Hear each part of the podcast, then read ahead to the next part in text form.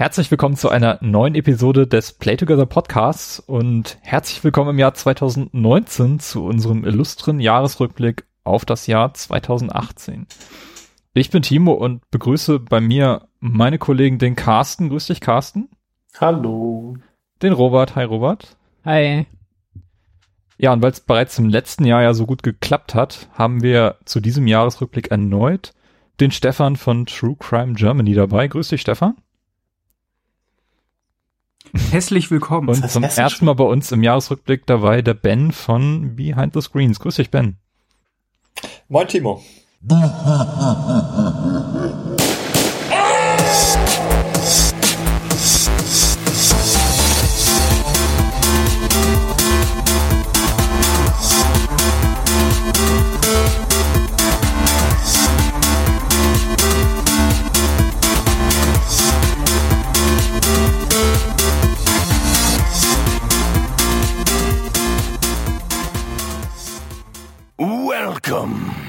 Ja, bevor wir einsteigen, möchte ich an dieser Stelle noch einmal einen Dank an den David Noack alias Mateschrank aussprechen, der uns im Dezember erneut ein Päckchen geschickt hat, gefüllt Yay. mit zahlreichen Club Nintendo Magazinen, die er während seines Umzugs noch im Archiv gefunden hat und mich kurz angeschrieben hat, ob ich die noch haben möchte.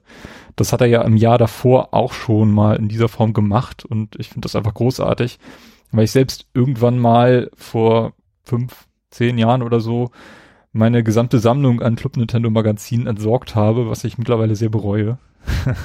also wenn ihr das Magazin nicht mehr kennen solltet oder euch das gar nicht sagt, ähm, das gab es in den 90ern ähm, kostenlos in allen möglichen Spielwarengeschäften, da wo Nintendo-Spiele verkauft wurden. Es erschien damals einmal im Quartal und ja, war nicht nur ein reines Werbemagazin, sondern wurde sogar richtig von einer kleinen Redaktion betreut. Ähm, irgendwann wurde es dann leider im Rahmen von Umstrukturierung und Einsparmaßnahmen bei Nintendo Deutschland dann zunächst an die Redaktion von der Endzone ausgelagert und gar nicht so viel später dann noch eingestellt. Also das ist ein, ja, für mich ein ganz toller Rückblick auf, auf diese Zeit in Super Nintendo und Nintendo 64 Ära. Da kann man immer wieder schön stöbern und äh, ich habe da selber früher Leserbriefe hingeschickt. Ähm, ich, ich weiß nicht, das ist für mich einfach ganz, ganz tolle Erinnerung, da einfach wieder drin zu blättern. Also David, vielen Dank nochmals dafür, für, für diese Spende und ähm, ist jetzt erstmal momentan hier in Ingolstadt bei mir im Archiv gelandet. Das ist ja alle Archive. ja. ja, wie seid ihr denn ins Jahr 2019 gestartet? Habt ihr einen schönen Jahreswechsel gehabt, Stefan? Ja, auf jeden Fall. Und ihr? Habt ihr irgendwas Cooles gezockt über, über die Tage, wo ihr ein bisschen frei hattet? In den, ja, stimmt, ja. Ähm, zwischen den Jahren, wie man so schön sagt, die Zeit, die es eigentlich nicht gibt, habe ich Red Dead Redemption 2 äh, endlich beendet und komplettiert, weil da muss man ja tatsächlich ein bisschen Zeit nehmen. Das konnte ich. Das war sehr gut. Ich hatte mir eigentlich vorgenommen, die Castle Weihnachten zu machen mhm. und alle Castlevania-Teile zu spielen. Ich hatte tatsächlich keinen Castlevania-Teil gespielt. naja. aber, aber Stefan, du hast bestimmt alle gekauft. oh. Kein Kommentar. Predictable.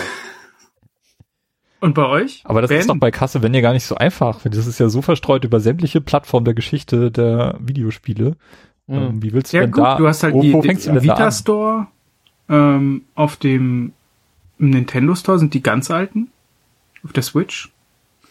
Und es gibt halt die letzten relativ vollständig auf der Xbox. Und alles, was dazwischen erschienen ist, so die ganzen DS-Teile, GBA, Super Nintendo, PlayStation, Ach, N64, ganz großartig. ja. Kommt Zeit, kommt Rat. Stefans Geldbeutel findet einen Weg. Wenn es Geld hat. Okay. uh, ja, ich habe über Weihnachten tatsächlich Civilization 6 auf der Switch gespielt und äh, ja, ein ganz großartiges Imperium gebaut und Australien vernichtet. Oh. ja, gut. Hm. Die habe ich noch nie gemocht.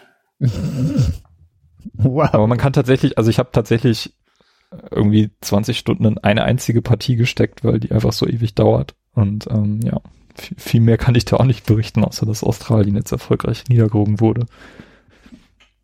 Also ein, ein Spiel hast du gespielt davon. Ein Spiel, genau. Krass. Eine Partie. Oh, oh Mann. Nein, tatsächlich sind es drei Anläufe gewesen, weil ich mich erstmal mit dem Interface vertraut machen musste und irgendwie die Spielmechanik kennenlernen und dann ging's aber, dann habe ich nachher eine produktive Partie gestartet und ja, die dauert immer noch an. Mhm. Ist halt ein Riesenspiel. Ja, also ich habe auch so so eine Monokultur äh, über Weihnachten relativ lange betrieben, äh, indem ich einfach nur Smash Brothers gespielt habe. Uh. Ähm, das habe ich dann so abgewechselt mit äh, ein bisschen Overwatch, das ich einfach irgendwie immer wieder äh, in die Hand nehme. Aber dann habe ich am Ende doch noch mal äh, Celeste äh, nachgeholt. Mhm. Ähm, was eine der besten äh, Entscheidungen 2018 war. Ähm, das hat mir sehr, sehr gut gefallen. Und ja, das waren sozusagen die Spiele Weihnachten bei mir. Robert, hast du Weihnachten mit deiner Konsole gefeiert? Ja, also äh, die Konsole nicht. Wir hatten Käsefondue und auf einmal funktioniert die PS4 nicht so sehr. Ist ganz komisch. Das, äh, ähm, nee, also ja, also bei mir steht alles im Zeichen davon, dass ich eigentlich schreiben muss. Wie ihr wisst, irgendwie soll ich die Dissertation längstens abgeschlossen haben. Es ist eigentlich, äh, dass ich eigentlich gar nicht spielen dürfte. Aber trotzdem habe ich ein bisschen Zeit mit der neuen PSVR verbracht über Weihnachten. Es waren ja ganz viele Spiele im Angebot. Dass ich es trotzdem trotz Angebot geschafft habe, ähm, meine Kreditkarte ein bisschen zu viel zu belasten. ähm, aber da waren ganz viele Spiele äh, herabgesetzt. Ähm, und das habe ich, glaube ich, am meisten getan. Ja, bis mir, also ich habe es gemacht, bis mir wirklich schlecht war. Bei irgendwas. ja. Ähm, ich habe zwischen den Tagen ein bisschen Red Dead Redemption gespielt und auch Smash Brothers und mhm. was habe ich denn noch gespielt? Irgendwas war dann noch. Starlink, richtig, das war im Nintendo eShop im Angebot. Das volle Paket irgendwie für die Hälfte. Da dachte ich mir, für den Preis kann man ja mal zugreifen. Ähm, und ich war auf einer LAN-Party, auf einer privaten LAN-Party äh, mit zehn, elf Leuten, glaube ich. Das war auch ganz witzig. Da wurde dann sowas wie Unreal Tournament oder Quake 3 oder also du hast ein Spiel übersprungen, wo du in eine Zeitmaschine gestiegen und in die 90er zurück bist, oder?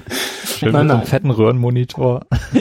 Den gab's tatsächlich auch. Der war da auch tatsächlich vor Ort. Äh, nein, aber es war alles auf äh, meinem jetzigen Rechner zu spielen, beziehungsweise wurde gespielt und das war sehr witzig. Und das soll jetzt auch öfters äh, gemacht werden, worauf ich mich auch sehr freue. Cool. Die letzten LAN-Partys, auf denen ich so in der Zeit gewesen bin, da wurde nur noch Warcraft 3 gespielt. Das haben wir auch eine Runde gespielt und da kam ich so überhaupt nicht mehr rein, weil das halt auch, keine Ahnung, 15 Jahre her ist, dass ich das das letzte Mal gespielt habe. Was Aber ihr spielt da kein Vanilla Warcraft 3, oder? Nur Mods. Ihr spielt schon die Mods, nur, ja. Genau. Nein, nein, wir haben, wir hatten nur ja, ja. Vanilla Warcraft. Oh. Legion TD. Bei uns wird immer Legion TD gespielt. Ich hätte gerne eine Runde Tower Defense oder sowas gespielt, aber ja, genau das, das hatten wir halt nicht. Wir hatten nur jemand hatte seine CD mit, äh, seine Original-CD mit dem Spiel und das haben wir dann für den Zweck alle mal installiert und eine Original-CD. Wo habt ihr ja, denn die CD-Laufwerke her? ja, an den alten Rechnern, an, an die auch diese Röhrenmonitore angeschlossen sind, die haben auch noch CD-ROM-Laufwerke so mit 16 mal Speed. Ah. Gleich neben dem Diskettenlaufwerk, ja. ähm, nee, ich habe auch nur eine Runde gespielt, eine Partie gegen einen, einen Freund von mir und das äh, er hatte zum Beispiel die Nachtelfen gespielt und wusste gar nicht mehr, wie man mit diesen ähm, so neue Goldminen oder sowas einnehmen konnte. ich wusste halt auch gar nicht mehr, wie man dieses Spiel am besten spielt und habe dann nachher auch verloren. Aber also es ist halt einfach ewig her und die Mechaniken waren halt alle irgendwie nicht mehr da. Deshalb, ich freue mich jetzt nochmal auf das Remaster, das ja dieses Jahr kommt. Vielleicht werde ich da nochmal zugreifen und dann äh, Warcraft 3 nochmal neu für mich entdecken. Du meinst, Blizzard wird zugreifen. In, Meine, in den Cash-Bundle. ja, so kann man es auch sagen. Gucken wir mal. Lass dich nicht verführen. das von Stefan.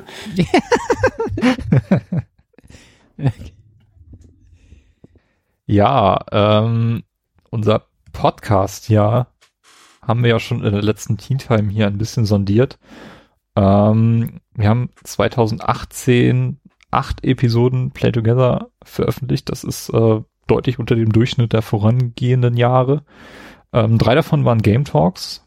Ähm, und für die, die es interessiert, die am meisten heruntergeladene Episode war tatsächlich der Jahresrückblick 2017 ganz dicht gefolgt von dem Game Talk zu What Remains of Edith Finch, was mich so ein bisschen überrascht hat.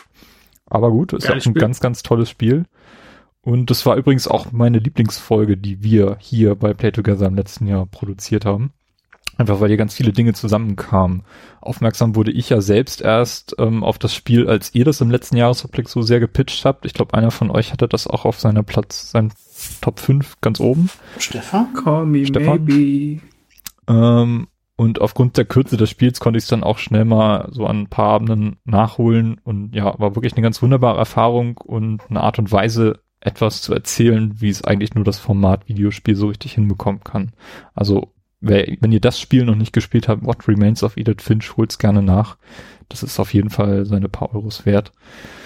Ähm, ja, für 2019 will ich gar nicht so viel mir so viel vornehmen. Speziell für Play Together möchte ich aber auf jeden Fall zwei Super Nintendo Spiele nachholen, nämlich A Link to the Past und Super Metroid, damit wir auch diese beiden Game Talk rein mal wieder weiter fortführen können. Ähm, schauen wir mal, wann wir das hinbekommen. Und ja, wie sieht's dann bei euch aus? Was, wie, wie lief denn euer Podcast ja so? Vielleicht Ben, fängst du mal an. Du hast ja da einiges ähm, auf die Beine gestellt im vergangenen Jahr. Ja, ja, also ich habe sowohl auf die Beine gestellt, als auch gleich schon zu viel Pause gemacht. Also mit Behind the Screens ging es ja eigentlich richtig los äh, Anfang des Jahres. Ähm, und dann haben wir aber doch so äh, der zweiten Jahreshälfte eine große Pause eingelegt, ähm, auch weil ich einfach viel zu tun hatte. Und dann in der Zwischenzeit ähm, für äh, das Grimme-Institut äh, den Grimme Game Podcast äh, noch aus dem Boden gestampft habe. Ähm, da sind zwei Episoden entstanden im letzten Jahr und Behind the Screens haben wir drei Episoden geschafft, glaube ich. Nee, stimmt gar nicht. Mhm. Zwei Episoden. Warte, nee, das doch, es sind drei Episoden gewesen, ja. Äh, die Vermessung des äh, Skills haben wir gemacht. Ich habe äh, mit Lisa Ludwig über Far Cry 3 gesprochen und mit Caroline Wendt über pädagogische Potenziale von äh, digitalen Spielen. Das waren die drei Episoden, äh, die in Behind the Screens gelaufen sind. Äh, wir haben noch eine weitere aufgezeichnet, die dann aber erst äh, dieses Jahr äh, äh, erschienen ist. Also da war halt der Gap. Äh, und entsprechend ist halt so für 2019 auch mein Wunsch, das äh, regelmäßiger zu machen. Ähm, also ich weiß halt, das heißt nicht unbedingt, dass es häufig ist, aber dass man zumindest auch eine Regelmäßigkeit äh, wieder reinbekommt, ähm, so zumindest monatlich äh, eine Episode zu veröffentlichen. Stefan, wie war's bei dir? Ich glaube, mein Podcast ja ging mit euch los, ne? Mit dem Jahresrückblick und der Edith Finch Mhm. Episode. Das, ja, genau. Ähm, Wir waren gleich am, am Jahresanfang, ja. Genau, dann haben wir einige Episoden von True Crime Germany aufgenommen. Ähm, aber auch eigentlich nicht so viele, wie wir es eigentlich wollten. Einfach weil privat viel zu tun. Ich war letztes Jahr relativ lange krank. Das hat mich so ein bisschen aus der Bahn geworfen. Aber das Coolste eigentlich im letzten Jahr ist, dass wir uns personell verstärkt haben, nämlich dass wir Kat und Sandra ähm, dazu geholt haben. Zwei super coole Damen, die uns da unterstützen. Und deswegen denke ich mal, wird es auch 2019 da mehr Output geben. Mehr Crime. Mehr Crime.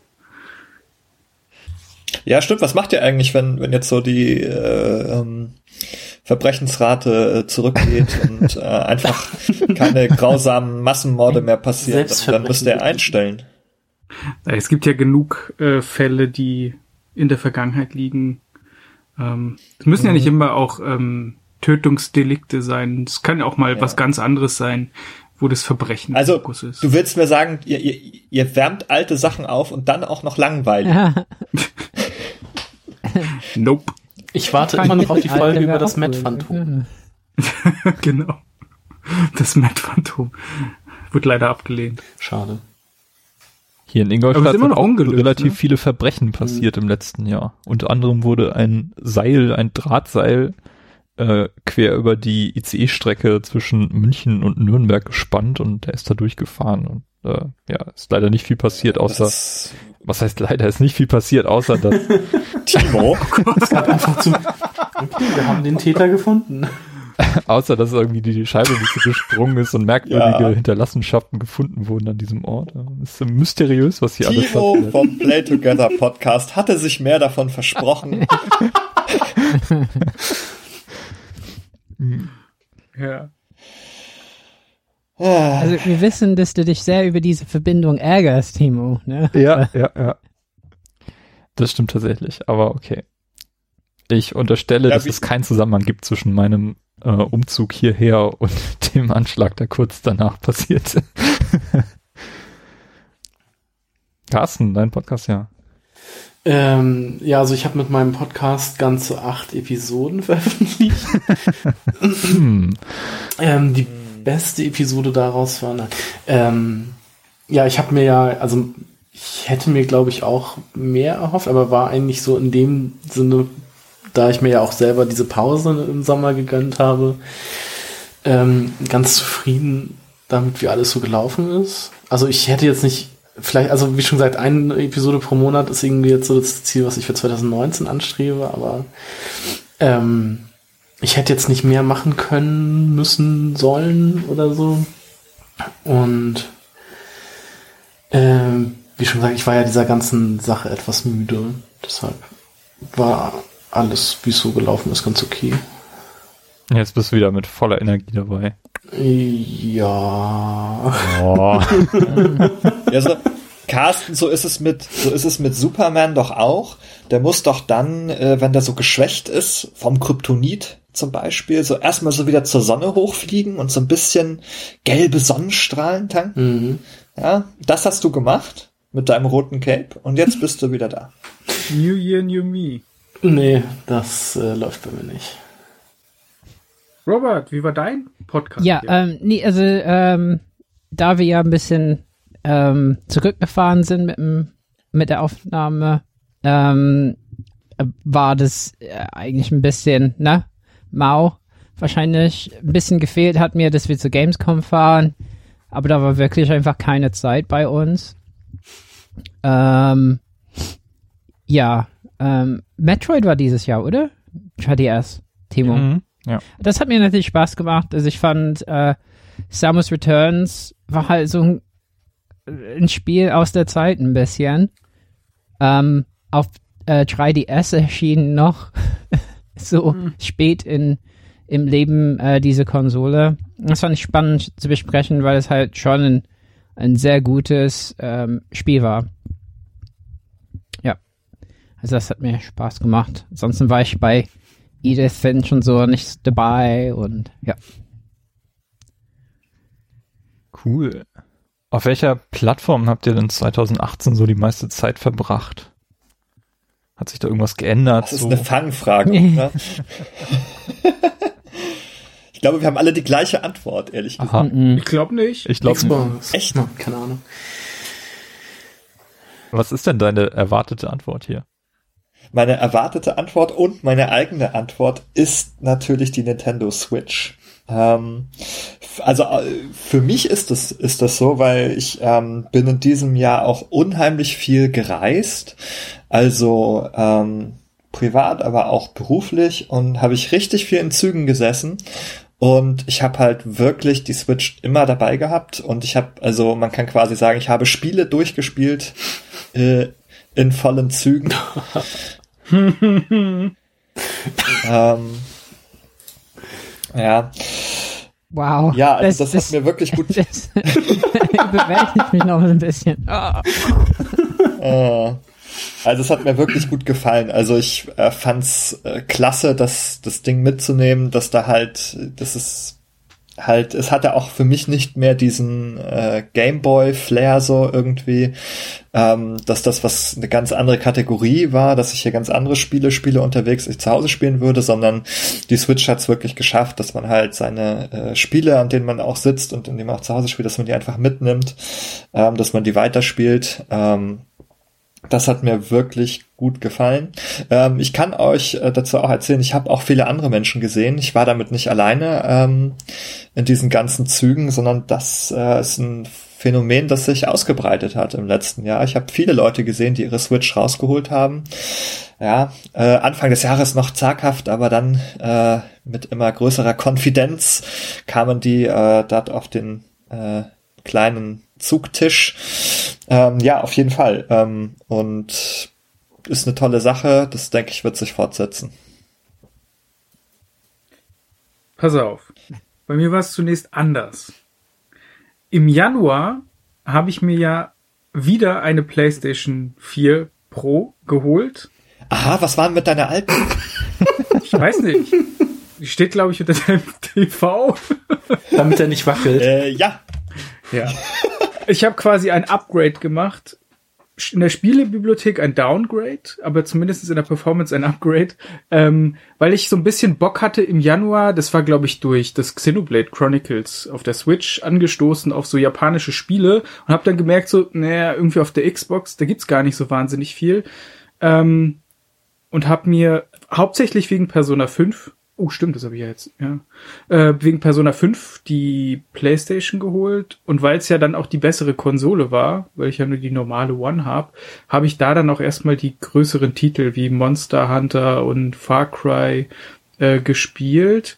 Aber das war nur zunächst. Dann hat die Switch wieder die Oberhand gewonnen, obwohl von den größeren Titeln des Jahr, was so zurückliegt, eher mau war. Aber es waren eher die kleinen Spiele, die da ähm, im Fokus waren. Und ich muss wirklich sagen, äh, die Switch spiele ich zu 90 Prozent nicht dockt am Fernsehen, sondern auf der Couch oder im Bett. Wie ist das bei euch, das Verhältnis ungefähr? Ich bin im Mai umgezogen und habe das Dock in Kiel abgebaut und hier nicht mehr installiert. Ich benutze die Switch nur noch portabel. Krass, okay. Und leider auch den Controller dadurch nicht mehr. ähm, ich benutze sie 90% dockt und 10% so nebenbei. Interesting. Warum? Weil ich es halt nach wie vor besser finde, am Fernseher zu spielen.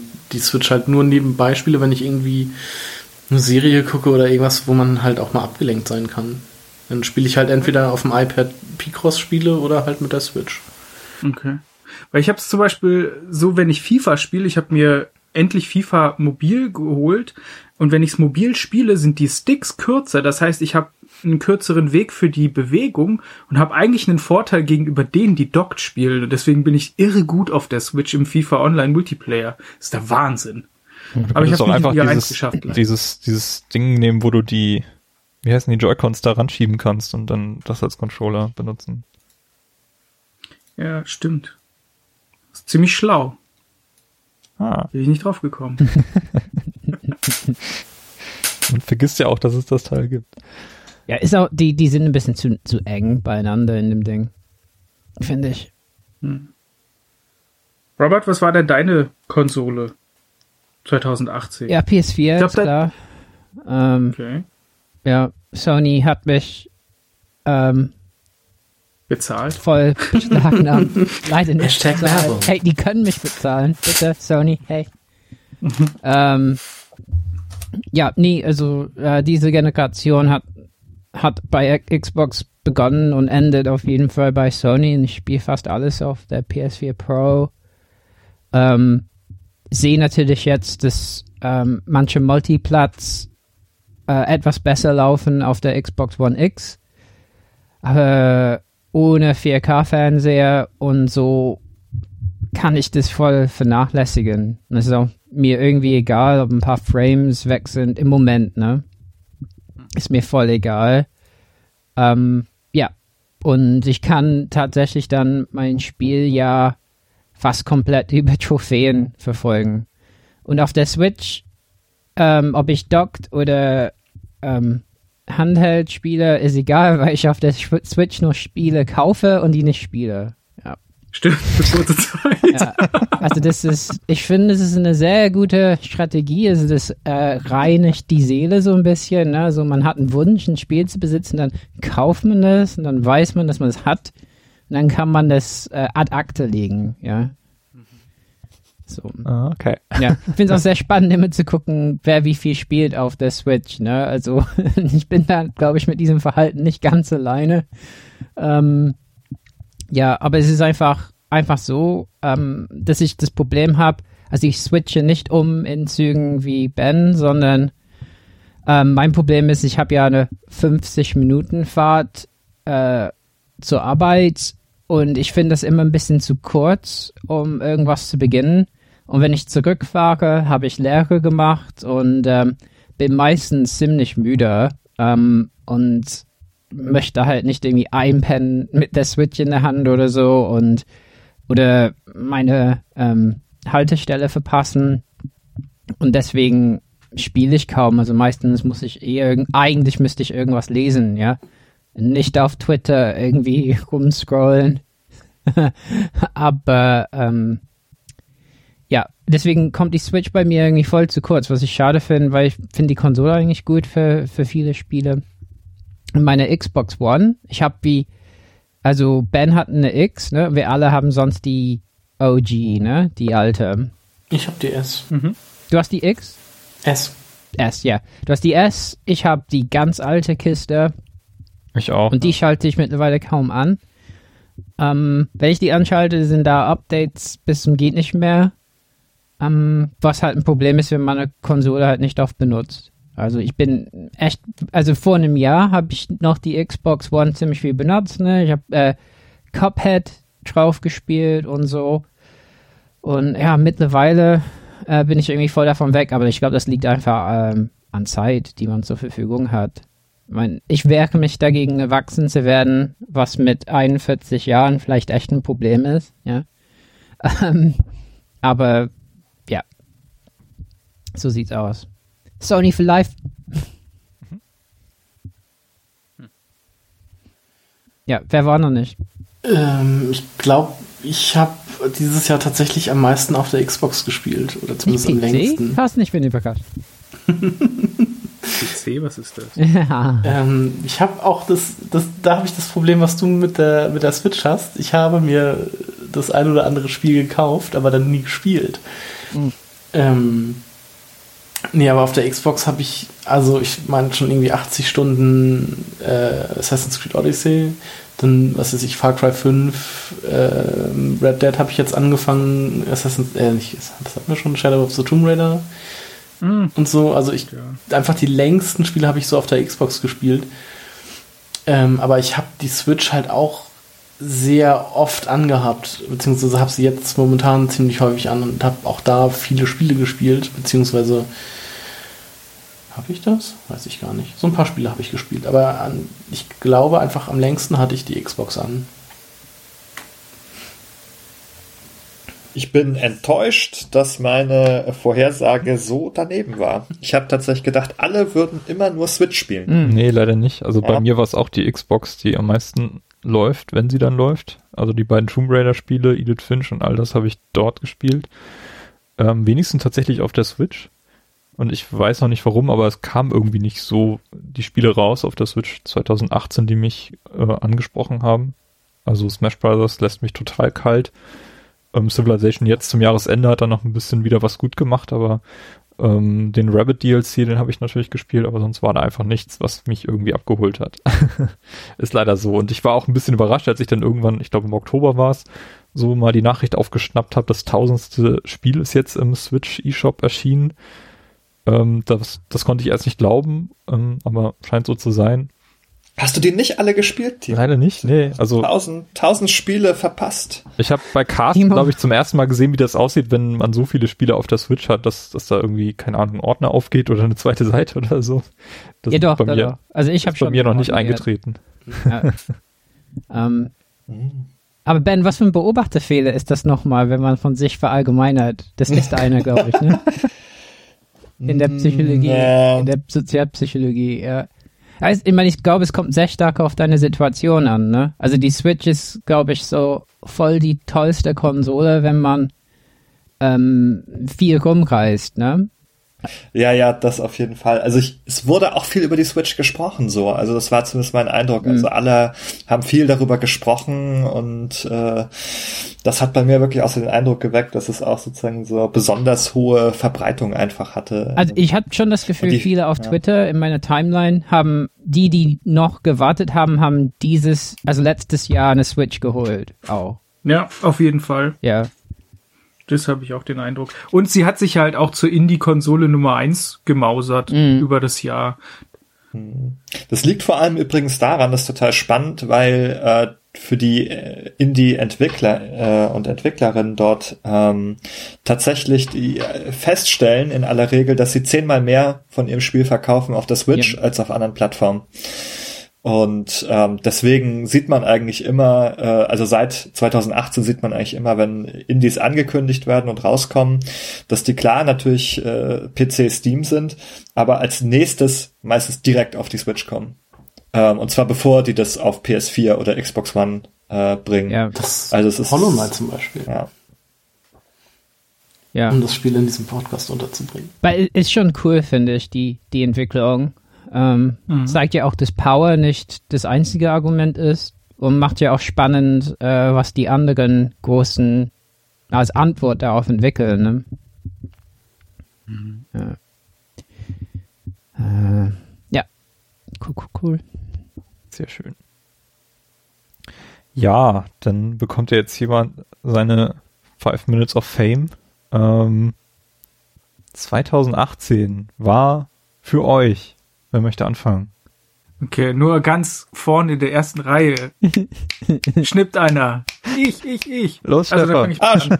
Ah, Also, Stefan, ja. Ähm, bei mir war es tatsächlich so, oder das Thema, was mich so ein bisschen beschäftigt hat über das letzte Jahr, war, wie kaufe ich eigentlich meine Spiele und wie viel Wert lege ich eigentlich darauf, die physikalisch zu besitzen?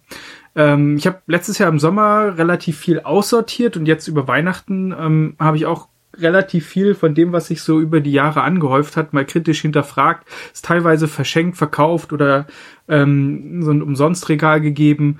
Und da ist mir halt aufgefallen, der Trend bei den Spielen geht ja immer mehr dazu, dass die Boxed-Versionen entweder eine Special Edition sind, wo irgendwas Schönes, meist Nutzloses dabei ist. Ähm, aber ich kann das Spiel eigentlich nicht mehr, wenn ich es quasi von so einem Archivierungsgedanken raussammel, ähm, vollständig erfassen, weil äh, meistens lege ich das Spiel ein und es wird noch mal irgendwas runtergeladen oder es ist nur ein Download-Code drin oder so. Ähm, und ich habe festgestellt, dass ich immer weniger physikalisch kaufe. Ähm, das hängt natürlich auch mit dieser Sale-Kultur zusammen, dass du meistens die Spiele gar nicht mehr am Release-Tag kaufst, weil du weißt, ähm, in halb, ja weiß ich nicht, in den nächsten zwei, drei Monaten oder so fallen die Preise sowieso, es kommt in irgendeinem Sale oder vielleicht hast du mal Glück und es kommt bei, ähm, ähm, bei Xbox Gold oder so oder beim PS Plus heißt es, glaube ich. PS Plus? Mhm. Ja, genau. Ähm, und ich habe für mich festgestellt, ich brauche das eigentlich nicht mehr. Und wenn ich mir physikalisch geholt habe, dann waren es irgendwie so eine 4 für 3 Aktion bei Mediamarkt, die dann einfach im Schrank stehen und nie angerührt werden, weil wer hat denn Zeit, vier Spiele auf einmal zu spielen? Ähm, und das ich eigentlich viel cooler finde, und da kommen wir wieder zurück, da schließt sich der Kreis auch zur Switch, äh, dass man mal so kleinere Spiele, die eben nur 5 bis, weiß ich nicht, 29 Euro kosten oder so, wo man sich so denkt, so, ach ja, jetzt ist schön, ich habe jetzt zwei, drei Stunden Zeit, jetzt gehe ich mal in den Nintendo Store und guck, was es da so an coolen Spielen gibt, oder aber ich gucke auf meine Wishliste von den Spielen, die ich schon mal cool finde, ist da gerade was im Angebot, weil der Store natürlich immer unübersichtlicher wird, äh, und lad mir dann einfach da was runter und zock da rein und bin glücklich und hab's in meiner Bibliothek und braucht es halt einfach gar nicht mehr. Da würde mich tatsächlich interessieren, ob euch das ähnlich geht oder ob ihr schon noch Videospiele sammelt und dass euch auch wichtig ist, dass ihr im Regal eine Sammlung habt, die ihr physikalisch auch in zehn Jahren noch abspielen könnt. Darf ich da gleich als erstes einsteigen? Ähm, geht mir genauso, muss ich sagen. Meine Liste an physikalischen Spielen hier, also meine Sammlung, die hat sich dieses Jahr verkleinert anstatt vergrößert. Ich habe einige Switch-Spiele verkauft. Ähm, Zelda und Super Mario Odyssey zum Beispiel. Ich glaube, ich habe nur ein Spiel boxed gekauft das, und das ist Hyrule Warriors gewesen, wenn das 2018 rausgekommen ist. War dem so? Ich glaube ja. Äh, alles andere habe ich auch äh, digital erworben. Alle Spiele auf allen Plattformen. Also ich glaube, für die Xbox habe ich mir kein einziges Spiel äh, boxed gekauft. Weil, also es ist, steht halt im Regal, sieht irgendwie auch einerseits hübsch aus, aber andererseits ist es halt cooler, wenn man irgendwie, wenn man schon mal sitzt, kann man halt auch direkt alles direkt aus dem Sitzen raus starten, ohne irgendwie einen Diskwechsel oder sowas vorzunehmen. Das hat, ist halt auch irgendwie nochmal so ein Vorteil davon. Andererseits, Carsten, habe ich das Gefühl, dieses Jahr hast du ein bisschen die Krise bekommen. Dass du so das Gefühl hast, dass zu viel Zeug und wolltest es auch weghaben ein bisschen. Oder? Ja, genau, das habe ich, das kommt noch dazu. Also ich habe sehr viel spielerelevanten Kram verkauft auch. Also meine Collectors Edition von Breath of the Wild ist weg. Die habe ich auch verkauft. ähm, und so ein paar andere Sachen, die ich hier halt noch so hatte. Ich hatte, also ich habe nicht überlegt, meine Amiibos zu verkaufen, weil ich die irgendwie doch noch ganz hübsch finde, aber äh, im Grunde sind das halt irgendwie doch nur so Sachen, die halt Staub ansetzen und sonst zu nichts gut sind. So. Ja, weil ich finde, die Spiele verkommen halt immer mehr zu einem Artefakt, die halt dieses Spiel repräsentieren, aber eigentlich sind sie gar nicht mehr das Spiel, mhm. wie früher. Mich würde es ja bei Robert interessieren, wie du das, also kaufst du noch viel physikalisch? Hm, also Timo hat, glaube ich, vor zwei Jahren gesagt, dass ich verrückt bin, weil ich alles digital gekauft habe. Mhm. Äh, Was machst du immer? Pionier. Bei mir hat sich ein bisschen umgekehrt. Also ähm, ich habe früher alles digital gekauft, ähm, eben weil ähm, ich auch viel Multiplayer gespielt habe. Ne? Also wenn man Destiny zum Beispiel ab und zu spielt, also es kann sein, dass man zum Beispiel eine Zeit hat, wo man jeden Abend eine Stunde davon spielt, ne? Und dann ist natürlich nervig, wenn man für diese Stunde immer Disk und so und ähm, dafür ist es einfacher. Aber durch die äh, durch den Kauf ähm, von Nintendo-Konsolen wieder ähm, bin ich ein bisschen zu physikalisch zurückgekommen, ähm, obwohl das total irrational ist. Also das heißt, ich habe auf einmal wieder ein paar Spiele draußen stehen. Ich habe äh, so eine Sammler-Edition von Octopath Traveler. Ähm, das, das Diorama? Hm? Das Diorama? Ja, ähm, genau. Wobei ich das nicht, nicht irgendwie draußen stehen habe. Ich habe halt nur diese schicke Box. Und ich habe auch ein paar Switch-Spiele. Mhm. Weil letzten Endes, also es gibt zwar vielleicht doch ein paar Unterschiede, was die Ladezeit angeht, wenn man das auf einer SD-Karte hat und von Modul spielt. Aber ähm, ja, ähm, ich muss dann nicht unbedingt alles digital haben ähm, äh, auf, auf der Switch. Und es ist manchmal auch ganz nett, diese kleinen Boxen zu haben. Aber andererseits habe ich schon auch einfach ein Platzproblem. Also mittlerweile ist es so, ich habe für PlayStation habe ich Firewall äh, ne, dieses Shooter-Spiel mit diesem Aim-Controller, ne? Kennt ihr das? Dieses weiße mhm. Ding mit dem leuchtenden, mit der leuchtenden Kugel vorne und so. Das ist auch ein VR-Spiel, oder? Ja, VR. Ein VR-Shooter. Und, und, da kommt halt die Disc mit. Und das ist natürlich total nervig, ähm, weil das nicht so ein Spiel ist, was man irgendwie auf einmal spielt, sondern immer ab und zu. Ähm, ja, und da habe ich halt eine Disk und zum Beispiel dafür ist wirklich äh, eigentlich kein Platz mehr, äh, wo ich Spiele aufbewahre. Es ist bei mir auch irgendwann eine Aktion nach der Disk anstehen wird, dass ich mir überlege, äh, wie kriege ich mein Zeug äh, sortiert. Das ist einfach, ne, also ich habe ja die Skylanders, ich habe ja eine Starlink-Sammlung, habe ähm, Xbox 360, PS3, PS2, PSP, äh, Gamecube-Spiele, äh, das ist alles einfach irgendwann zu viel. Ähm, das ist einfach ein Problem. Andererseits muss ich sagen, dieses Jahr bin ich sehr ähm, skeptisch geworden, was digitale Rechte von digital erworbenen Spielen angeht. Also mir ist halt ein paar Mal so richtig bewusst geworden, wenn man hört zum Beispiel von Leuten, die gegen die AGBs von Sony oder so verstoßen, dass die auf einmal halt ihre ganze Bibliothek verlieren. Und ähm, wenn ich mir vorstelle, wie das halt wäre, also ich glaube, ich käme einfach echt super schlecht damit klar. Ähm, mein, stellt euch mal vor, wie viele digital äh, gekauft habt oder so und das ist auf einmal weg und Sony sagt, nee, können nichts machen, ist weg, ne? Ähm, das finde ich einfach so richtig krass, ja. Ähm, aber natürlich, wie du sagst, Stefan, dadurch, dass die Spiele auch nicht für sich alleine stehen, wenn die Online-Services irgendwann weg sind, ist es oft so, dass auch ein Spiel auf einer Disk eh nicht mehr funktioniert, wenn die Services, die damit zusammenhängen, wegfallen. Aber ähm, trotzdem ist mir dieses Jahr ein bisschen klarer geworden, wie brüchig das ist, halt sein kann mit diesen äh, digitalen Rechten, dass man wirklich einfach ähm, ja sehr davon abhängig ist, wie kundenfreundlich äh, letzten Endes äh, die Konsolenhersteller sind. Ja, also von daher habe ich ein bisschen mehr physikalisch dieses Jahr als sonst. Es gibt bei der Xbox One in der Firmware einen Bug. Ich weiß nicht, ob jeder davon betroffen ist oder ob das speziell ein Problem bei meiner Konsole ist. Oh oh. Ähm, dass wenn man die Konsole im Standby hat und sie einschaltet, indem man den Disk-Auswurfknopf drückt, dann wird die Disk ausgeworfen und sofort wieder eingezogen. Und wenn man sie aber in dem Moment greift und rauszieht, wenn sie da kurz rausguckt, dann dreht die Konsole völlig durch. Und das Aha. ist für mich so ein, so ein Eindruck, den ich habe, dass eigentlich sehr, sehr viele Leute nur noch digital spielen, weil das scheinbar noch nie aufgefallen ist, dass dieser Bug existiert. Du meinst physikalisch? Ja. Ja. Hm. Und ähm, naja, okay. Aber da, da muss ich immer meinen Workaround finden und die Konsole erstmal so ein paar Sekunden eingeschaltet lassen, bevor ich den Disk-Auswurfknopf drücke, weil ich benutze die Konsole halt auch zum Blu-rays schauen. Ja. Und ähm, bin deswegen häufiger da mal am, am Discs wechseln. Ja, mein andere, also die PS4 zum Beispiel kann man ja auch aufwecken mit ähm, Eject, ne? Mhm, mit Auswerfen und da kriegt man ja die Disk zurück. Also das ist ja, muss ja gehen irgendwie. Es geht ja auch. Du kannst, also wenn sie in Betrieb ist und du diese dann auswirfst, dann ist das kein Problem. Aber wenn du ja, sie aufweckst dadurch. Muss dann, damit gehen, ja. Ja, ja, klar.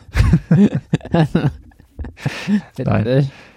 Aber ich kaufe immer noch möglichst alles boxed, ähm, aber auch nur die Vanilla-Version. Ich greife sehr, sehr selten zu den spezielleren, größeren Versionen und ich habe doch das Gefühl, dass das das sehr stark eskaliert und 2018 dann noch schlimmer geworden ist mit immer größeren Versionen und immer teurer und hier die 400 Euro Version von Darksiders 3 und solchen Krams. Ähm, das mache ich nicht mit. Aber ich habe gerne immer so eine Box bei mir im Schrank stehen und guck dann, stöber da einfach auch gerne drin. Also ich stöber nicht so gerne in meiner Sammlung, ähm, die ich digital auf der Konsole habe. Das, das passt mir irgendwie nicht. Dann sehe ich halt immer erst, wenn ich die Konsole eingeschaltet habe, was ich jetzt spielen kann und kann mich vorher halt immer darauf vorbereiten. Auf der anderen Seite hat das den Nachteil, dass ich ganz oft, wenn ich ein neues Spiel anfangen muss, schon einen Abend vorher das Ganze planen, damit ich erstmal das Spiel installiert bekomme und dann erst alle Updates ziehen kann, als wenn ich schon irgendwie längst auf der Platte habe und dann nur noch starten muss. Das ist immer so ein kleiner Nachteil. Hm. Ja. Aber ich greife meistens auch nur noch zu den Spielen, wenn sie wirklich deutlich günstiger sind als, als am Anfang. Also zu Release kaufen tue ich ganz selten nur noch. Ähm, das wird jetzt, war bei Civilization jetzt der Fall und wird jetzt zu Resident Evil der Fall sein, aber ansonsten warte ich immer eine Weile, bis das günstiger wird und das geht eigentlich ganz gut auf. Hm. Und ich versuche auch, dass es nicht eskaliert. Also ich habe jetzt hier zwei große Regalflächen voll mit Spielen und immer wenn was dazukommt und nicht mal reinpasst, dann ähm, sortiere ich irgendwas aus und irgendwann habe ich dann so eine Sammlung, die ich dann wegschicken kann zu Rebuy oder sonstigen ähm, Orten, wo ich es loswerden kann. Und da wird, da, da kristallisiert sich dann so der, die kleinen Sahnehäufchen hier dann heraus, die, die dann noch übrig bleiben, die ich auf keinen Fall weggeben möchte. Ja, so sieht's bei mir aus. Ben, was macht deine Sammlung? Physisch? Äh, meine Sammlung. Ähm, meine Sammlung ist äh, eigentlich ein ein guter Mix aus digital und ähm, physisch. Ich mach's halt, also ich habe da keine so sehr starke Agenda dahinter. Ich mache so ein bisschen, wie es kommt.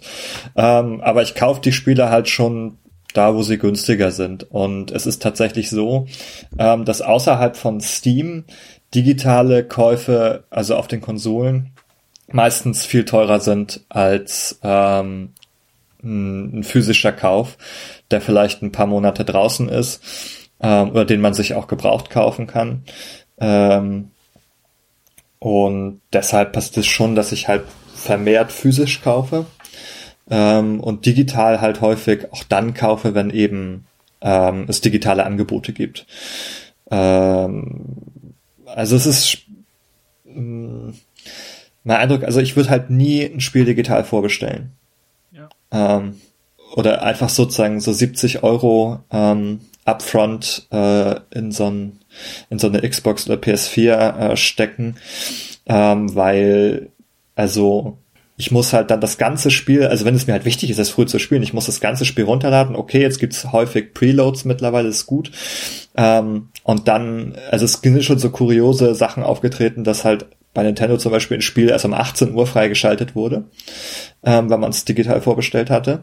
Mhm. Ähm, und äh, ja, dann äh, ist es auch irgendwie Leuten, denen es irgendwie wichtig ist, dass sie was früh spielen wollen oder so, einfach kein, kein Incentive mehr, es digital zu kaufen, finde ich, ähm, wenn sowas passiert.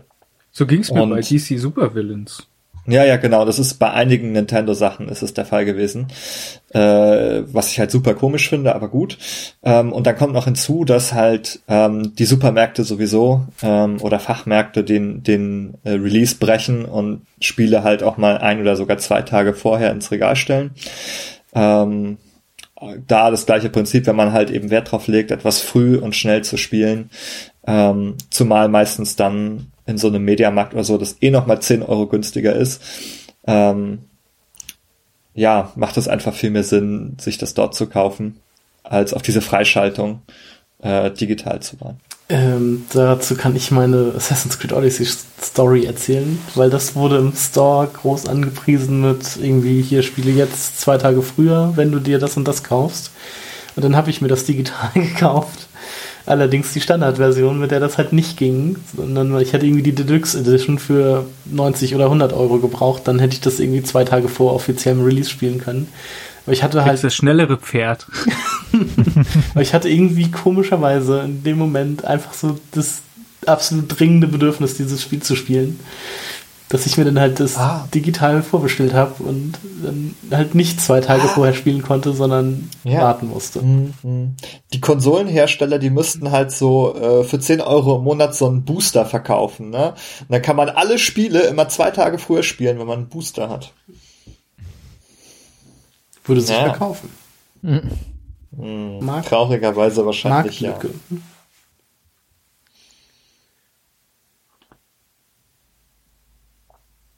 Okay, cool. Wer möchte weitermachen? Robert. Du weißt ja, dass keine Hände hochgehen, Timo. Ja, ich also. Robert aus. aus Erkiesen. Ich erkiese Robert aus. Ah, bin ich gewählt? So, um das was? einmal. okay, ich mach's, ich mach's kurz. Ähm, also, ähm, dieses Jahr äh, für mich ähm, steht ein bisschen im Zeichen des Stresses. Ähm, zwei von euch kennen das ja mit Dissertation also ich finde, es ist auch eine ganz, also ich schreibe auch viel länger, als ich wollte. Ähm, ich hatte ja vor, eigentlich nur ein Jahr zu schreiben. Das ist jetzt fast das zweite Jahr der Schreibphase zu Ende. Und ich möchte mich an manchen Tagen, äh, ja, nee, ähm, das ist so, das ist so düster.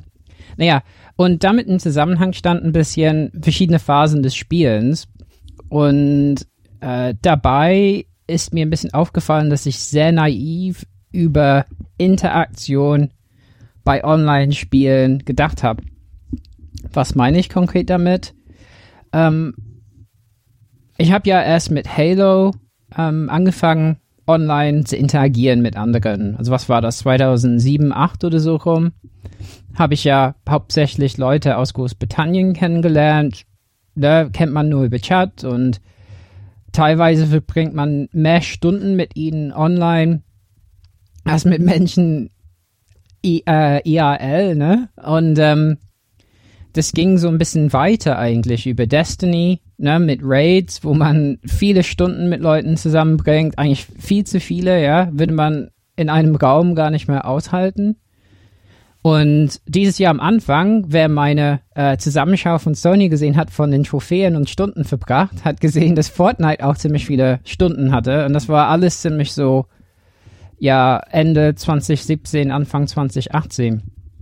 Und in dieser Gruppe von Fortnite ist mir was passiert, was äh, mich zur Reflexion über Online-Interaktion angeregt hat, was eigentlich kein Wunder ist und zeigt, dass ich nur sehr naiv gedacht hat, habe. Und das ist eben, dass in dieser Gruppe, das waren Leute, also ich möchte ja niemand anprangern und so, aber es waren Leute aus England, ja, äh, demografisch so jünger als ich und Männer hauptsächlich, ein paar älter und auf jeden Fall nicht Akademiker, ne, sondern ne, eine war mal in der Armee und andere üben halt ähm, handwerkliche Berufe aus zum Beispiel, ja.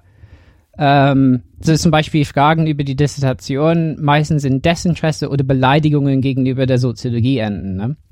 Ähm, naja, und mit denen ähm, habe ich eben ein bisschen Destiny gespielt und da war schon ein Warnzeichen. Ich habe mit äh, Caro und ähm, anderen, äh, die, die ihr kennt, habe ich einen Raid in Destiny versucht zu machen und eigentlich sollten zwei diese Leute dabei sein. Ja, nur Caro war ein bisschen ähm, energisch und wollte einfach anfangen und es waren auch alle zusammen. Ähm, äh, der Pascal war zum Beispiel dabei und wir hatten halt schon sechs. Und da habe ich den Leuten halt geschrieben, das tut mir leid, aber wir sind schon voll. Und da habe ich, während ich mit Caro äh, ein Raid gemacht habe, bis das auch ein bisschen auseinanderfiel, Hassnachrichten bekommen. Die ganze Zeit. Ja. Und dann hatte ich ein bisschen Pause mit denen, weil ich es einfach ein bisschen krass fand, ja. Weil, ich meine, es ist ja nicht also es war immer die Geschichte, dass ich Raids organisieren musste. Und äh, wenn das halt nicht geklappt hat, war das dann meine Schuld. Und bei Fortnite äh, fing halt eine ganz perfide Geschichte an. Später, als wir wieder zusammenkamen, ähm, dass auf einmal so eine komische Dynamik reinkam. Ich weiß auch gar nicht, wie das begonnen hat. Also ich glaube, da war ein bisschen ein bisschen äh, äh, negative Stimmung von der Destiny-Geschichte. Und man muss halt sagen, vor ein paar Jahren, als ich Multiplayer gespielt habe, war ich viel mehr so wettbewerbsorientiert. Also sehr aggressiv in Destiny ähm, und auch besser, als ich jetzt war. Ne? Ich habe mehr Multiplayer gespielt. Das heißt, ähm, teilweise war ich sehr ungeduldig mit, mit Leuten. Unter anderem mit ein paar hiervon. Ich glaube, da war halt ein bisschen negative Stimmung. Das heißt, ich habe auch vieles betrachtet als Karma erstmal. Das habe ich halt verdient, ja. Dass ich halt ein bisschen was auf die Nuss bekomme. Aber in Fortnite ist es so ein bisschen ausgeartet, denn äh, also es fing dann sehr subtil an, dass wenn Loot zum Beispiel äh, aufgetaucht ist im Spiel, dass die Verteilung immer gegen mich ging. Ja, also das heißt, ich habe nie was bekommen hatte dann immer schlechte Waffen und bin dann irgendwann auch immer dann gestorben zuerst, weil ich einfach nichts hatte. Und das war dann immer meine Schuld. Oder Lob wurde halt immer anders verteilt, ne? Und ähm, also das heißt immer, andere wurden gelobt und ich nicht. So. Ja, und das habe ich immer so subtil gemerkt. Und dann habe ich irgendwann gemerkt, dass die Spielen, ohne online zu erscheinen, äh, ohne mich, aber das Leugnen, ne, dass die gespielt haben untereinander. Und da, da fing so ein Ghosting an, was geleugnet wurde. Ähm, es, äh, und letzten Endes artete das aus in so eine Art, äh, ja, was man so wahrscheinlich ein bisschen Cybermobbing nennen würde, ja. Ähm, ja, und Ende der Geschichte ist einfach, dass es äh, so weit ging, dass ich einfach ein bisschen zurückgetreten bin von Online-Spielen sowieso. Ähm, und immer wenn ich online gegangen bin und präsent äh, angezeigt habe, dass ich online bin, habe ich Nachrichten bekommen von einer Person. Ne, also, wieso meldest du dich nicht? Willst du nicht mit mir reden? Und da habe ich versucht zu erklären, ich bin ein bisschen ähm, ja, deprimiert. Ja, es ist einfach habe viel Stress und wenn ich online bin, möchte ich einfach für mich sein. Und äh, das führte dazu, dass ich halt eine ganze Latte von Leuten jetzt aus meinem Leben verbannt habe. Und ich sage ja nicht, dass das unbedingt die beste Lösung ist. Vielleicht wäre es auch besser, mit Leuten zu reden. Vielleicht lernen die auch was, ich weiß es nicht. Aber mir ist so ein bisschen bewusst geworden, dass ja das Online-Leben tatsächlich also es ist halt ein bisschen naiv von mir, als jemand, der Soziologie studiert. Natürlich ist es Sozialität und viele Dynamiken aus dem echten Leben äh, spielen da auch eine Rolle. Und vielmehr fand ich problematisch bei dieser Geschichte, das, was man eben nicht beachtet bei äh, sozialer Interaktion online erstmal, dass man eben auch aus sehr zusammengeworfen ist sozial, ne? Also demografisch, bildungstechnisch und in letzter Zeit sind auch ein paar Marker, also so Linien gekommen, die im Gespräch auftauchen, die mir dann doch gezeigt haben, dass ich falsch bin. Ne? Also die eine Geschichte ist Brexit, Trump und, und Me Too. Also die, das sind so zwei diskursive Linien, äh, wo ich oft dann alleine war in diesen Gruppen. Ne? Also zum Beispiel, ja, bei Brexit, ja. Ähm, und halt gemerkt habe, ja, man kann zwar tun, als sei diese Interaktion irgendwie so unpolitisch und nur Spaß und so, aber irgendwie ist es nicht nur das. Ja, und das war meine Erfahrung dieses Jahr. Äh, hat mich doch ein äh, bisschen gestresst, muss ich sagen. Und äh, war ein bisschen wie so ein Beziehungsbruch und äh, habe auch gemerkt, dass ich auch viele so Opfer äh, Reaktion habe auf das Blockieren. Also vielleicht bin ich schuld und so und fand ich spannend, dass das sogar bei sowas passieren kann. Weiß nicht, ob ihr das nachempfinden könnt. Ähm, weiß nicht, wie viel ihr online spielt, ob ihr je so sowas ähm, ja erlebt habt. Also ich würde dazu sagen, also ich glaube, ich habe nicht im Ansatz so viel äh, online gespielt, äh, wie du das gemacht hast. Also bei mir ist es zum Beispiel so, ähm, dass ich am liebsten halt auch schon mit Bekannten äh, zusammenspiele. Ne? Also Leute, die ich, äh, also mit denen ich entweder befreundet bin oder die ich halt schon besser kenne. Ähm, und ich habe sozusagen deshalb nicht so viele Erlebnisse, ich so sehr viel mit den mit den Randoms äh, spiele und da große Bekanntschaften draus generiere. Ähm, deswegen kenne ich das halt äh, in dem Sinne gar nicht so sehr. Äh, und habe eigentlich deshalb überwiegend positive Erfahrungen. Also wenn man halt mal in so einem Teamchat ist und so ähm, und da pöbelt jemand oder ist halt anstrengend nervig, also ich verlasse diese Gruppen halt auch sofort.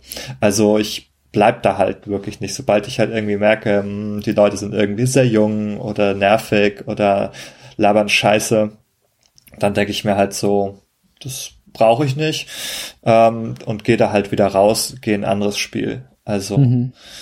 ja. Mir geht's glaube ich genauso wie Ben. Ich finde halt so dieses Online-Multiplayer-Spiel ist für mich immer was ganz Unverbindliches und ich will mich auch nicht in irgendwelche Zugzwänge begeben, die mich dann so in meinem täglichen Tun beeinflussen. Ich glaube deswegen, so gern ich halt sowas wie Destiny spielen würde oder wenn jetzt zum Beispiel Anthem rauskommt, da hätte ich halt schon Lust drauf oder Division oder so. Aber ich habe halt, also ich hätte halt nur Lust darauf, wenn ich in einem festen Team bin, aber auf der anderen Seite will ich nicht soziale Verpflichtungen haben. Und weil genau solche Gruppendynamiken ja dann entstehen. Also ich spiele zwar schon viel online, aber dann halt FIFA eins gegen eins und dann spielt es halt überhaupt gar keine Rolle. Weil meistens sind das irgendwelche Kinder in Sprachen, die ich nicht spreche, die in das äh, äh, Telefon mit einer Fistelstimme sprechen. Ähm, aber so, ich weiß nicht, das hört sich halt so schlimm an. Also, und sowas, ja. Also ich kenne es halt ganz, ganz früher, als ich noch am PC gespielt habe, zur Schulzeit, wo man in einem Counter-Strike-Clan war. Aber auch da war man das immer so, sobald das alles so wurde, als müsste man irgendwelche Verpflichtungen eingehen, war es immer so, so I'm out. Ich bin hier nur zum Spaß haben. Ich will nicht kompetitiv spielen. Ich habe Spaß und sobald sowas anfängt zu ehrgeizig zu werden, glaube ich, kommen dann halt, also fühlt man sich vielleicht auch eher auf den Schlips getreten oder, also ich, ja, das für mich eher, also erstaunlich. Ja. Also ich muss halt auch sagen, online spiele ich irgendwie, wenn, denn nur mit euch. Und ja, genau. Es macht halt auch super viel Spaß. Also jetzt auch wie, wie Anthem oder sowas würde ich halt auch super gerne mit euch zusammenspielen, aber ich weiß halt auch, das wird halt nicht passieren, weil wir, ich weiß nicht, irgendwie kann man an einer Hand abzählen, wie oft wir letztes Jahr zusammen irgendwas gezockt haben. Aber wenn, dann war es immer geil. Wenn, dann war es geil. Das ist richtig. also ich habe irgendwie im, im, Dezember ein bisschen Smash Brothers mit Ben und so gespielt. Wir haben im... Ohne mich. Hm? Ja, richtig, du warst auch mal dabei. Äh, wir haben, glaube ich, also Robert, du und ich, also Stefan, wir haben im Mai oder wann das, oder April, wann das war, die Beta von Sea of Thieves gespielt, was ganz witzig war. Oh ja, stimmt. Und also, aber da hört dann irgendwie mein Gedächtnis an Multiplayer-Partien auch schon auf. Ich weiß, dass ich mit meinen Kollegen von der Arbeit damals noch so ein bisschen Ghost Recon äh, Wildlands gespielt habe, aber und hier Division 1. Aber das war's dann irgendwie auch. Also, das sind irgendwie vier Spiele, die ich an, was weiß ich, paar Tagen irgendwie mal gespielt habe. Aber mehr weiß ich jetzt halt auch nicht mehr. Haben wir letztes Jahr nicht noch ein bisschen PUBG gespielt oder war es schon vorletztes Jahr? Ich glaube, das war auch schon vorletztes Jahr. Vorletztes Jahr, 2017. Okay. Also zum einen ist es ja bei uns immer die Koordination, irgendwie wann hat wer Zeit, dass man sich halt tatsächlich mal irgendwie hinsetzen kann und ein bisschen zusammen zockt. Und dann hat, haben wir halt auch nicht immer alle zusammen Zeit. Das ist ja dann das Nächste. Hm. Ähm, und mit irgendwelchen Fremden, in Anführungsstrichen, oder Leuten, die ich halt irgendwie nicht so gut kenne, habe ich halt irgendwie keine Lust. Und ich habe auch keine Lust, Leute übers Internet kennenzulernen. Oder so. Das, da bin ich halt auch nicht so der Typ für. Und dann halt mit denen zu spielen. Oder während des Spielens die kennenzulernen. Jetzt habe ich so eine Geschäftsidee, so eine Dating-App mit, mit Gaming zu verbinden.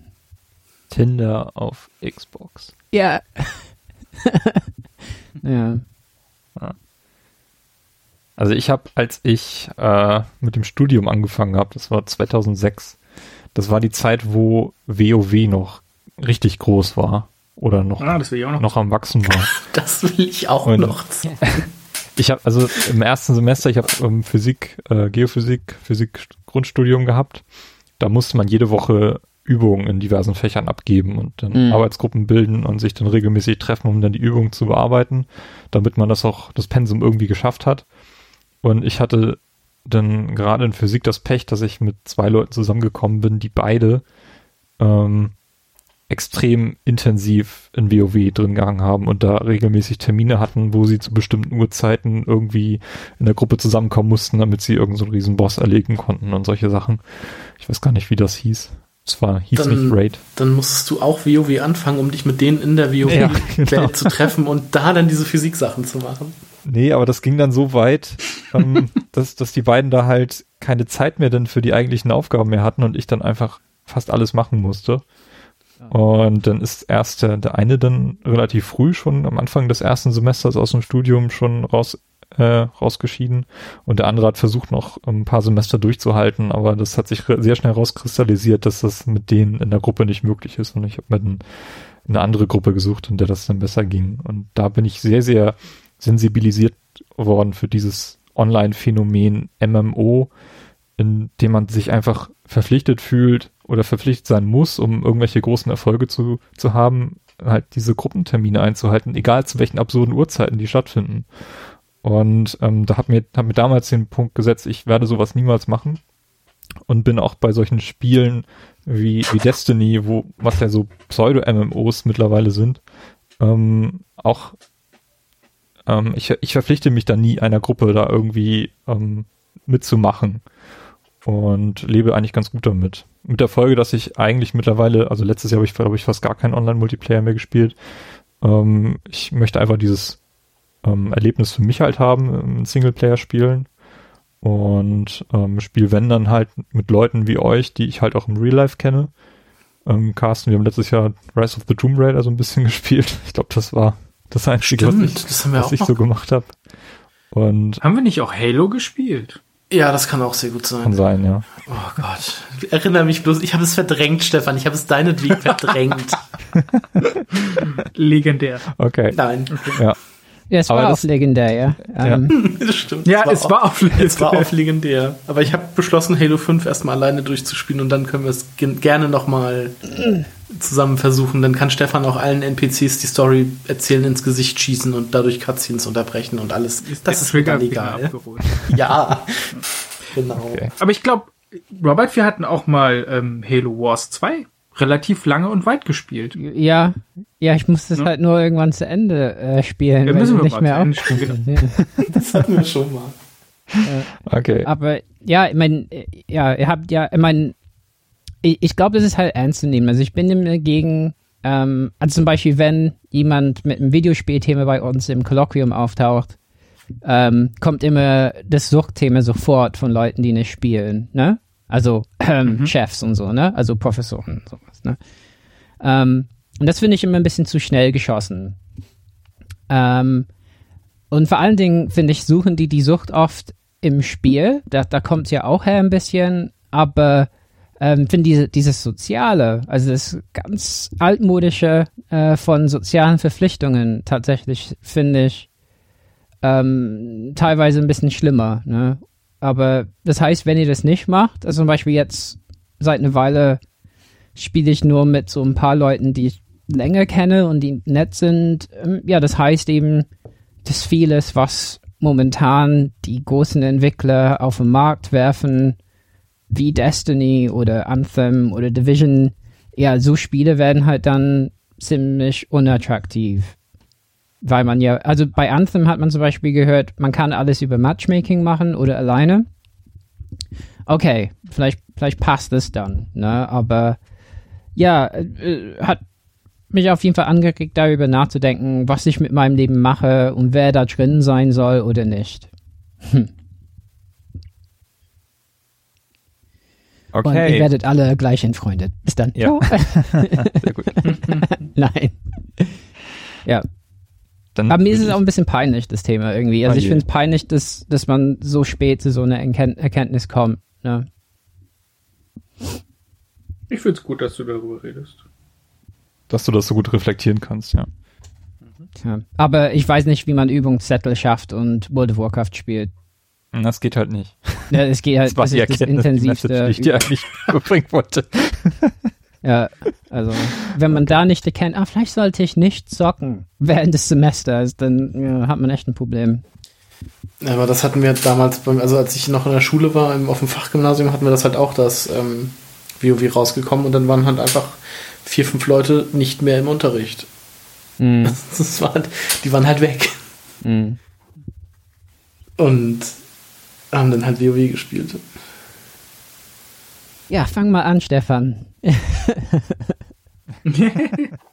Ich spiel's nur, weil da Lovecraft-Referenzen drin Mhm. sind. Und weil mir das Hearthstone tatsächlich ganz gut gefällt. Ja, aber Aber ich bin das eher, ich bin so, so ein Quartals-Multiplayer-Spieler dann so. Also wie so ein Quartalstrinker, der dann halt nur so zwei Tage ganz extrem und, und dann drei Monate gar nicht. Ich glaube, so läuft das eher. Hm. Zum Beispiel die Destiny 1 Demo habe ich dreimal durchgespielt mit allen Charakteren und das Spiel selber dann liegt Level 11. Nee, Level 11. War nicht so weit, glaube ich. Naja.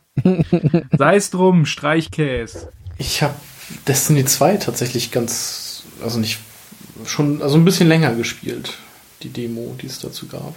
Das hat mir eigentlich Hm. auch ganz gut gefallen. Sie aber immerhin runtergeladen. irgendwie hat mich das dann nach einer Zeit auch nicht mehr gereizt. Ja, Okay, ich mach mal weiter mit meinem Beitrag, bevor wir uns ja, hier mach festhängen. Okay. 2018 war für mich ein spannendes Jahr. Ich habe meinen ersten postakademischen Job bekommen in einer Branche, in der ich mich vor einem Jahr mit Sicherheit nicht gesehen habe. Und ja, es ist herausfordernd, macht Spaß. Und ich bin vor allem über meinen eigenen Schatten gesprungen und sehr weit weg von meinem Ort gezogen, an dem ich eigentlich ähm, bislang mein Leben verbracht habe.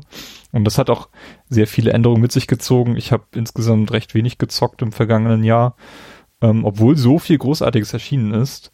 Und auch obwohl ich ein paar Monate Anfang letzten Jahres noch arbeitslos gewesen bin. Aber ich brauchte auch für mich so ein bisschen Zeit, um mich zu finden und bin deswegen auch gar nicht so richtig traurig darum. Habe in der Zeit ähm, Langzeitideen geschmiedet für zukünftige Projekte Nur um jetzt dann, wo ich jetzt wieder ähm, eine gute Arbeit habe, wieder festzustellen, dass mir einfach viel zu wenig Zeit dafür zur Verfügung steht. Aber irgendwas wird da irgendwann kommen und ähm, dann werdet ihr auch davon erfahren. Aber als Aufhänger für diesen Beitrag möchte ich nochmal das Podcasting aufgreifen, denn ich habe festgestellt, dass Podcasts im Jahr 2018 mein Medium Nummer eins geworden sind. In meinem Podcatcher liegen mittlerweile 1600 ungehörte Episoden von Podcasts, die ich abonniert habe und es werden täglich mehr, obwohl ich gar nicht so viel Neues abonniert habe im vergangenen Jahr. Aber das allein ist für mich schon die größte Motivation, hier mit Play Together weiterzumachen und noch viele tolle Ideen im Hinterkopf zu haben, die ich hier gerne noch umsetzen möchte, denn dieses Projekt liegt mir doch insgesamt sehr am Herzen. Und äh, die Welt, speziell die der Spiele-Podcasts, hat sich in meinen Augen in den letzten Jahren doch ziemlich verändert. Eine ganze Weile lang hatte ich das Gefühl, dass wir mit dem Format Play Together da irgendwie in einem Segment rumgefischt haben, das eigentlich komplett abgegrast ist und es sehr, sehr viele Podcasts waren, die recht ähnlich aufgestellt haben, äh, aufgestellt waren, aber irgendwie so oft sind das auch Eintagsfliegen, die so ein paar Episoden machen und dann wieder verschwinden aus der Landschaft ähm, Podcasts kommen und gehen, was man allein schon im etwas eingeschlafenen Projekt Support Your Local Gaming Blog beobachten kann. Auch dort sind hier 2018, glaube ich, zwei oder sogar noch mehr Projekte eingeschlafen. Und eine Weile lang konnte man uns da auch zuzählen, weil wir ja auch seit Sommer dann nichts gemacht hatten. Und auf der anderen Seite sind da viele große Podcasts und auch einige kleinere Projekte, die den Weg der Monetarisierung gehen und hinter einer Paywall versch Winden, was ja auch prinzipiell nicht verkehrt ist. Viele Projekte sind ja auch sehr erfolgreich. Und das ist aber kein Weg, den, den wir einschlagen wollen und werden.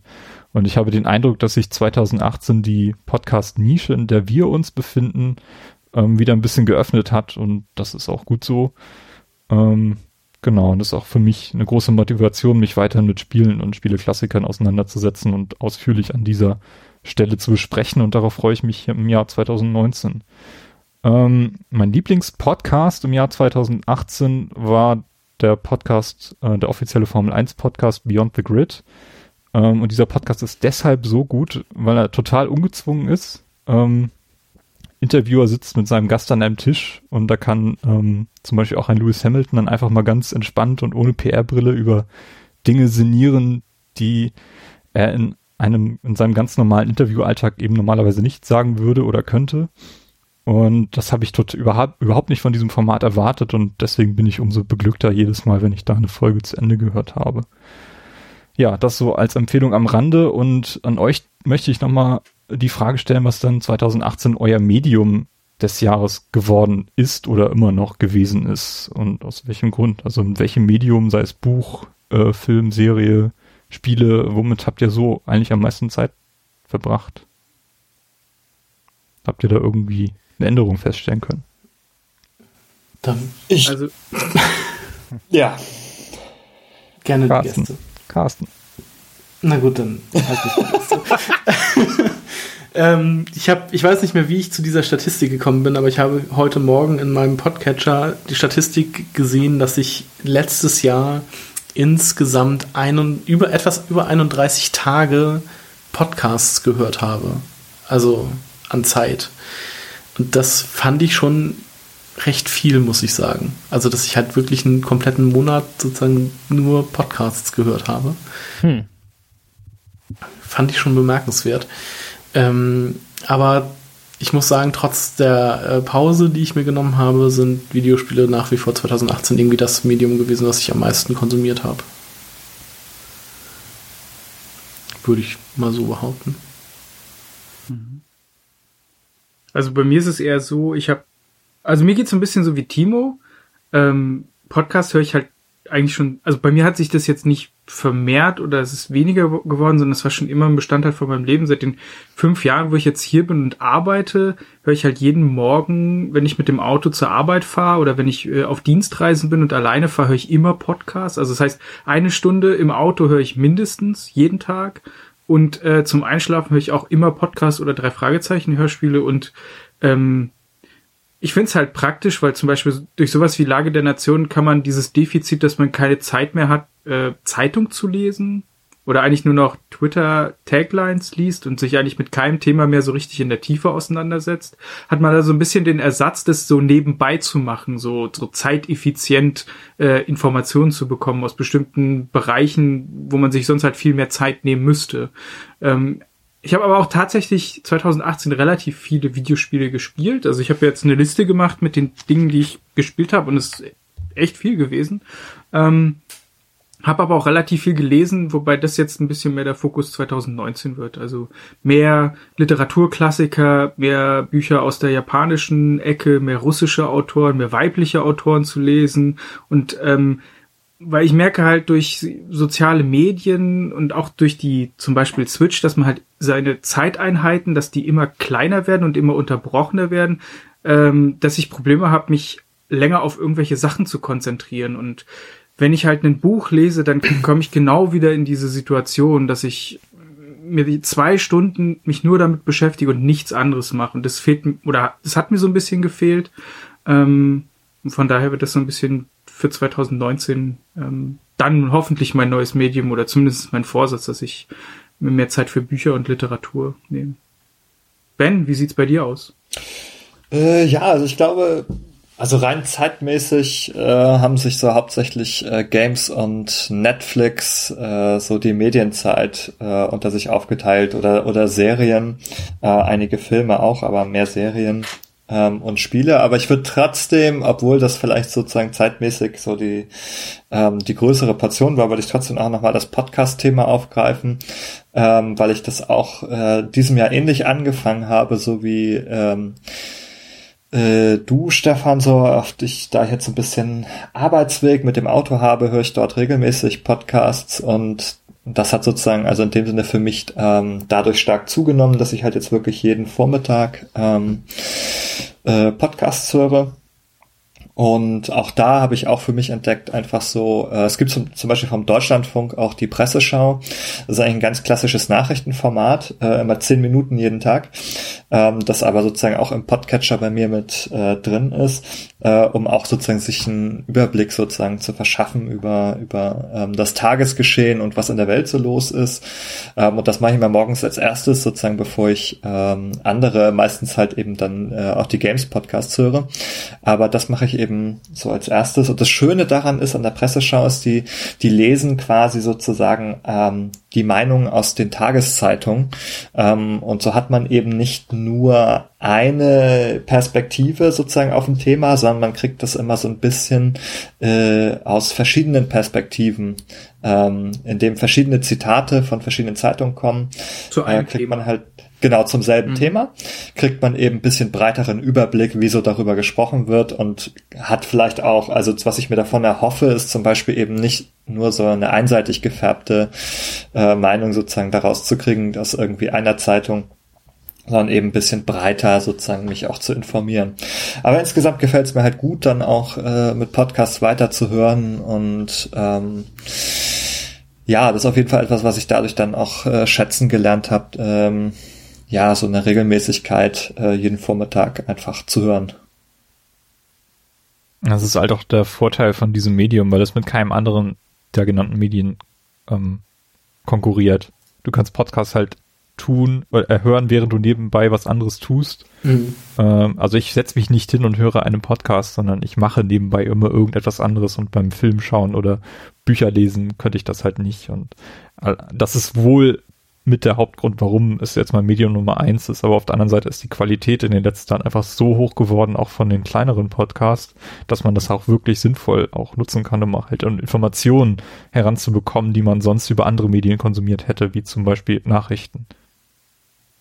Also ja. Es verdrängt halt das Radio, aber das ist ein ganz anderes Thema.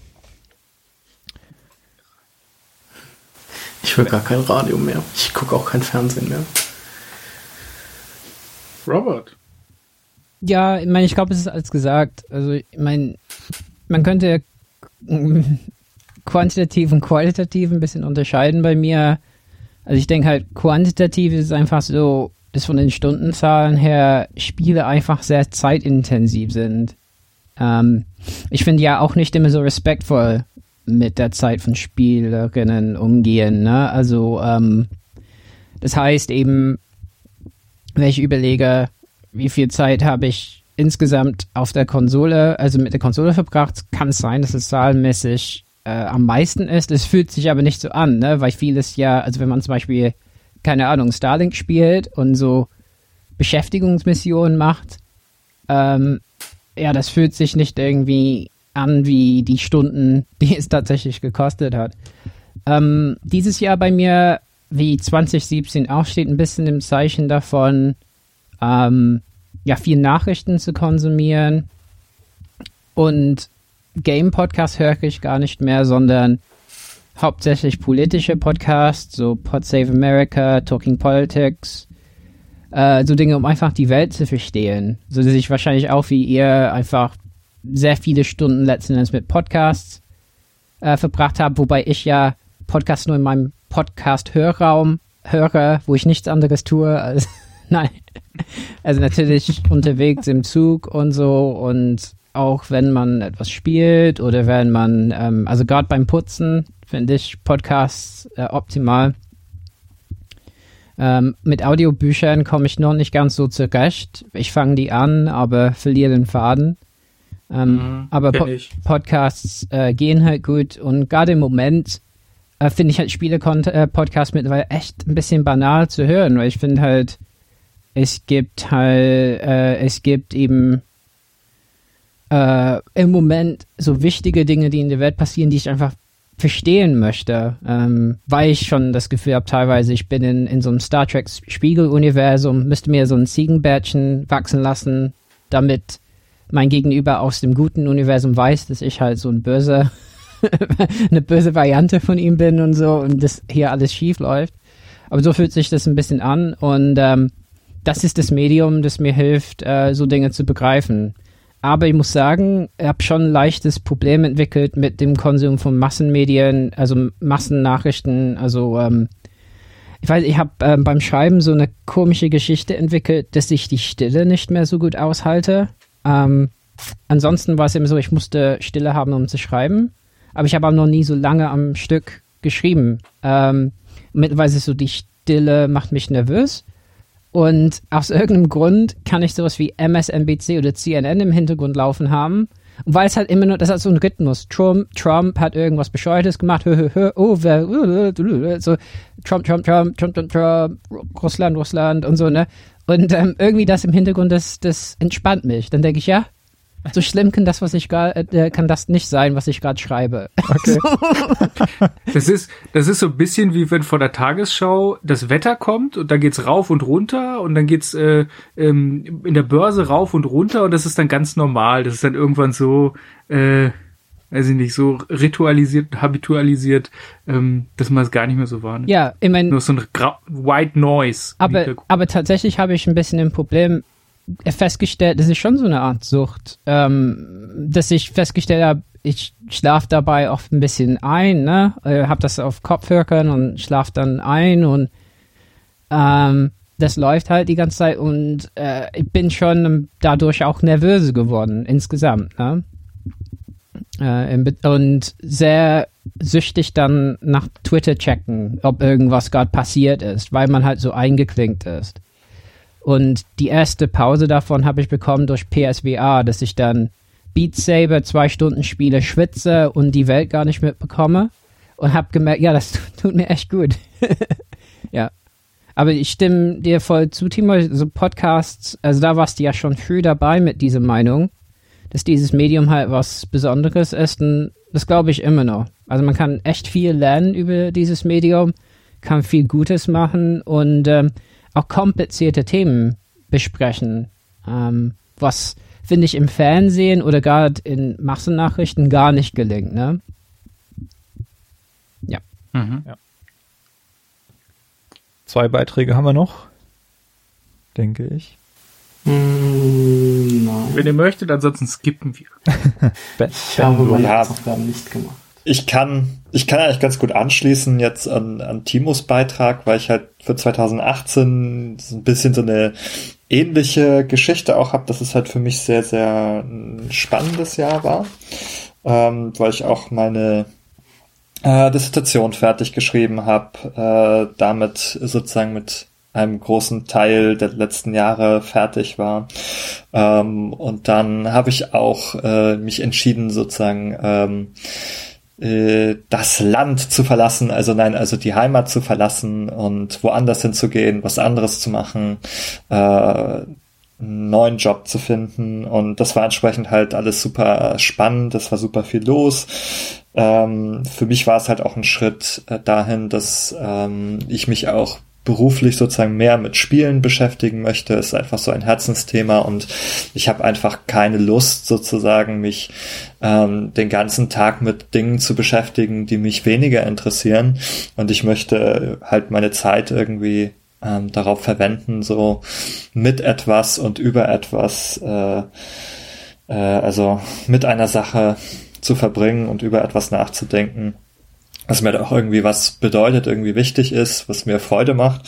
Ähm, und das ist mir sozusagen durch diese Veränderung auch gelungen und deswegen ist es äh, für mich super wichtig gewesen und eine große Sache.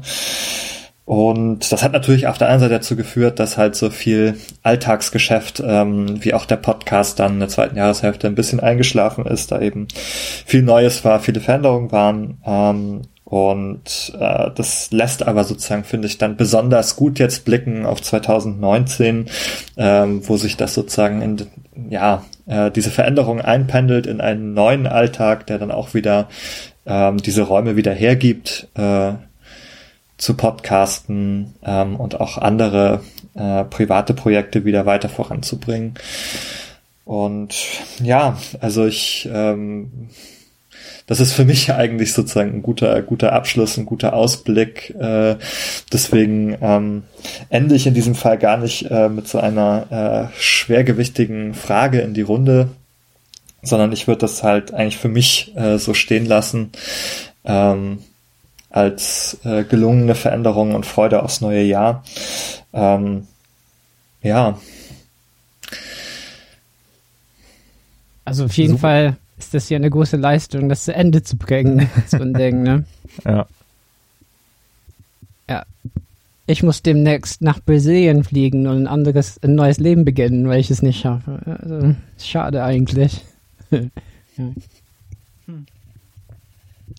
Aber fühlt sich das anders an jetzt, wo du so einen Titel hast? Äh, ach, der Titel selber fühlt sich, fühlt sich eigentlich nicht irgendwie an. Also es ist sowieso bei solchen Sachen immer schwierig. Ähm, vielleicht weil Beim Starbucks Co Coffee äh, lässt schon den Doktor draufschreiben. Ja. Dr. Ben ist, genau. ist Dr. Ben. Dr. Ben? ja. Ähm, ja, also ich glaube, dass das Problem bei diesen Sachen ist, dass man halt sehr, sehr viel Zeit mit so einer Sache verbringt und die hat relativ wenige ähm, Zwischenziele und Zwischenstationen. Es steht eigentlich immer nur dieser große eine Abschluss am Ende sozusagen mit dieser Arbeit fertig zu werden.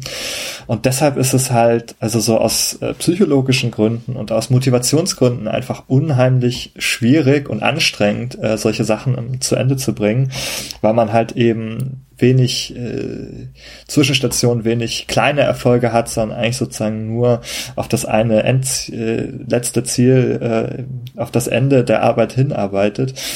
Ähm, und dann ist es auch fast eher so, also, ne, weil es viel Arbeit ist, was anstrengend ist, dass man es gar nicht so als richtig positiv erleben kann, sondern es ist sozusagen eher so, man denkt, na Gott sei Dank ist das jetzt auch geschafft. Also eher so der Stress fällt so von einem ab. Also das ist natürlich auch schon ein gutes Gefühl, aber so finde ich, also aus meiner Perspektive so, es lässt irgendwie wenig Raum für so ein richtig positives Hoch von, was man jetzt alles geschafft und erreicht hat, sondern es fühlt sich eher an wie das Abfallen von, von, von Stress und Anstrengungen. Und ähm, aber es hat trotzdem super positiv und es hat für mich halt ein bisschen einfach ein bisschen Zeit gebraucht, dass ähm, bis es halt so ankommt, ne, bis man halt so merkt, so ja, man ist jetzt fertig und man macht jetzt was anderes.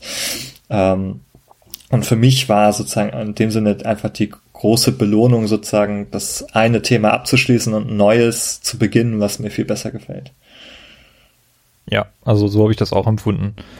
Ähm, so, man braucht ein bisschen Abstand zu der ganzen Sache, um wirklich sagen zu können, ja, das war es wert, aber direkt in dem Moment, wo man, wo man da die Verteidigung hinter sich gebracht hat, ist man einfach nur erleichtert, dass einfach diese, diese ganzen Jahre an Arbeit da plötzlich abgeschlossen sind, also tatsächlich mal fertig sind und die ganze Zeit, während du daran sitzt, hast du nie das Gefühl, dass irgendwas fertig wird.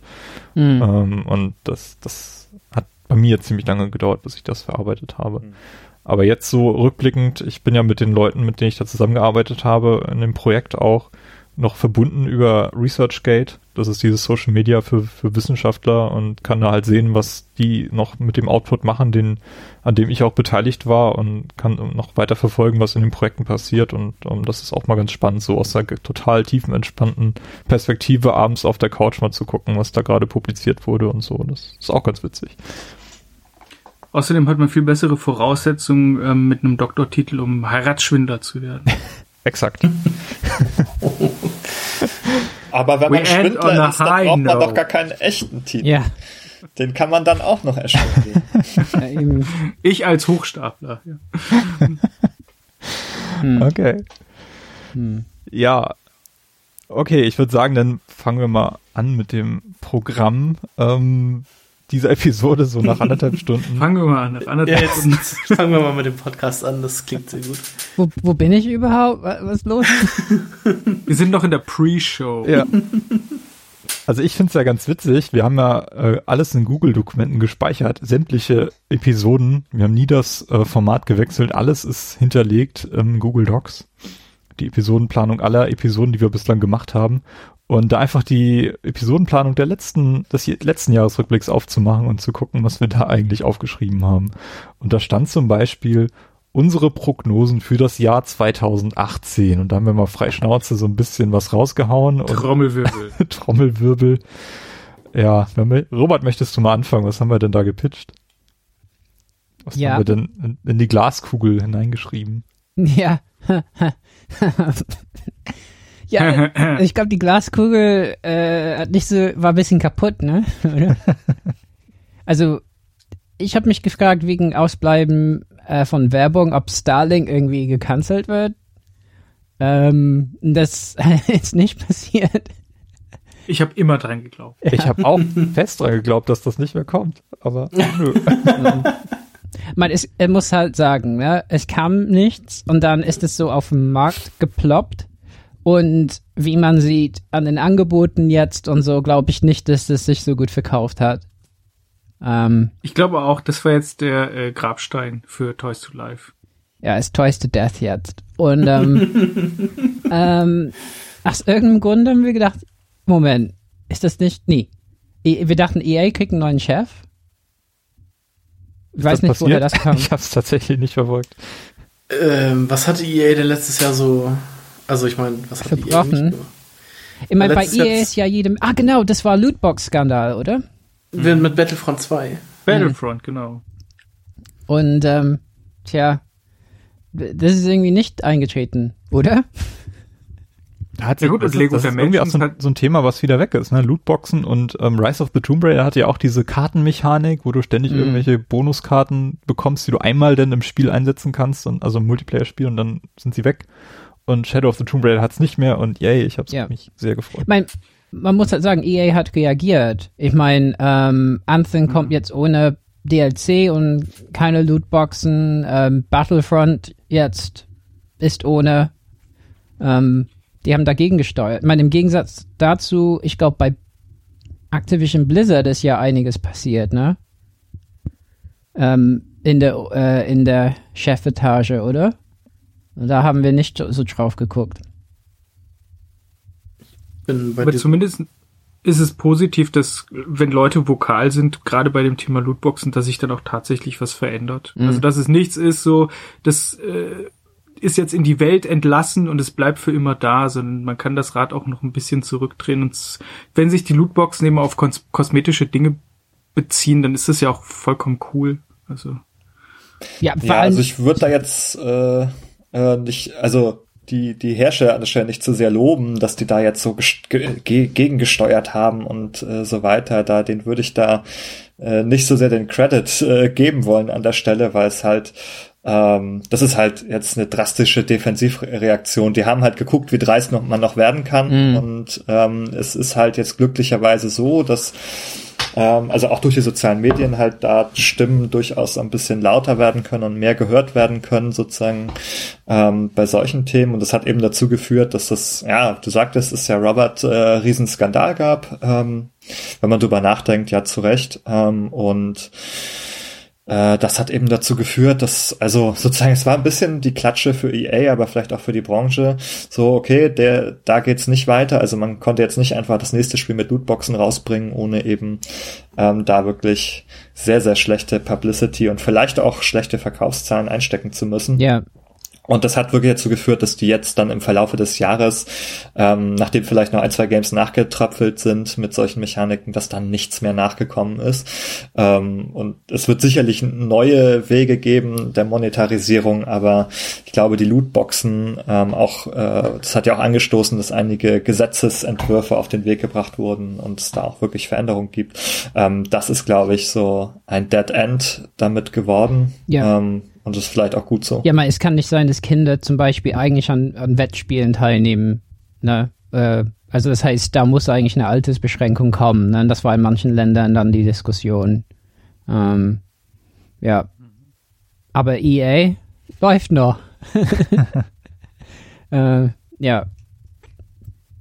Ich glaube, ähm, ich hatte in, in der letzten Episode äh, die Switch XL vorgeschlagen, so ganz in, in der klassischen Entwicklungsreihe, äh, die Nintendo bei Handheld so hat. So war auf jeden Fall eine große Fehleinschätzung, Timo. Na, so, so falsch war es, glaube ich, gar nicht. Ich meine, das ist jetzt im vergangenen Jahr nicht passiert, aber die Gerüchte kochen ja mittlerweile über, dass es in diesem Jahr eine neue Switch-Version mm. geben wird glaube, Timo möchte seine Prognose erneuern ja, für dieses Jahr. Aber wird das sie sein oder wird das einfach besser sein? Wird das größer oder wird es einfach technisch besser? Es wird technisch besser sein, einfach weil die Chips, die sie da verbaut haben, zu teuer werden, wenn sie halt nicht mehr in der Produktion sind und extra für die Switch hergestellt werden müssen. Ich glaube, da ist ja dieser uralte Tegra-Chip drin und da gibt's längst einen mhm. Nachfolger und wenn sie den einfach einbauen, genau. ist er abwärtskompatibel und das ist ein, Zum, großes Thema. Äh, Release der Switch wurde ja schon diskutiert, ob da der aktuelle Tegra, also der damals schon verfügbare aktuelle Tegra drin ist mhm. und es war dann ja eben eine Nummer älter doch drin mhm. und deswegen glaube ich, ergibt es schon Sinn, weil das ist auch wieder zwei Jahre dann her. Ja.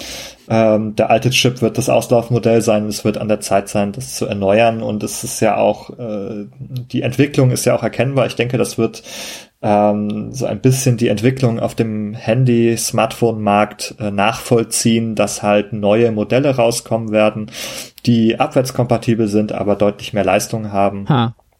Naja, ähm, Sony und Microsoft haben es ja mit den letzten beiden, mit PS4 Pro und One X ja schon vorgemacht eigentlich. Genau, da ist es halt auch Modell. schon so. Ja. Ähm, ich glaube, dass es halt noch viel, also noch viel einfacher für Nintendo sein wird, weil eben die Smartphone-Hersteller an diesen Chips sowieso arbeiten und weil da sowieso ähm, sozusagen immer viel Bewegung drin ist, äh, während halt im PC-Markt momentan nicht sehr viel Bewegung drin ist, äh, schnellere Prozessoren äh, zu bekommen. Hm. Verdammt Miner. Und ja, also ich kann mir das gut vorstellen, vielleicht nicht wirklich jedes Jahr, aber dass halt vielleicht auch so alle zwei, drei Jahre noch, also in den nächsten Jahren wirklich ein, eine aktuellere Switch-Version äh, kommen wird.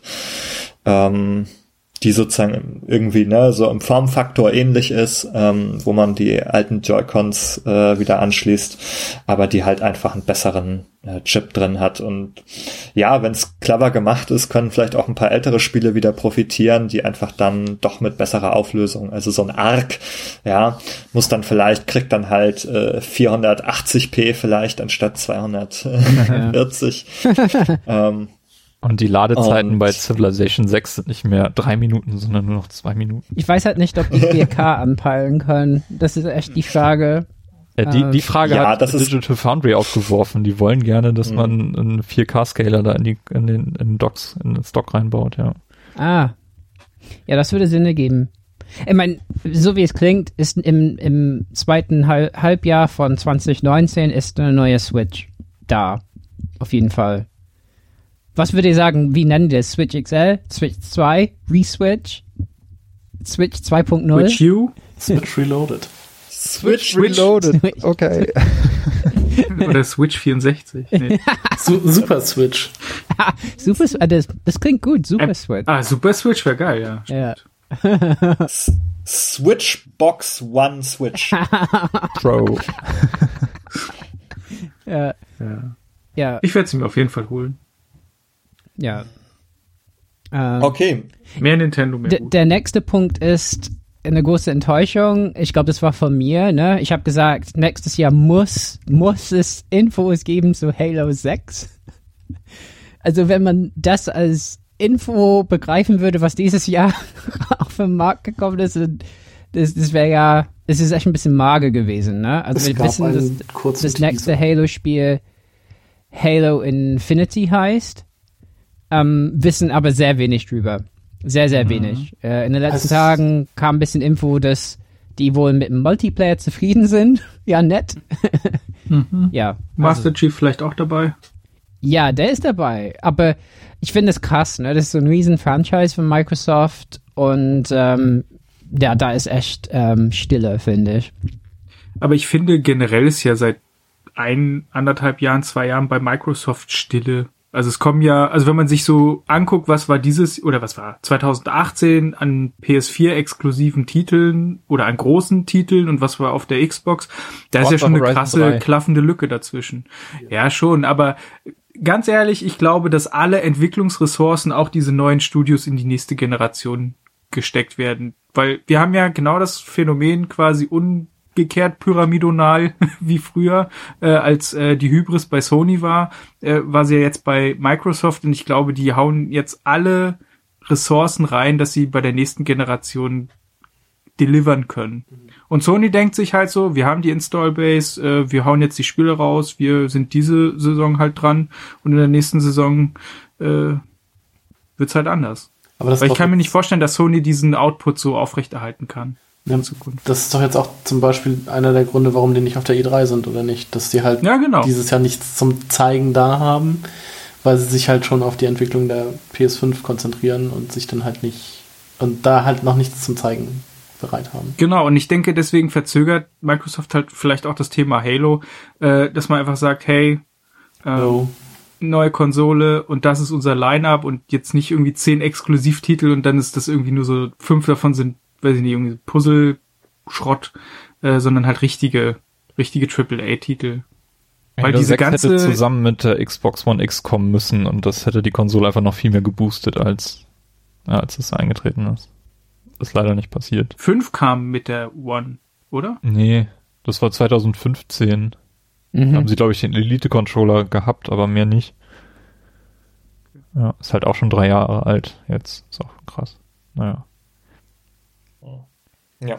Äh, ja, Robert, das kam wahrscheinlich von dir. CSU verbietet Videospiele, ist nicht passiert. Nee, war das. Nee. Das ist klingt so nach Timo. Ich würde sowas spezifisch. wieder rein, Das- Timo, ja echt, äh, wieder auch, reinschreiben. dann war es von Stefan. Aber ich hätte ja vor einem Jahr auch nicht erwartet, dass ich dieses Jahr, also nee, vergangenes Jahr schon an der Landtagswahl in Bayern teilnehmen hätte dürfen. Hm. Naja. N64 Classic Mini ist nicht eingetreten, stattdessen hat Sony die PlayStation Classic rausgehauen. Okay. Hm. Äh, mhm. könnte weiterhin passieren, dass es dieses Jahr dann kommt. Oder Und die, die haben PS damit das Classic-Format getötet. Ja, oder das. Ja. Ja. Ich glaube nicht. Ich glaube, das verkauft sich schon weiterhin ganz gut, wenn, wenn das Format selber stimmt. Was ja, Ja, bei wenn Sony allein- jetzt nicht passiert. Ist- Wenn allein du von jeder Konsole fünf Stück kaufst. Ups. ich belebe den Markt. ja. Ja, und die PS Vita 2, ähm, Nee. lass mir das mal so stehen. Aber ehrlich gesagt, man muss sich schon fragen, bei, den, bei der nächsten Generation, ob die nicht doch irgendeine Lösung als Antwort auf die Switch haben wollen zum Mitnehmen. Oder, Oder- ob die sagen, nee, das ist Nintendos Ding, die machen das. Wir haben VR. Ja. Also irgendwie finde ich schon spannend. Äh, also Microsoft hat das ja nie versucht mit Spielen unterwegs, außer wenn man Windows Mobile dazu zählt. Oh. Ich hatte ja ein Windows-Telefon. Hatte ich auch. Ähm, ist mir aus der Tasche gefallen irgendwo in Oldenburg. Wenn jemand das hat, ja, wieso haben sie sich nicht gemeldet bei mir? Da war ein Halo-Spiel drauf.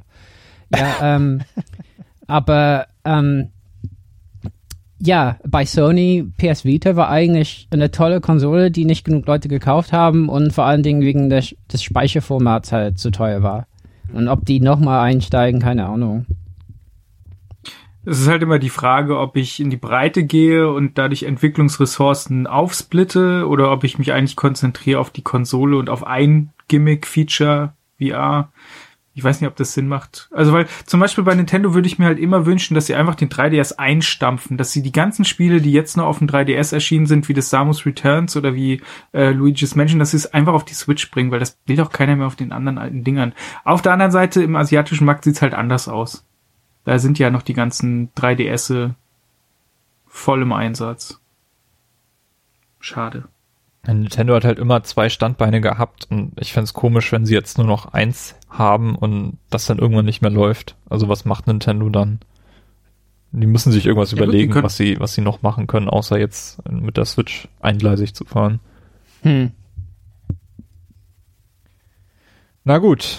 Was wurde aus unseren Most Wanted 2018, die wir vier außer Ben in der letzten Episode ähm, könnt ihr nachhören im letzten Jahresrückblick gepitcht haben. Und Ben, du hast deine dazu geschrieben, die du dir wahrscheinlich hinterher überlegt hast, oder hast du es auch irgendwo schriftlich festgehalten gehabt?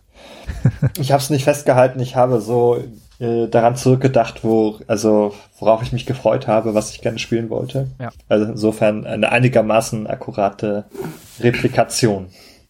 Hm. Okay, ich fange einfach mal an. Äh, bei mir war auf Platz 1 Anthem, das ist verschoben worden, kommt jetzt im Februar, äh, geschenkt. Metroid Prime 4, ebenfalls keine neuen Informationen, kommt vielleicht dieses Jahr auch äh, außerhalb äh, des Jahres 2018. Spider-Man ist auf Platz 3, das habe ich hier eingeschweißt vor mir, nicht gespielt, aber es ist da. Detroit uh. Become Human habe ich tatsächlich mir gar nicht angeschaut, nicht mal uh. irgendwelche Bewegtbilder gesehen. Ähm, mal gucken, vielleicht hole ich es dann doch noch mal irgendwann nach. Und The Crew 2 habe ich jetzt letzte Woche noch schnell eingelegt, um es kennenzulernen. Und das ist tatsächlich ein ziemlich geiles Spiel. Also eins von fünf. hm. hm. Carsten. The Crew 2 habe ich die Beta gespielt. Das war ganz witzig. Oder die Demo? Ich weiß gar nicht mehr, was das war. Ähm, mein Platz eins war Octopath Traveler. Habe ich dieses letztes Jahr nur die Demo gespielt und dann irgendwie war es nichts für mich. Also ich bin immer noch so ein bisschen angetan von dem Spiel, aber gekauft habe ich es mir nicht. Ähm, vielleicht, wenn es irgendwann mal irgendwo günstig ist. Günstiger als es letztens war, würde ich da mal zugreifen. Äh, Red Dead Redemption 2 habe ich mir gekauft, habe ich kurz reingespielt. Also ich habe es wirklich noch nicht so lange gespielt. Äh, packt mich jetzt auch noch nicht so zu 100 Prozent. Ich reite allerdings auch nicht wie Stefan gegen Bäume und Büsche und fliege dann durch die Gegend. Epic Horse Fail. Bist du aber schon aus dem Schnee raus? Ja, ja, doch. Ich bin im, im, zweiten Lager sozusagen. Okay. Aber weiter bin ich bin ich noch nicht. Also ich habe da schon ein paar Missionen gemacht, aber noch. Es dauert eine Weile, mhm. bis das so in Fahrt kommt.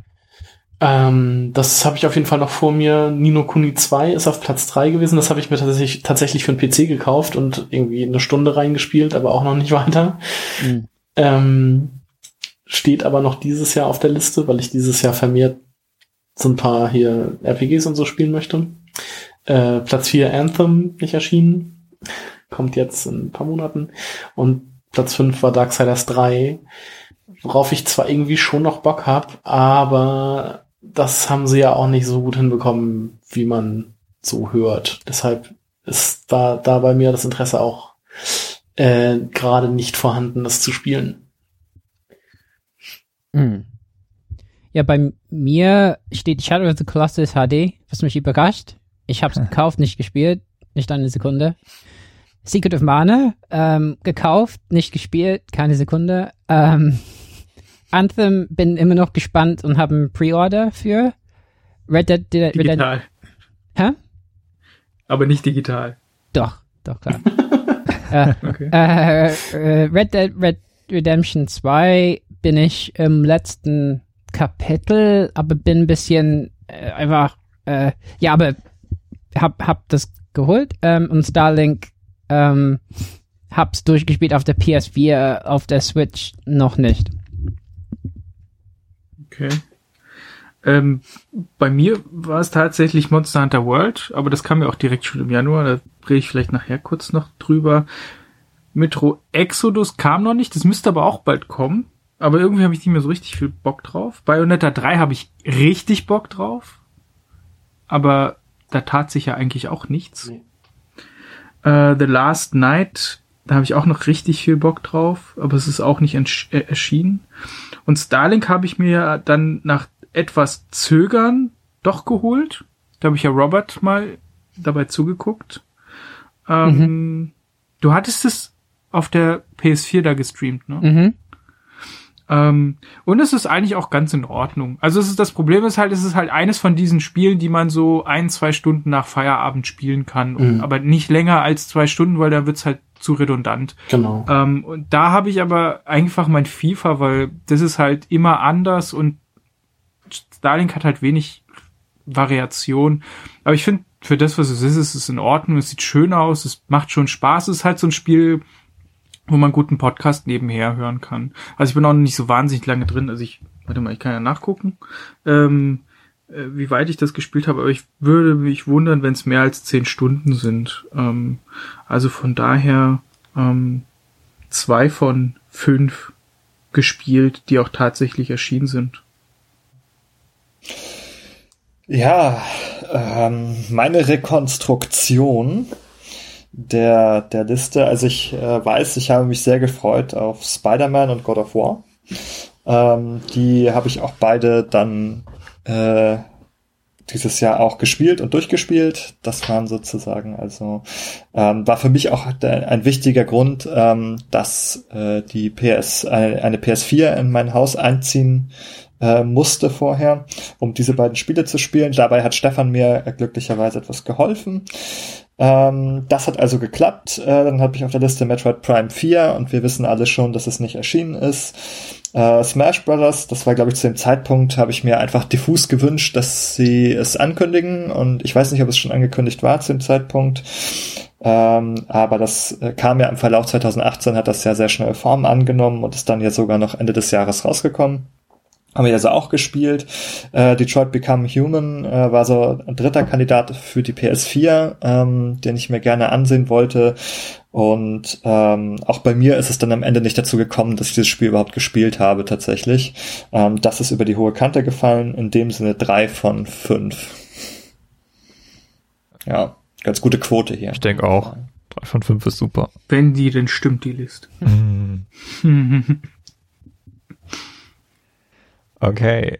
Ähm, ja, Spiele aus vor 2018, die wir dieses Jahr zum ersten Mal gespielt haben, ist bei mir dann doch das Gros dessen, was ich überhaupt gespielt habe im vergangenen Jahr. Also What Remains of Edith Finch habe ich ja gleich im Jahresanfang nachgeholt.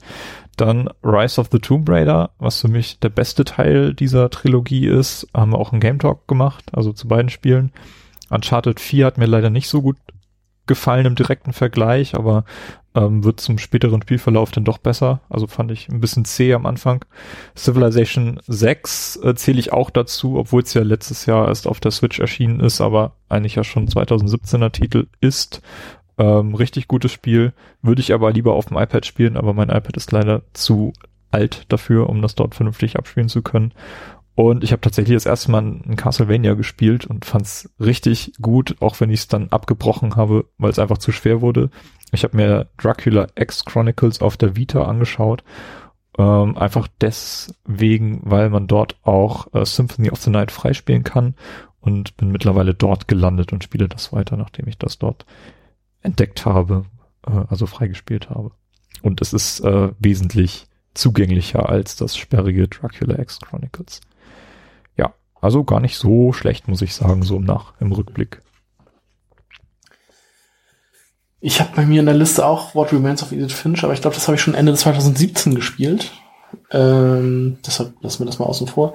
Ähm, ich habe mit Tales of Berseria auch angefangen. Ich glaube, das kam 2018. Bin mir aber auch nicht sicher. Wahrscheinlich ist das auch schon 2017 erschienen. Keine Ahnung. Auf jeden Fall habe ich das angefangen.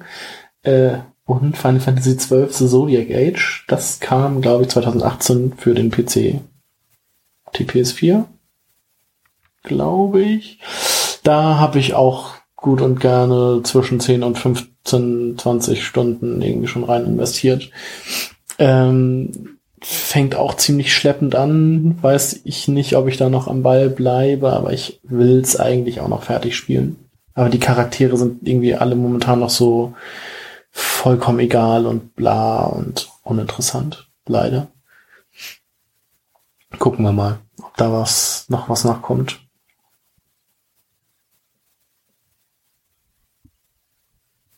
Robert. Oh, ich dachte, dachte Stefan macht das denn. Okay, ja, ähm, bei mir habe ich einfach nachgeholt Night in the Woods. Das ist ja also ein Abenteuerspiel von Infinite Fall und Secret Lab. Ähm, ja, fand ich super spannend. Also es ist halt äh, ne, so eine Story letzten Endes um so eine Figur, so eine kleine Katze namens May Borowski. Ähm, ja, ich fand es sehr äh, rührend und ähm, teilweise ein bisschen unangenehm zu spielen, ähm, weil es so eine leichte, leichte depressive Stimmung hat. Man ahnt, dass irgendwas mit der Figur ist, also dass irgendwas passiert ist und man möchte die ganze Zeit wissen, was es ist, aber auch nicht. Und ja, ich fand es sehr schön, sehr zu empfehlen. Es war auf jeden Fall ähm, etwas, was ich gern nachholen wollte. Und das ist ja auf äh, eigentlich allen Plattformen, die es gibt, ähm, äh, ähm, verfügbar. Bei mir ist so ein bisschen das Problem, dass ich 2018 eigentlich keine oder kaum nennenswerte Spiele gespielt habe, die vorher erschienen sind. Aber weil die Kategorie ja Honorable Mentions heißt, ähm, würde ich gerne so ein bisschen über die Spiele sprechen, die nicht in meiner Top 5 Liste gelandet sind. Also auch das Shadow of the Colossus hatte ich mir dann auch irgendwann mal vorgenommen. Ähm, bis auf diese schreckliche Kameraführung fand ich das eigentlich ziemlich schön. Ähm, Far Cry 5 hat mir auch echt gut gefallen. Ähm, fand ich auch so nach dem, nach den letzten so ein bisschen frische, frischer Start und die Grafik sah halt auch echt gut aus. God of War hat mich gar nicht so richtig abgeholt, das habe ich auch nicht zu Ende gespielt. Ähm, obwohl es mich eigentlich als äh, Skandinavist total packen müsste, dass es jetzt ein nordisches Setting gibt, aber irgendwie war mir das alles so ein bisschen zu platt. Ähm, und was ich eigentlich auch bemerkenswert fand, aber wofür ich mir eigentlich immer mehr Zeit nehmen wollte, war Kingdom Come Deliverance, weil ähm, jetzt mal ohne die kontroverse Entwicklergeschichte dahinter ist es wirklich ein spannendes Spiel, das ähm, halt sehr realistisch diese Zeitepoche darstellt und wieder zeigt und gerade das Landschaftliche ist halt eine ähnliche Kulisse, die ich aus meiner Heimat Mecklenburg-Vorpommern kenne. Also ich glaube, es ist die böhmische, böhmische Wälder oder so. Ähm, von daher habe ich dann einen ganz guten Zugang, aber es ist halt so komplex, dass man sich da wirklich mehr Zeit für nehmen muss. Und ansonsten habe ich eigentlich nur noch das Lego DC Super Villains Spiel gespielt, hm, was auch cool war, weil ich meine, man wird halt schnell von diesen Lego-Spielen überdrüssig. Und ich hatte zum Beispiel festgestellt, dass ich bei Lego Dimensions schon gar keine Lust mehr darauf hatte. Das letzte, was ich davor mochte, war das zweite von Batman. Und äh, als DC-Fan ist es schon ziemlich cool gemacht alles eigentlich. Also es ist halt ein solides Spiel für das, was es ist. Macht's halt Spaß, man spielt's halt durch und es kommen dann halt DLCs für die DC-Filme mit Aquaman, äh, was eigentlich ganz cool ist. Ähm, ja, und Hollow Knight war nett, aber uh. wurde mir dann irgendwann schwer. Äh, und Diablo 3 habe ich zum ersten Mal gespielt auf der Switch. Das war eigentlich auch ganz nett. Ja. Das war so ein kurzer Ritt durch 2018. Ja, also ich kann mich nur anschließen an die Edith Finch-Riege. Ich habe auch, also mir ging es genauso, dass ich äh, What Remains of Edith Finch nachgeholt habe, erst äh, im letzten Jahr. Ähm, also es ist tatsächlich das einzige Spiel, was mir für letztes Jahr eingefallen ist, was ich so richtig nachgeholt habe. Hm. Ähm, Ansonsten, ja, ich habe halt äh, hier durchaus ein bisschen Platz für noch ein paar 2018er Titel, die heute sonst nicht bei mir nicht mehr auftauchen. Ähm, ich habe Monster Hunter World gespielt, sozusagen etwas, was ich, äh, was mir vorher nicht wichtig war und was dann aber trotzdem eine interessante Erfahrung war und auf jeden Fall das zugänglichste Monster Hunter. Ähm, ähm, auf welcher Plattform angefasst. hast du das gespielt? Äh, auf der Xbox. Uh. Ja, Also da, das hat mir ganz gut gefallen. Ich habe das nach einem, nach einer sehr intensiven Woche, äh, wo ich da sozusagen bis ins Endgame gespielt hatte und ein bisschen im Game, äh, im Endgame gespielt hatte, ähm, habe ich das dann aber auch wieder äh, hingelegt sozusagen. Ähm, genau. Äh, Gibt es noch ein paar Spiele, die jetzt äh, keinen Platz haben werden? Ach ja, die Tomb Raider, äh, Tomb Raider habe ich auch gespielt. Ich habe tatsächlich, witzigerweise habe ich auch den zweiten zu Ende gespielt und dann den dritten. Ähm, der zweite lag irgendwie, warum auch immer, lag der noch so angefangen rum, äh, hat mir aber auch ganz gut gefallen. Äh, dritter hat mir ganz gut gefallen, war eigentlich recht ähnlich so zum zweiten, würde ich sagen, bisschen anderes Setting, ähm, aber definitiv äh, Spaß gemacht, ähm, das nochmal zu spielen. Ja, ansonsten meine übrigen Spiele 2018, ich würde mir äh, da sozusagen jetzt auch für meine Top-Liste äh, eher aufsparen ähm, und habe eigentlich sozusagen auch hier für die Kategorie eigentlich eher Gedanken gemacht, was was was ich noch nachgeholt habe und das war dann eigentlich gar nicht viel.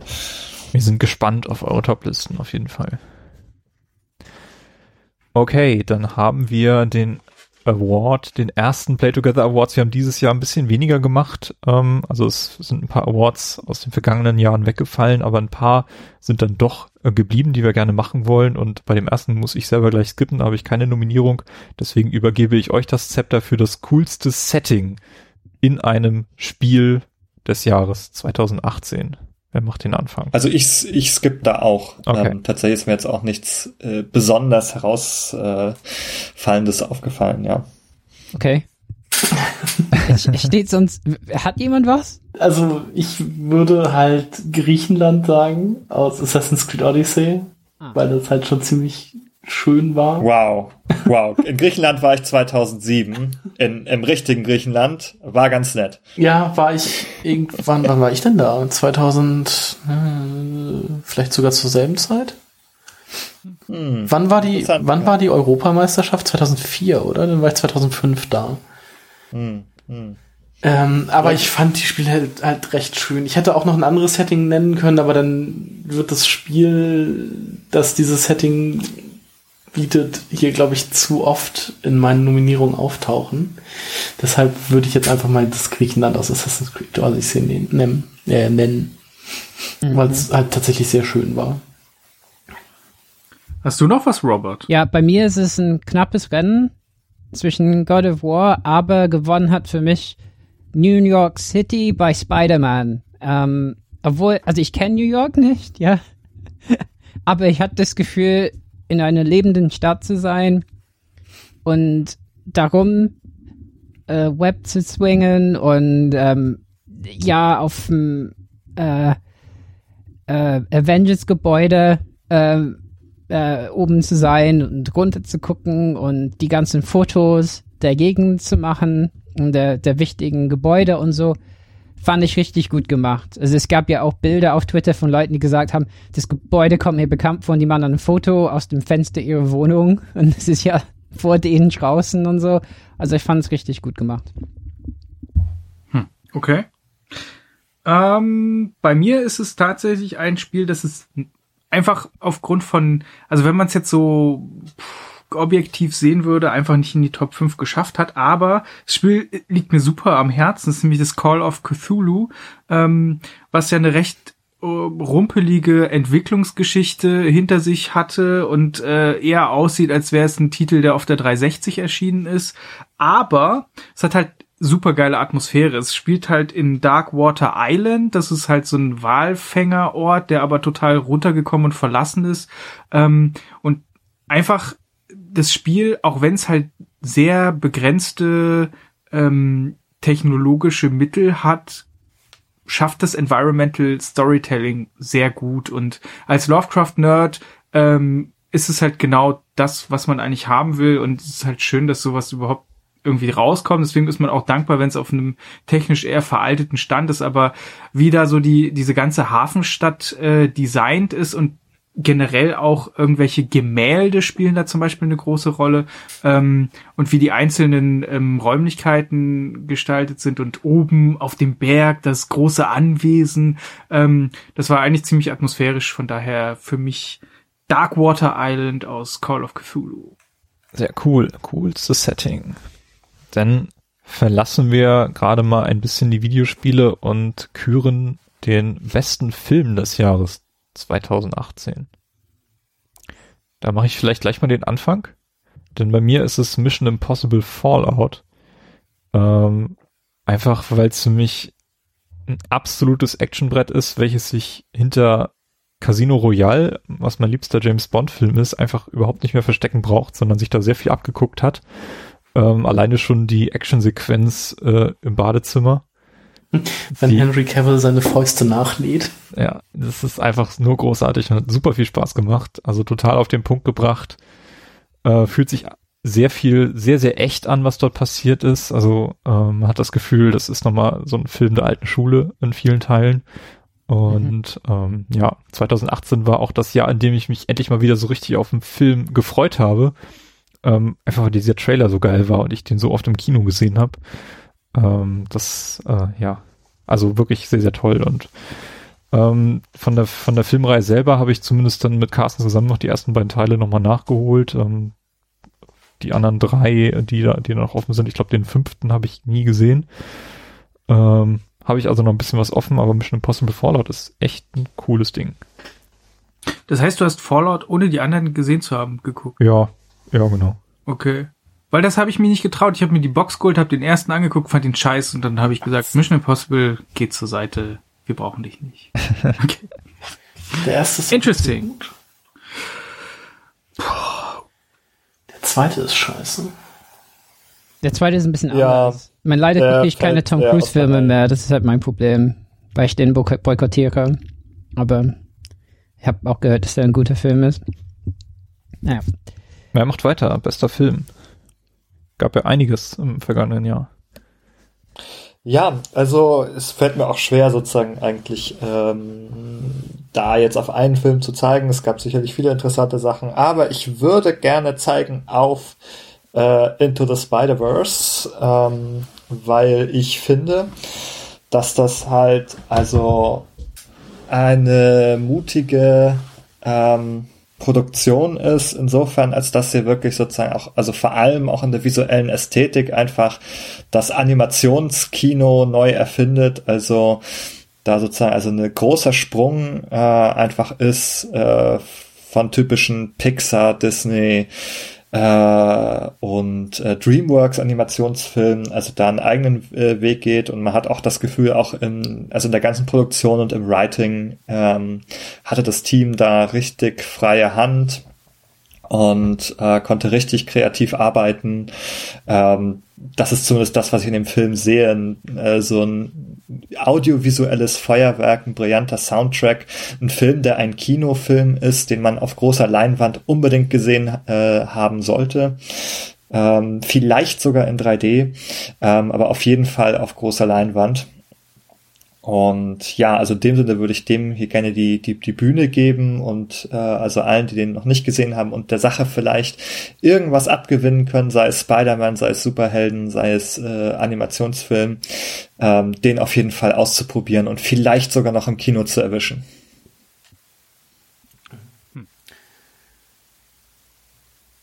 Carsten? Ja, ich, ach, es ist, ich muss leider also weil er mir doch schon ziemlich viel Spaß gemacht hat, muss äh, Avengers 4, 3, 3 nehmen. Weil er also mir von allen Filmen, die ich letztes Jahr gesehen habe, einfach am meisten Spaß gemacht hat. Ich war kein großer, so großer Fan von Fallout. Ähm, von Ready Player One zum Beispiel habe ich mir auch ein bisschen mehr erhofft. Da liebe ich ja das. Ist der von 2018? Ja.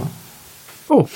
Also ich fand den Film cool und alles, aber ich, der liegt halt also er hat Spaß gemacht, aber er ist halt irgendwie. The Avengers hat mir dann doch noch ein bisschen mehr Spaß gemacht, so nach dem Motto. Und. Avengers. Äh, was? was habe ich denn? Achso, und äh, Solo habe ich letztes Jahr auch noch geguckt. Den fand ich auch sehr unterhaltsam für das, was er halt sein wollte.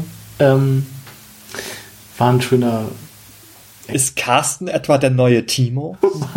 Was? Was? Ähm, also, Ja, hier wurden Dinge genannt wie Solo und, und Ready Player One. Also das, das ist so bei mir so in der Worst-Liste. ja, also da, da bist du für mich was, der Timo. Was für ein Ruf hast der du ja da? sonst als die Person gilt, die immer ganz Bizarro. Also ich, ich muss halt sagen, Star, äh, Solo ist halt jetzt kein herausragender Star Wars Film oder sowas, aber er ist halt ein guter Film. Also er macht halt Spaß. Er ist halt, also es müsste nicht mal Star Wars draufstehen, er ist halt komplett austauschbar in allem, was es halt so ist, aber es ist trotzdem kein schlechter Film. Carsten, ich freue mich, dass du es genießen kannst. Ich kann dir absolut nicht zustimmen.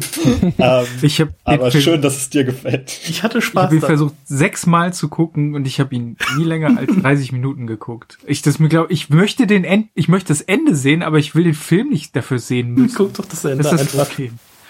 Ähm, und, äh, ich weiß nicht, Ready Player One fandst du auch nicht so gut? Ich fand den geil. Also ich, ich liebe ja das Buch. Äh, das habe ich auch schon zweimal gelesen, wenn nicht sogar dreimal. Äh, machen. Und der Film ist halt, kommt halt bei weitem nicht ans Buch ran, aber macht halt trotzdem Spaß. Also ist halt so einfach Hirn aus und gucken. Funktioniert super. Robert. Ja, ähm, ich fand Avengers auch sehr cool, ähm, äh, weil es ja so viele Filme zusammenbringt ähm, und das ohne dass der äh, Film total ähm, inkohärent gewirkt hat. Aber ich würde halt sonst sagen, fand auch Black Panther sehr gut. Ähm, äh, oh. Aus verschiedenen äh, also ich fand, äh, wie das verschiedene Themen angesprochen hat, ganz interessant. Ähm, und ähm, ja, es gab ein paar Elemente, über die man, äh, an, an denen man Kritik üben kann. Also zum Beispiel, das ist so eine hochtechnologischen, äh, äh, so ein hochtechnologischen Land, trotzdem, ähm, also ich glaube, es wurde kritisiert, dass trotzdem so eine Stammeskultur ist oder so, äh, ne, wo man quasi äh, äh, äh, gegeneinander im Einzelkampf irgendwie den Anführer bestimmt oder so. Aber trotzdem äh, fand ich sehr gut. Ich fand es halt, ähm, äh, also im Gegensatz zu sowas wie Detroit oder so, Themen wie ähm, Rassismus oder so ein bisschen subtiler angesprochen als, als, also eben in sowas wie Detroit Become Human oder so. Ne? Also ich finde, da muss man schon ein bisschen sanfter rangehen und fand es auch gut, dass der Film Erfolg gefunden hat. Aber ich würde auch sagen, Avengers äh, Infinity War äh, hat mir wahrscheinlich am besten gefallen, aber ich habe auch, glaube ich, ziemlich wenig geguckt im Jahr. Ne? Also ich habe auch nicht irgendwie so anspruchsvolle Filme oder so. Ich habe Arrival halt Millionen Mal geguckt. Einmal habe ich äh, dänisches Bier, also mit sehr viel Alkoholgehalt bei Arrival ähm, schauen getrunken. Und am Ende dachte ich, ich kann diese Aliensprache verstehen. Ja. oh, und dann habe ich auf die Flasche geguckt, oh, das hat irgendwie 7% Alkohol. Ah, ich verstehe es. ja. Und dann bist du in der Zeit zurückgereist und hast gesagt, trink dieses Bier nicht, wenn du diesen Film guckst. Leider habe ich das nicht geschafft. Ja. So. ja.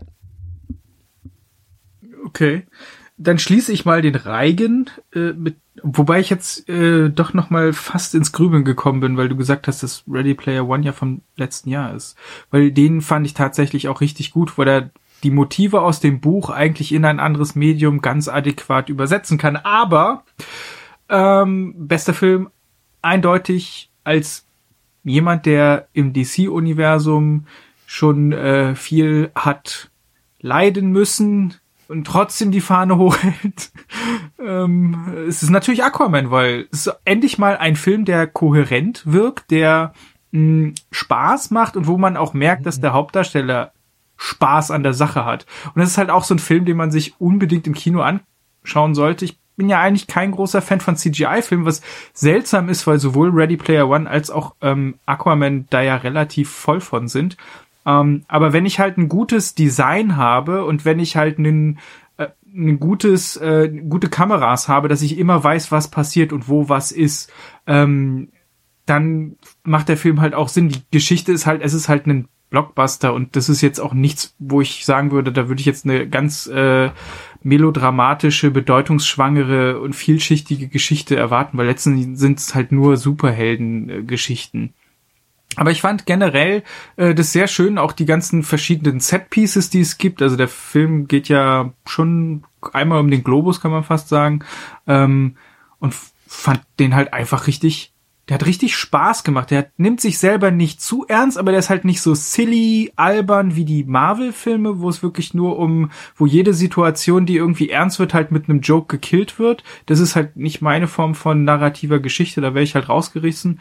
Ähm, und es hat für mich halt einfach funktioniert und bin total happy, dass äh, man quasi einem Regisseur mal seine Vision hat umsetzen lassen und nicht irgendwie durch Test-Screenings nochmal einen zweiten Regisseur reinholt, der plötzlich einen ganz anderen Ton macht und ähm, bin einfach glücklich, dass der Film so gut geworden ist. Und dass er vor allen Dingen so erfolgreich ist, das äh, finde ich halt auch cool.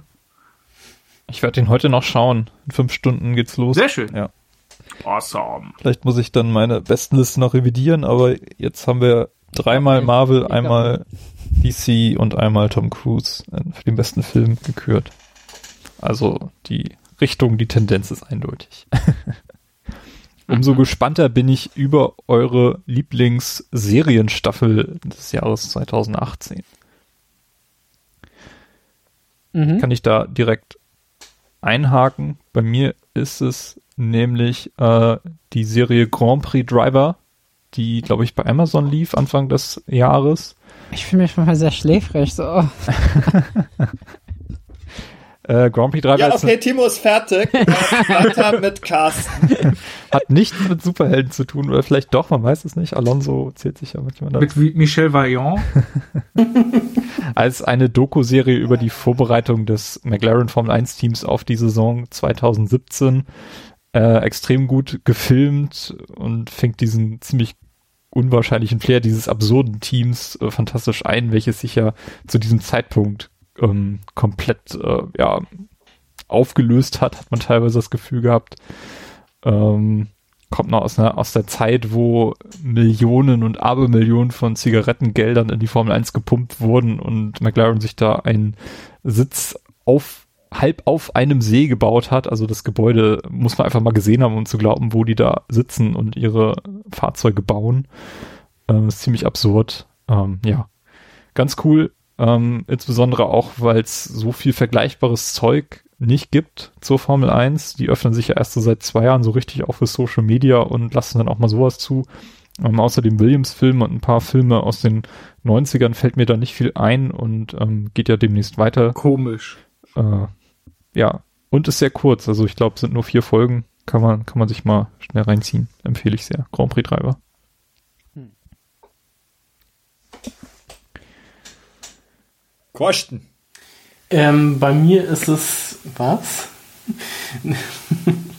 bei mir ist es äh, eine Serie, die vor kurzem, glaube ich, erst bei Netflix erschienen ist, und zwar Final Space. Also ich habe dieses Jahr tatsächlich auch überhaupt keine neuen Serien oder so geguckt. Oder also ähm, irgendwie die zweite Staffel von Dirk Gently, die ich bei weitem nicht so gut fand wie die erste, kam irgendwie letztes Jahr raus.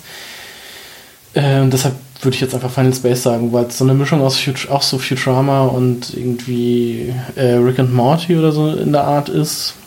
Zumindest so ein bisschen Ansatz daran hat. Äh, das war ganz unterhaltsam, aber jetzt irgendwie auch nicht so der heilige Gral der Serien 2019, äh 18.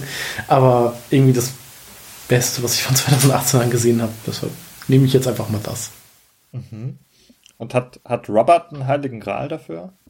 Nee, ähm, also, ich meine, äh, ich glaube, ich habe nicht so viele Serien geguckt dieses Jahr und leider sehr viele gehäuft. Am Ende des Jahres so ein bisschen so der Recency-Effekt bei mir über, äh, ähm, überwiegt wahrscheinlich.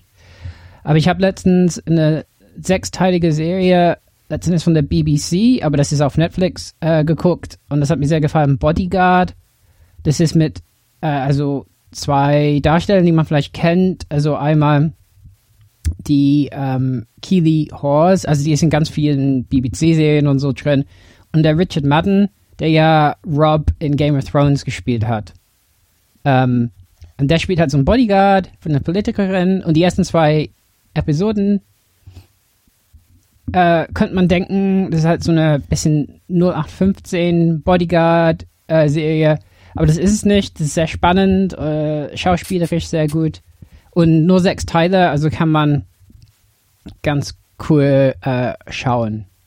Das würde ich empfehlen. Fand ich sehr gut. Aber ansonsten 2018, ich meine, wir hatten ja Leftovers äh, 2017, glaube ich, Timo, ne? War's ja, Leftovers. Ich meine, das war halt, halt so ein krasses Jahr für, ähm, für Serien, fand ich. Und ähm, ja, dieses Jahr war für mich ein bisschen Mauer. Also Star Trek Discovery, obwohl ich so ein Tracker bin, würde ich halt äh, das nicht als Lieblingsserie nennen oder sehen. Doctor Who?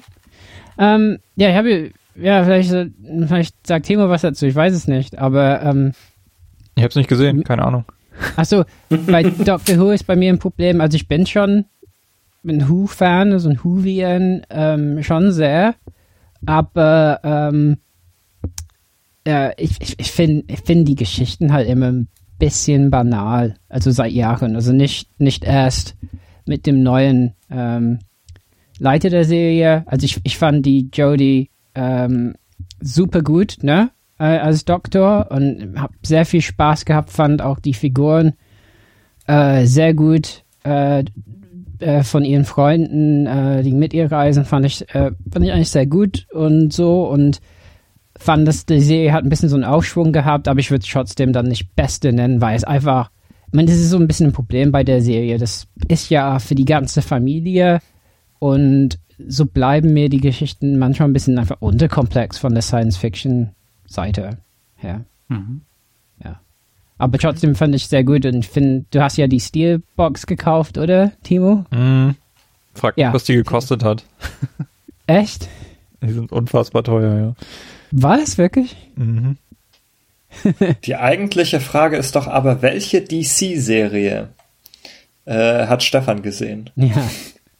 ja. Ja, das Problem ist, ich wollte eigentlich eine Serie reinschummeln, aber dann hat Timo gesagt, ich habe die schon letztes Jahr empfohlen. Ähm, und dann lief es eigentlich auf ein Kopf-an-Kopf-Rennen zwischen The End of the Fucking World und Maniac. Und beides Netflix-Produktionen und Maniac ist dann doch die Serie gewesen, die ich dieses Jahr tatsächlich auch mal gebingewatcht habe, weil ich das eigentlich nicht mag. Also ich kann nicht lange eine Serie gucken, weil das nervt mich dann irgendwann dann trifft ich weg.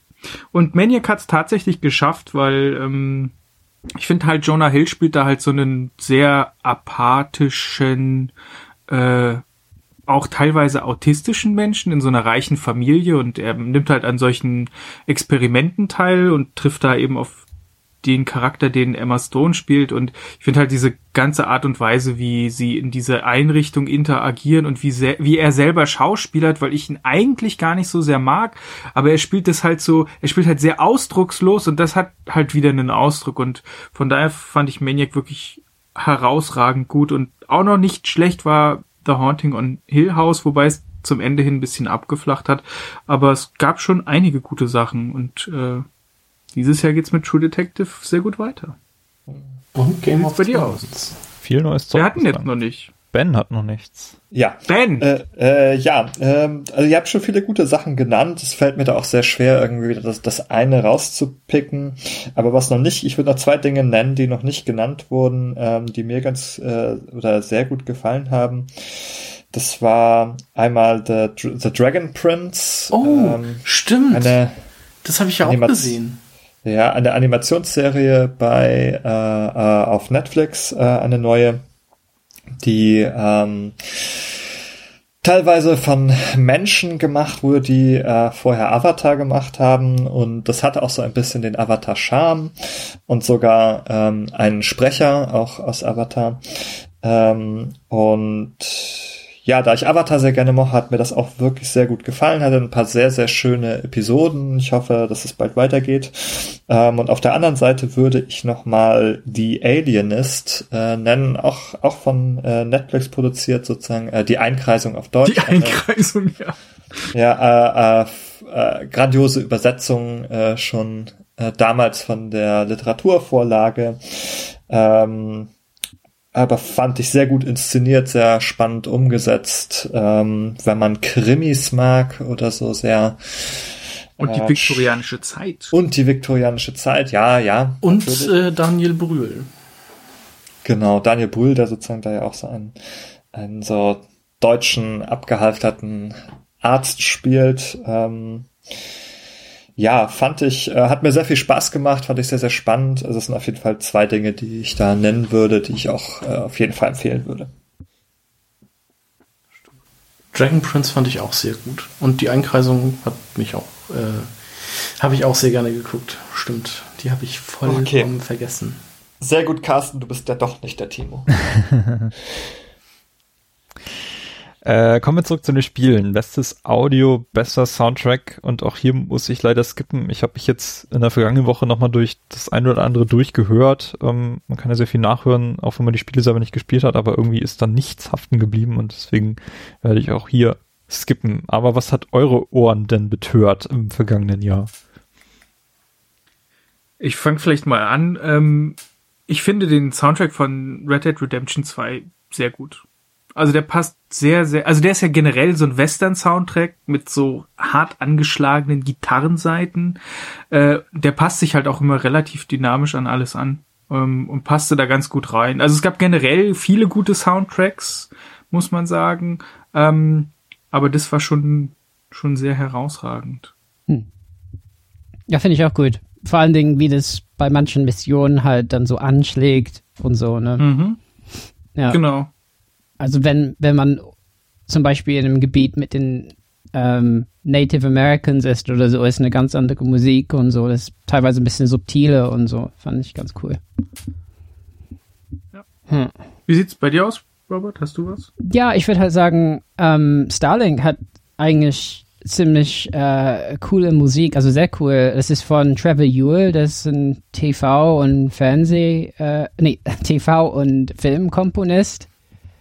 Und ich glaube, das überhört man ein bisschen, aber das ist wirklich äh, große Arbeit, finde ich. Äh, ich habe das immer, wie, eigentlich habe ich bei den langweiligen Wiederholungstätigkeiten äh, ganz gerne einfach die Musik gehört und dachte, ja, da, die Musik, die, die macht äh, echt Spaß. Aber ähm, ja, ähm, und da steckt echt viel Arbeit drin äh, in dem, was er gemacht hat. Also vielfältige Sounds und so.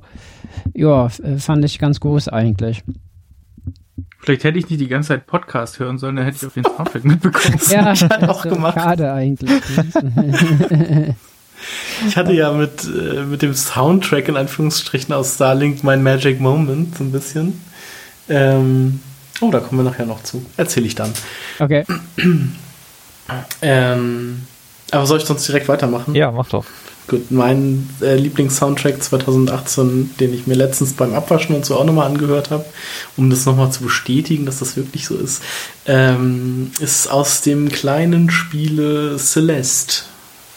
Da habe ich den äh, Soundtrack nämlich sehr gerne gehört. Mhm. Mhm. Ja, ähm, Celeste finde ich auch sehr gut. Ich habe tatsächlich noch ein anderes kleines Spiel, ähm, das bei mir diese, ähm, mhm. diesen Preis bekommt. Und zwar ist es The Messenger. Äh, auch mit einem sehr, sehr großartigen Soundtrack, der sehr eingängig war, mir sehr im Gedächtnis geblieben ist, ähm, sehr, sehr gut gefallen hat. Deswegen bestes Audio ähm, verteile ich an den Messenger.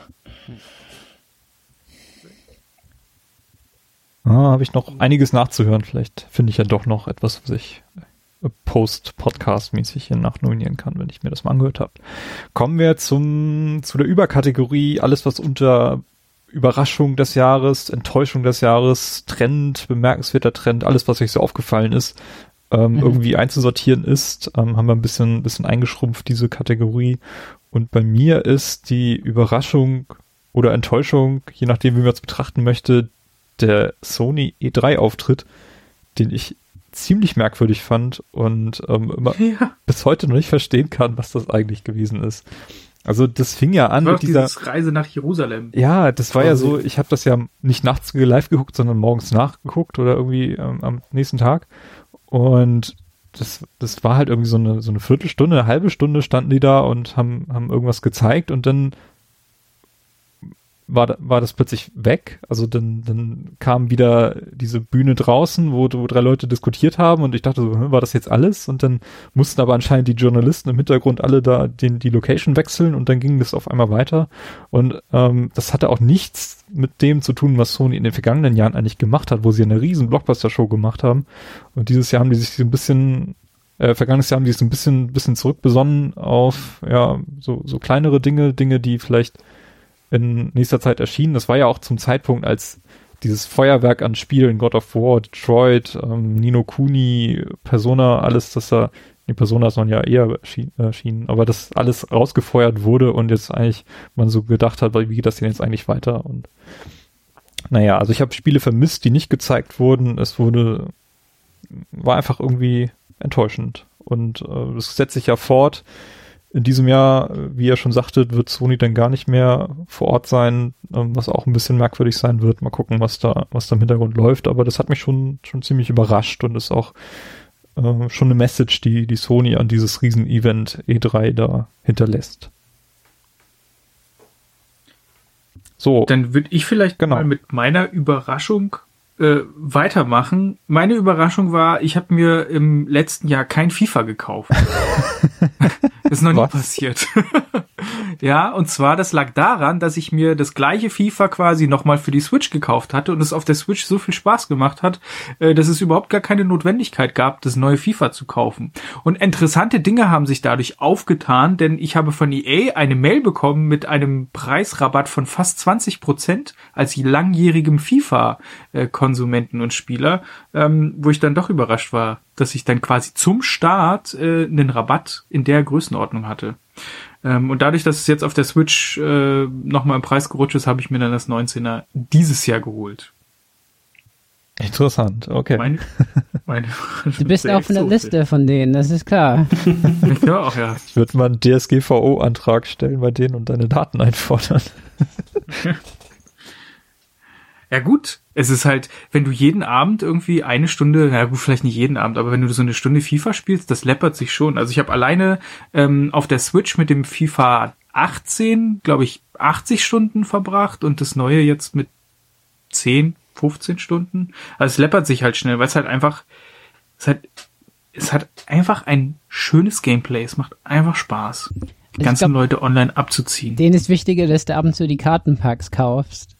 Ja, das habe ich zum Beispiel ignoriert, äh, das Ultimate Team, äh, sondern ich spiele ganz normal Saison mit den Mannschaften und den Updates aus den aktuellen Ligaspielen. Das ist schon ganz cool.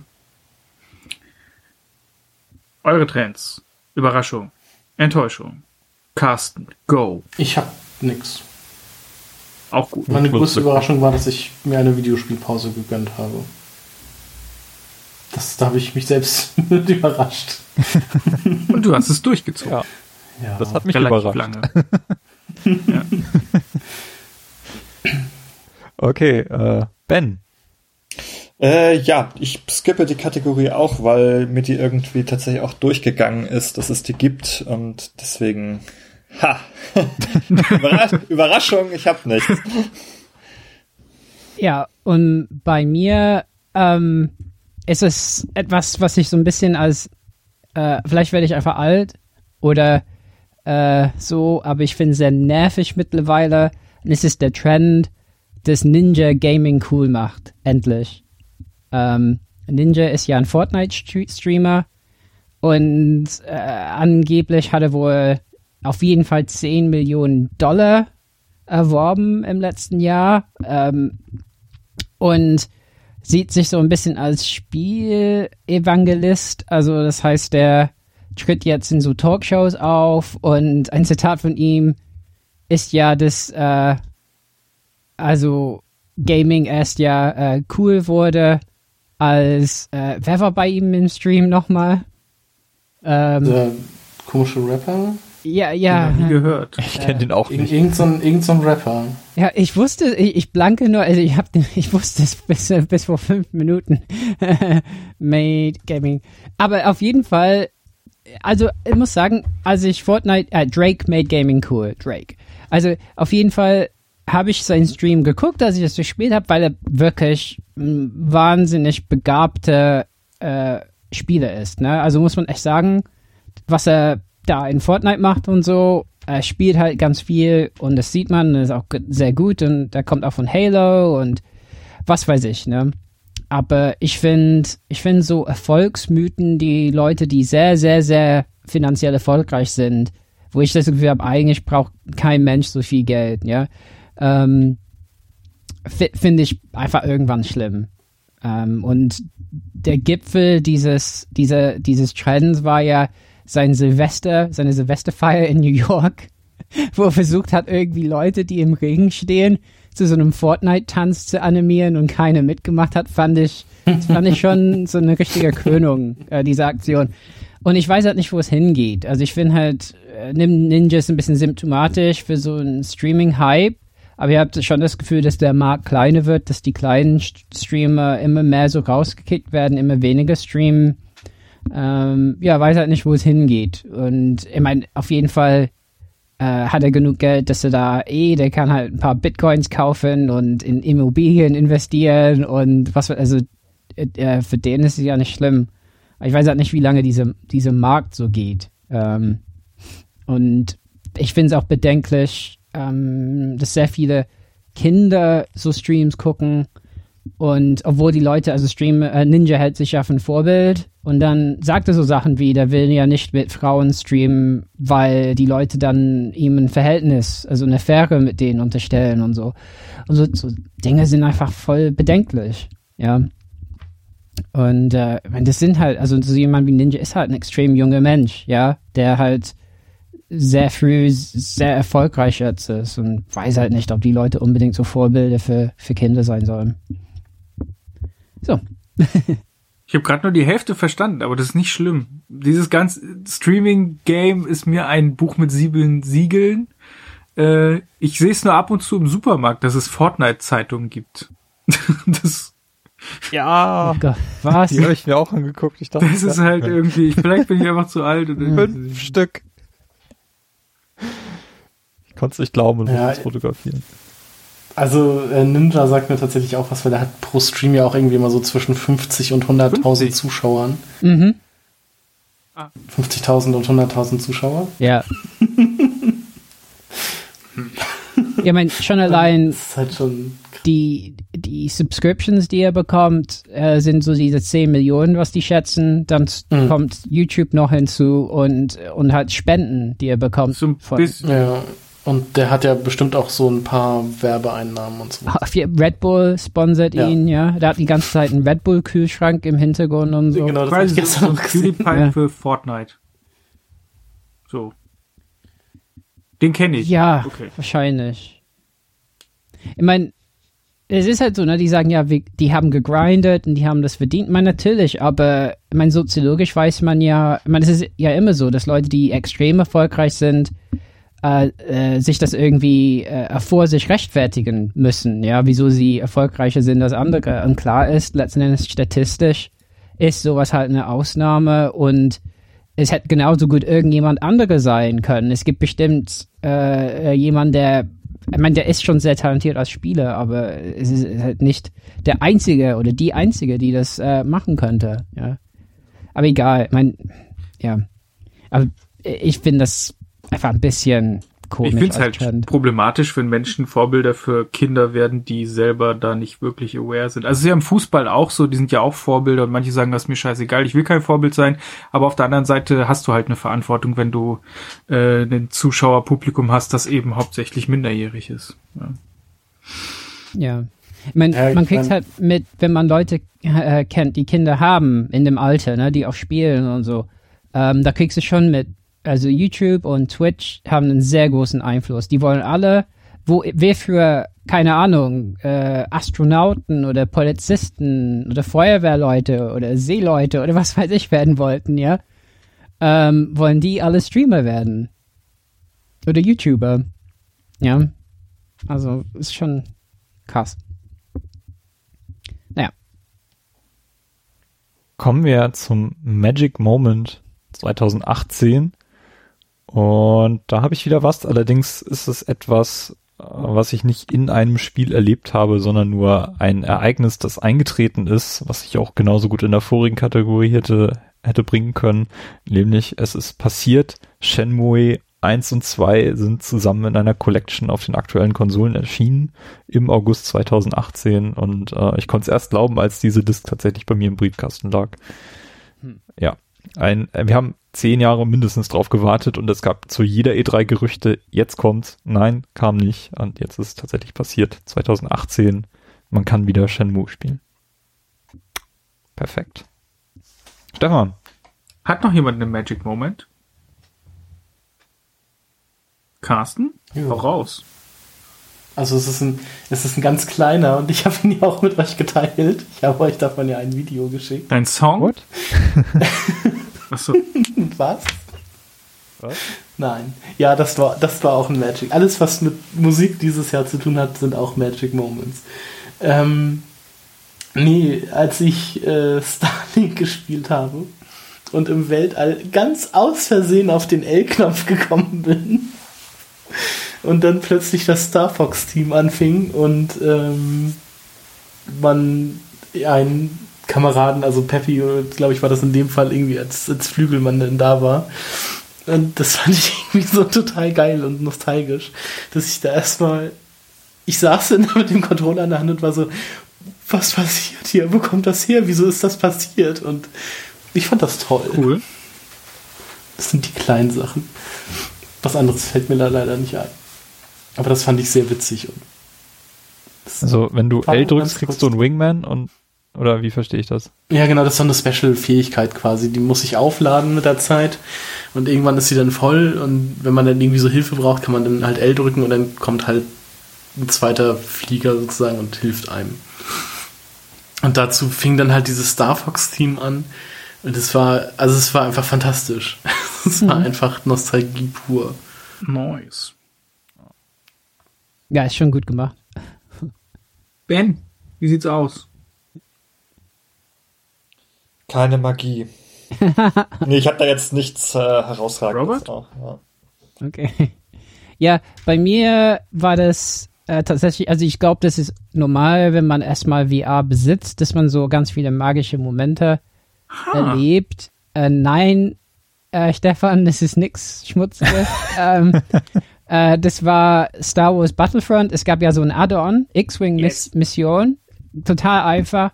Aber ich muss sagen, ähm, es war leicht salzig in der VR-Brille, als ich in äh, X-Wing also saß und mich umgeguckt habe. Da war so ein, so ein A2D2-Teil hinter mir und ich das erste Mal in den Hyperraum geflogen bin und mich so fühlte, als würde ich das echt machen und das fühlte sich so real an, also dass ich das Gefühl hatte, ich kann mein Cockpit irgendwie berühren und alles, also ähm, das war für mich sehr magisch.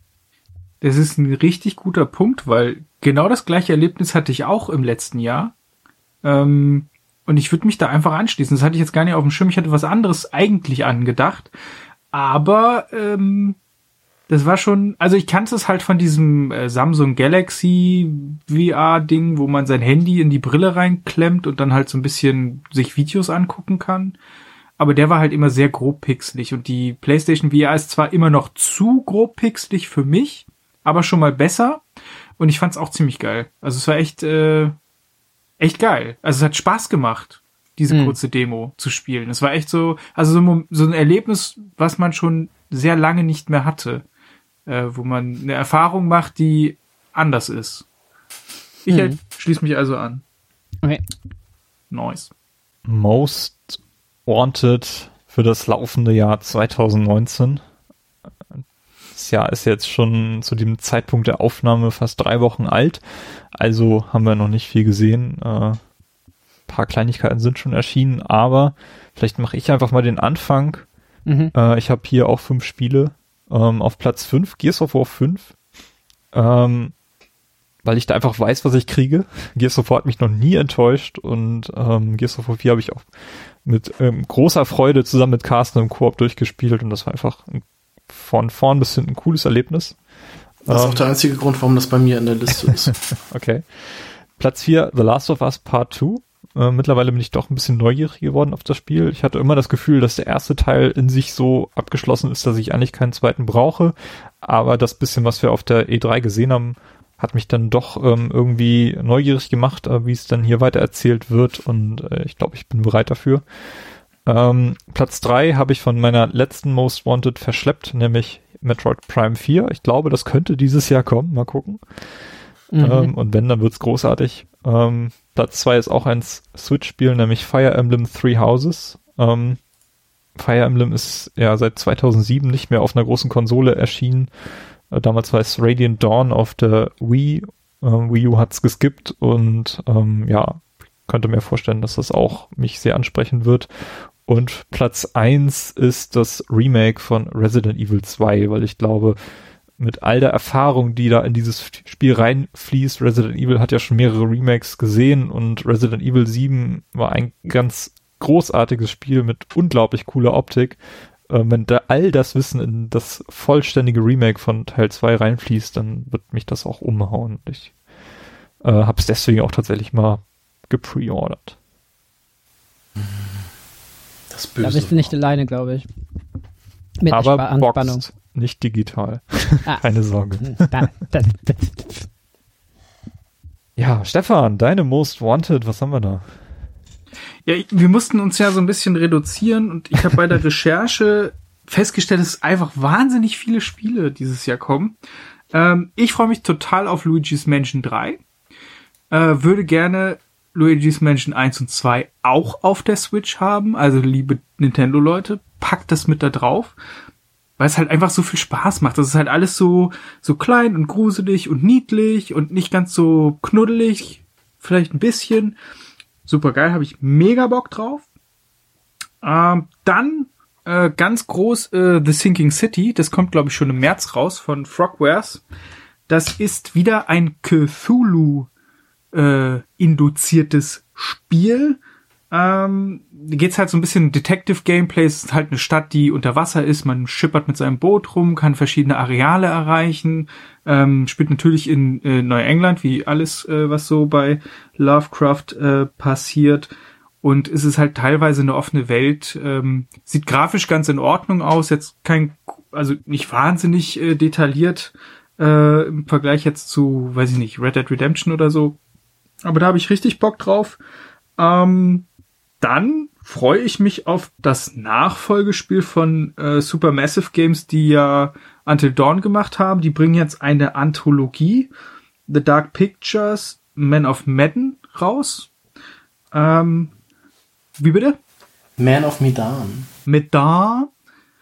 Ähm, und auf jeden Fall, da geht's auch irgendwie um fünf Personen, die auf einem Bootstrip im Südpazifik sind und da nach einem Schatz tauchen und dann halt wieder dieses klassische ähm, Gameplay von äh, Until Dawn, was mir wirklich gut gefallen hat. Also generell solche ruhigen Spiele, wo ähm, man sich so ein bisschen zurücklehnen kann.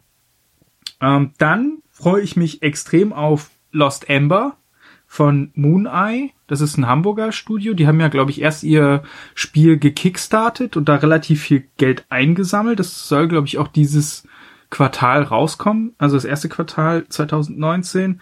Ähm, ist das mit dem Fuchs oder dem Wolf? Genau, das ist ein Wolf, den man spielt in so einer Welt. Also es erinnert so ein bisschen an das Enslaved damals auf der Xbox, wo quasi sich die Natur die Welt wieder zurückgeholt hat. Und man, also es ist halt ein Exploration Game, wo du mit dem Wolf durch die Gegend rennst. Du kannst aber auch Biene sein oder, äh, weiß ich nicht, ein Fisch und äh, rekonstruierst dann in so einzelnen Story-Sequenzen oder so kleinen Bildern, ähm, wie die Welt quasi untergegangen ist. Und ich mag halt einfach solche narrativen Spiele, wo weniger das Gameplay im Vordergrund ist, sondern es eher um die Gefühle, die man beim Spielen hat und um die Atmosphäre, wenn es darum geht.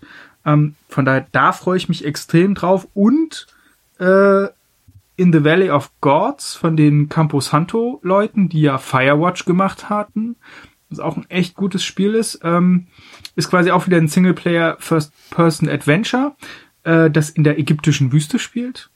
Ähm, ist halt auch wieder so ein Exploration-Ansatz äh, und äh, man spielt halt einen weiblichen POC-Charakter, also eine Rashida. Ähm, und es spielt halt in den 20er Jahren. Ähm, und man kann irgendwie mit einer, 5, äh, mit einer 35 Millimeter Kamera quasi Fotos im Gameplay machen. Ähm, und das sah halt auch schon wieder sehr geil aus, weil der, der Artstyle ist halt auch wieder so ein reduzierter, also ich, wie halt das Nintendo zum Beispiel auch macht, dass sie nicht die High-End-Grafik haben, sondern halt so einen bestimmten Artstyle, der gar nicht so viel Power braucht, um cool auszusehen. Ähm, und das Spiel steht bei mir ganz oben auf der Liste. Also da habe ich richtig Bock drauf. Ich denke mal, ich werde mir auch nochmal Firewatch für die Switch holen, weil es einfach ein echt schönes Spiel war und dann nochmal ohne Kompass spielen. Ja. Reizt euch eins von diesen Spielen. Definitiv, äh, ja, definitiv. Also Dark Pictures würde ich mir ein Let's Play von angucken. Ja. und The Valley of Gods und Lost Ember würde ich tatsächlich auch mal spielen. Ja. Hm. Coolio. Also das Dark Pictures hatte ich tatsächlich nicht ja. auf dem Radar, deswegen äh, bin ich da auch gerade ein bisschen angefixt. Klingt spannend. Ja, ich habe tatsächlich ein bisschen andere Spiele auf der Liste. Äh, ich teile mir damit äh, mit Timo das Metroid Prime 4 auf jeden Fall, dass ich auch ins nächste Jahr mit verschleppe. Und selbst da wissen wir nicht, ob es wirklich kommt. Möglich ist alles, aber wer weiß. Ähm, auch mit Resident Evil 2 bin ich ganz auf Timos Seite. Ich habe die, äh, die Demo kürzlich gespielt. Ähm, das hat schon einen Eindruck vermittelt, dass das so auf jeden Fall technisch und mechanisch äh, sehr, sehr cool wird. Stimmt es, dass äh, man nur einen Schuss hat in der Demo? Nein, du hast nur 30 Minuten Zeit. Und das heißt, wenn du die Demo nicht schaffst, wenn du die Demo nicht schaffst, dann hast du halt keine Möglichkeit mehr, das nochmal zu versuchen. Ja, du kannst das nicht wiederholen äh, in der Demo. Du kannst auch versuchen, sie nur mit einem Schuss durchzuspielen, Stefan. Mhm. Da sind die alle Tore offen. Ohne Schuss. Weiß gar nicht, ob das geht. Ähm, ja, jedenfalls hat mir schon ganz gut gefallen. Also freue ich mich sehr drauf, das jetzt auch zu spielen, wenn es kommt. Ähm, auf meiner Liste sind noch Doom Eternal. Äh, einfach deshalb, weil äh, der letzte der letzte Doom-Teil halt, äh, den fand ich wirklich mechanisch, technisch äh, sehr, sehr gut gemacht. Oh ja, oh ja. Also Soundtrack auch. Sehr gute Soundtrack, guter Gameplay-Flow, abwechslungsreich. Also zwar halt schon sehr viel Schießen, aber eben auch nicht nur. Es hat spannende äh, Erkundungselemente, sehr viel versteckte Sachen, äh, Plattform-Puzzle, ähm, hat mir wirklich sehr, sehr gut gefallen. Das war abwechslungsreich, das war super. Ähm, dann das nächste Spiel auf der Liste ist was Großes, äh, Ghost of Tsushima, ähm, was ja sozusagen so ein ähm, ja, wieder ein etwas größeres äh, Open-World-Spiel sein wird, aber allerdings spielt es im alten Japan. Ähm, das ist irgendwie, finde ich mal, ein interessantes äh, anderes Setting, nachdem wir halt also tausend und ein Spiel haben, äh, nach der Open-World-Formel auch, äh, was in westlichen Settings spielt. Finde ich, ist eine schöne Abwechslung. Ähm, kommt man auf der E3 ein bisschen Gameplay sehen, fand ich das sehr interessant aus, sah auch sehr hübsch aus, sehr schöne äh, Landschaften auch, also das finde ich spannend. Und als letztes würde ich noch Cyberpunk äh, 2077 nennen, wobei natürlich auch nicht klar ist, ob das überhaupt kommt. Wahrscheinlich noch nicht. Never. Aber ich setze es natürlich auf die Most Wanted Liste, nicht auf die realistische Liste. ähm, aber da freue ich mich halt drauf, weil, äh, ja, großer Fan vom äh, Witcher und äh, habe da Vertrauen, dass die auch äh, dieses Setting und dieses Spiel irgendwie spannend umsetzen. Und ähm, ja. Profitiert davon, dass keine Bäume vorhanden sind. Ja, du und deine Bäume, Stefan. Aber du hast ja in anderen Spielen auch Probleme mit Bäumen, wie wir gesehen haben. Red Redemption Baumanimation, also, die killen für mich Spiele. Vielleicht liegt es ja nicht an den Bäumen. vielleicht liegt's ja, vielleicht liegt's ja an dir, Stefan. Vielleicht ist es einfach ein Problem an dir und nicht an den Bäumen.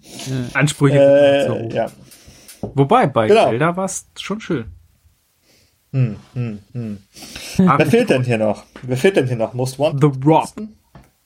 Ja, The Rob. Ich, ich soll anscheinend weitermachen, laut Robert. Ja, mach das. Ähm, beim, ich habe auch Gears 5 bei mir in der Liste, einzig yeah. aus dem Grund halt, um es mit Timo dann zu spielen. ähm, dann auch wie Timo gleich das Fire Emblem Three Houses weil ich die, ich glaube, was habe ich denn als letztes gespielt? Das Fates, das hat mir sehr gut gefallen. Und ähm, deshalb bin ich sehr gespannt, wie das dann auf der Switch aussehen wird, beziehungsweise wie sich, wie es dann auf der Switch läuft. Weil feiern wir doch immer.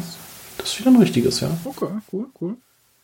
Ähm, was habe ich denn noch? Achso, es gibt Gerüchte, beziehungsweise eigentlich sind es keine Gerüchte, aber das Grandia 1 und 2 sollen als Remakes auch auf die Switch kommen. Da freue ich mich auch sehr drauf, weil ich noch nie so richtig die Gelegenheit hatte, Grandia 1 zu spielen. Ich habe das auch auf der PSTV mal gespielt, aber ich glaube, das würde von aufgehübschter Grafik schon sehr profitieren. Deshalb freue ich mich da auch sehr drauf. Ähm, als Point-and-Click-Fan muss ich natürlich hier Trüberbruck nennen, vor allem auch weil es aus Deutschland kommt. Ja. Und sehr äh, liebevoll animiert und gemacht ist mit echten, echt gebauten Hintergründen und sowas, also mit richtigen Dioramen, die sie da gebaut haben, wo dann dieses Spiel drin sp äh, spielt. Und ein Spiel, was es zwar, was letztes Jahr zwar schon für die PlayStation 4 rausgekommen ist, aber dieses Jahr hoffentlich hier im Westen auch noch auf der Switch kommt, ähm, Dragon Quest 11, Echoes of an Elusive Age, will ich unbedingt spielen. Deshalb freue ich mich da auf einen Switch-Release. Mhm. Ja, cool. Ähm, ja, bei mir muss ich sagen, äh, nächstes Jahr hoffe ich einfach, dass ich überhaupt noch Spiele kaufen kann. ähm, und von daher sind meine Erwartungen ein bisschen, äh, meine, ihr habt ja vieles genannt. Klar bin ich gespannt auf Metroid und sowas. Momentan äh, angeregt bin ich von den Vorschauen von Anthem. Ähm, finde, das sieht ziemlich interessant aus bin auch gespannt auf Division 2, wobei ich schon wieder die ganzen Pre-Order-Pakete ein äh, bisschen abturnend finde. Ähm, ja, finde ja auch äh, äh, von Ben genannt, Ghost of Tsushima, finde ich interessant. Ähm, auf jeden Fall.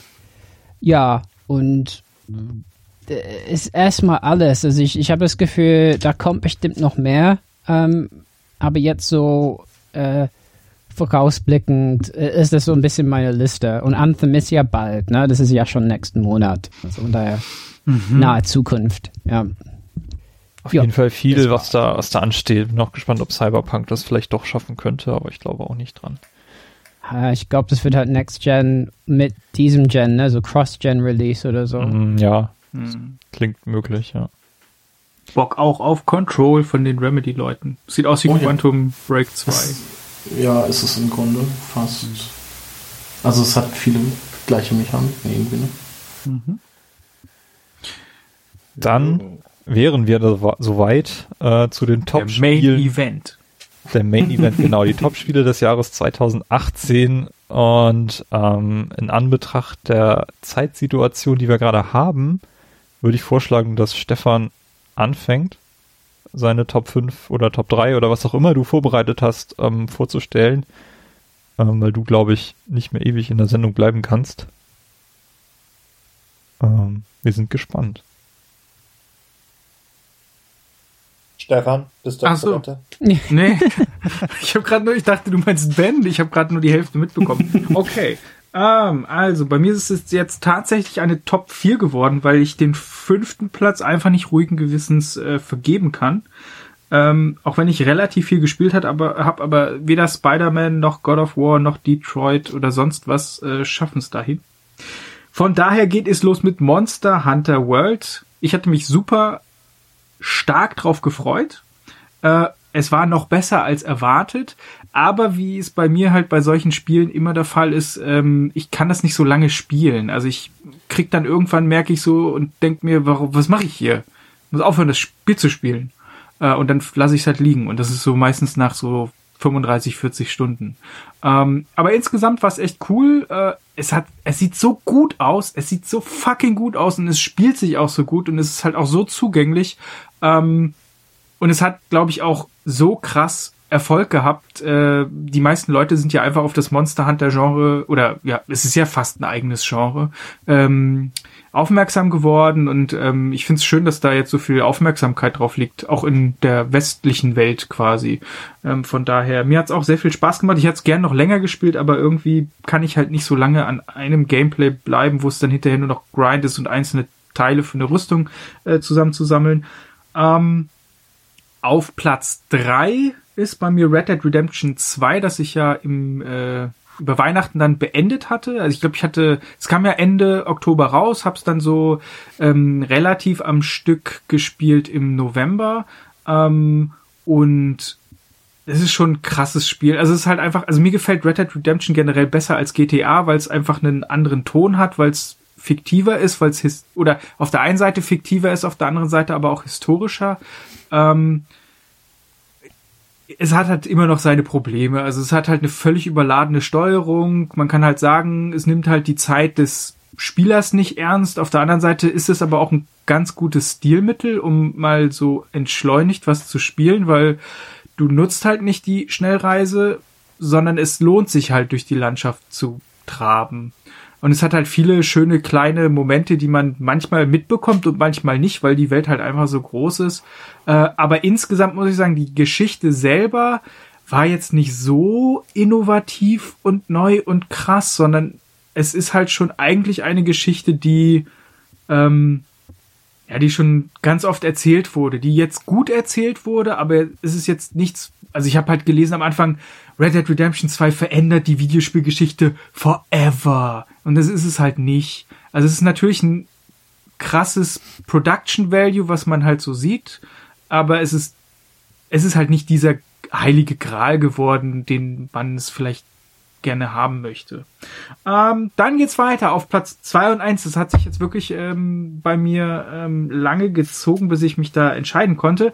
Ähm, aber auf Platz zwei ist tatsächlich gelandet das Gris oder Gris oder Gris. Also es ist auf jeden Fall äh, von Nomada Studio, ein spanischer Entwickler.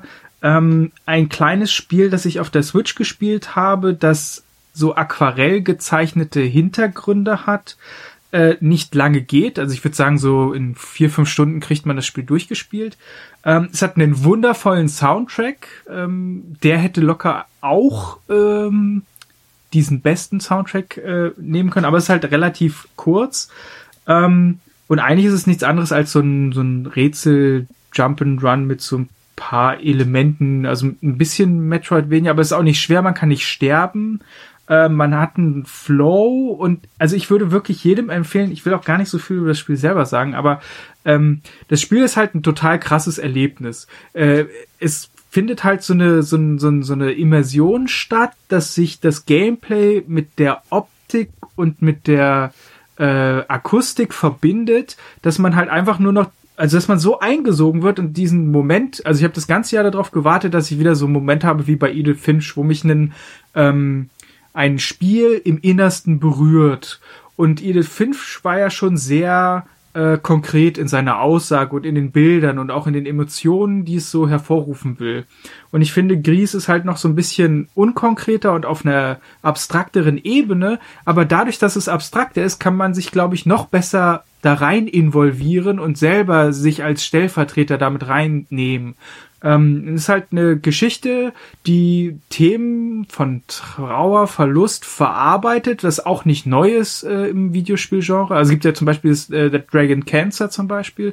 Ähm, aber ich finde, das ist halt auf einem auf einem schönen, also es ist halt einfach gut gemacht. Es ist halt, es fühlt sich gut an und es ist wie so ein Crescendo, das sich zum äh, zum Ende hin steigert und du du willst auch nicht, also es wird das fatalste wäre, wenn man hier wirklich Gameplay reingehauen hätte, wo du frust, gefrustet bist, du kommst nicht weiter, weil das reißt dich einfach aus dieser Erfahrung raus. Auf der anderen Seite ist das jetzt auch ein Spiel, was ich nicht nochmal spielen würde, sondern es ist halt ein einmaliges Erlebnis, das vielleicht beim zweiten Mal gar nicht zündet. Aber es ist wieder sowas, es ist wieder so eine Erfahrung, äh, die einfach einmalig ist. Auf Platz eins hat es dann aber trotzdem, weil es einfach insgesamt das rundere Videospiel ist, äh, Dead Cells geschafft. Weil Dead Cells ist ein Spiel, das ich auf der Switch immer wieder eingelegt habe, das so kompetitiv mich gefordert hat, das einen genialen Soundtrack hat, eine super Grafik, also so eine Pixel-Grafik hat. Es hat ein so smoothes Gameplay, also die, die Attacken, das fühlt sich alles so gut an. Das ist so ein bisschen so wie Destiny für die Shooter, ist Dead Cells, finde ich, für so Hacken Slash äh, 2D-Plattformer. Ähm, generell auch die Stimmung ist geil. Es hat halt schöne Elemente, weil es gibt halt Elite-Gegner und wenn man sich mit denen anlegt, dann kann es halt sein, dass sie dich wirklich platt machen oder du kriegst halt einen guten Reward, eine schöne Ausrüstung. Äh, es gibt verfluchte Truhen, äh, wenn du quasi die aufmachst, kriegst du auch einen guten Reward, äh, aber ähm, du darfst halt, also du wirst halt gewonnen-hitted. Wenn du zehn Gegner tötest, dann geht der Fluch weg, ansonsten wirst du halt bei jedem Gegner, der dich trifft, egal wie stark der ist, beim One-Hit stirbst du halt. Und der Kniff eigentlich an dem Spiel ist, dass er so ein Rogue-Light, Rogue-like, bla bla bla ist, äh, die ja so ein bisschen auch aus den ähm, aus dem Boden sprießen. Ich kannte bisher eigentlich immer nur so Rogue Legacy aus dieser Richtung. Ähm, das heißt quasi, man hat eine Welt oder einzelne Level, die so halb randomisiert sind. Also sieht immer ein bisschen ähnlich aus, ist aber nie die gleiche Map. Äh, und man fängt halt immer wieder von vorne an und der Spielfortschritt wird eigentlich nur im Sinne vom Loadout, also den Waffen, die man benutzt, äh, mitgenommen. Und es ist halt einfach, es ist so poliert und spielt sich so gut, dass der einzige Kritikpunkt, den ich eigentlich habe, der ist, dass die Gegner so ein bisschen willkürlich aussehen. Also es fühlt sich halt nicht so an, als hätte sich ja da jemand groß Gedanken gemacht. Also es gibt irgendwie so dieses Schloss, dann gibt's äh, irgendwie so ein, äh, ja, wie so ein Hafen, aber das wirkt alles nicht so in einem Guss, als wäre das eine Welt, sondern es sieht halt alles cool aus und da ist halt so ein Piraten, das sind halt so Monster, aber dann denkt man sich, warum sind da Piraten und Monster? Das passt halt nicht so ganz genau zusammen. Ähm, aber es ist halt sehr herausfordernd, aber es belohnt einen halt auch. Und jedes Mal hat man halt wieder Bock, neu anzufangen. Von daher, so eine Erfahrung hatte ich in dem Genre noch nie gemacht und ich hatte auch nie Bock so auf Souls-Spiele und auch bei Hollow Knight hat mich nicht so richtig gepackt äh, und Dead Cells hat mich halt komplett mitgenommen und deswegen einfach ey, es ist so viel Liebe dieses Spiel, es macht so viel Spaß, es kann nur auf Platz 1 sein. Vielen Dank, Mike Drop.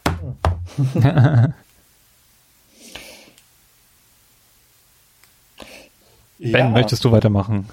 Ja, ich möchte weitermachen, weil tatsächlich ich mich auch nach dem Top 5 dann schon aus dem Podcast verabschieden würde, mhm. äh, wenn ich meinen Haufen gesetzt habe, sozusagen. Ähm. also, ich habe jetzt keine Reihenfolge reingebracht, weil ich das immer sehr, sehr schwer finde. Ähm, ich fange jetzt mal damit an. Ähm, ich habe ein paar Dinge, auf die ich mich eben auch gefreut hatte, die in der Most Wanted Liste waren, ähm, die dann auch Top-Spiele für mich waren. Was irgendwie so ein bisschen heißt, okay, also dass ich mich eigentlich ganz gut einschätzen kann, was mir Spaß machen wird. Äh, ist auf jeden Fall Smash Bros. natürlich. Ähm, jede Menge gespielt. Ist es das ultimative Smash Bros? Wahrscheinlich ja. Auf jeden Fall das größte und ähm, auf der Switch hat es, mit der Switch hat es auch eine deutlich bessere Plattform erwischt, äh, erwischt als das der letzte Wii, Wii U Teil, ähm, der, glaube ich, also der ziemlich gut war, aber einfach untergegangen ist auf seiner Plattform. Ähm, genau. Äh, als nächstes äh, God of War ähm, was ich halt schon eine tolle äh, Spielerfahrung fand, eine, eine, eine schön inszenierte Welt, ein schön inszeniertes Spiel, äh, was ich quasi sozusagen in einem Rutsch äh, von wenigen Tagen auch irgendwie durchspielen konnte äh, im Wesentlichen. Und ähm, Spider-Man gehört auch noch in die Reihe von Dingen, von denen ich wusste, dass sie mich begeistern werden. War eine sehr schöne Spider-Man-Geschichte, war sehr schön umgesetzt. Das Spider-Man-Gefühl, das Schwingen durch New York, New York als Stadt, das hat alles sehr viel Spaß gemacht. War eine runde Sache, hat super zusammengepasst. Äh, sehr schönes Spiel. Ähm, und dann gab es halt noch zwei kleinere Spiele, ähm, die sozusagen eher, also für mich überraschend vielleicht, äh, also die ich nicht habe so in der Art und Weise kommen sehen, ähm, die dann in dem Sinne überraschend in meine Liste gekommen sind. Und das ist einmal auch Dead Cells. Äh, das hat äh, Stefan ja schon mit Lobeshymnen überhäuft gerade. Ähm, da kann ich eigentlich noch hinzufügen, dass auch der Soundtrack in diesem Spiel sehr, sehr äh, gut und gelungen ist. Ähm, und aber was ich interessanterweise festgestellt habe, Dead Cells ist auch wunder, also wirklich wunderbar gut da drin, ähm, einen auch zu schulen und ähm, tatsächlich ist der wahre, der wahre Fortschritt, den man in dem Spiel macht oder ein großer Teil ist auch wirklich einfach das Lernen des Spiels, äh, gut zu spielen, ähm, zu wissen, was funktioniert, was äh, funktioniert nicht äh, oder wann benutzt man äh, welche Gegenstände und so weiter. Und da ist tatsächlich so gewesen, dass ich halt dann meinen frischen Spielstand angefangen habe und fast äh, oder also wieder bis zum Boss gekommen bin im ersten oder zweiten Versuch, obwohl ich eigentlich gar keine Progression hatte und das hat einfach gezeigt, es ist äh, nicht nur sozusagen diese Meta-Progression mit Sachen, die man freischaltet, sondern wenn man es halt immer und immer wieder spielt, wird man auch wirklich gut darin, ähm, dieses Spiel zu spielen. Und es ist halt auch eines von den Rogue äh, Roguelites, die einen wirklich gut dazu motivieren, ähm, das zu tun. Und das letzte Spiel auf der Liste, ähm, auf meiner Liste ist Celeste. Ähm, das schon Anfang des Jahres rausgekommen ist, aber was ich erst am Ende des Jahres gespielt habe.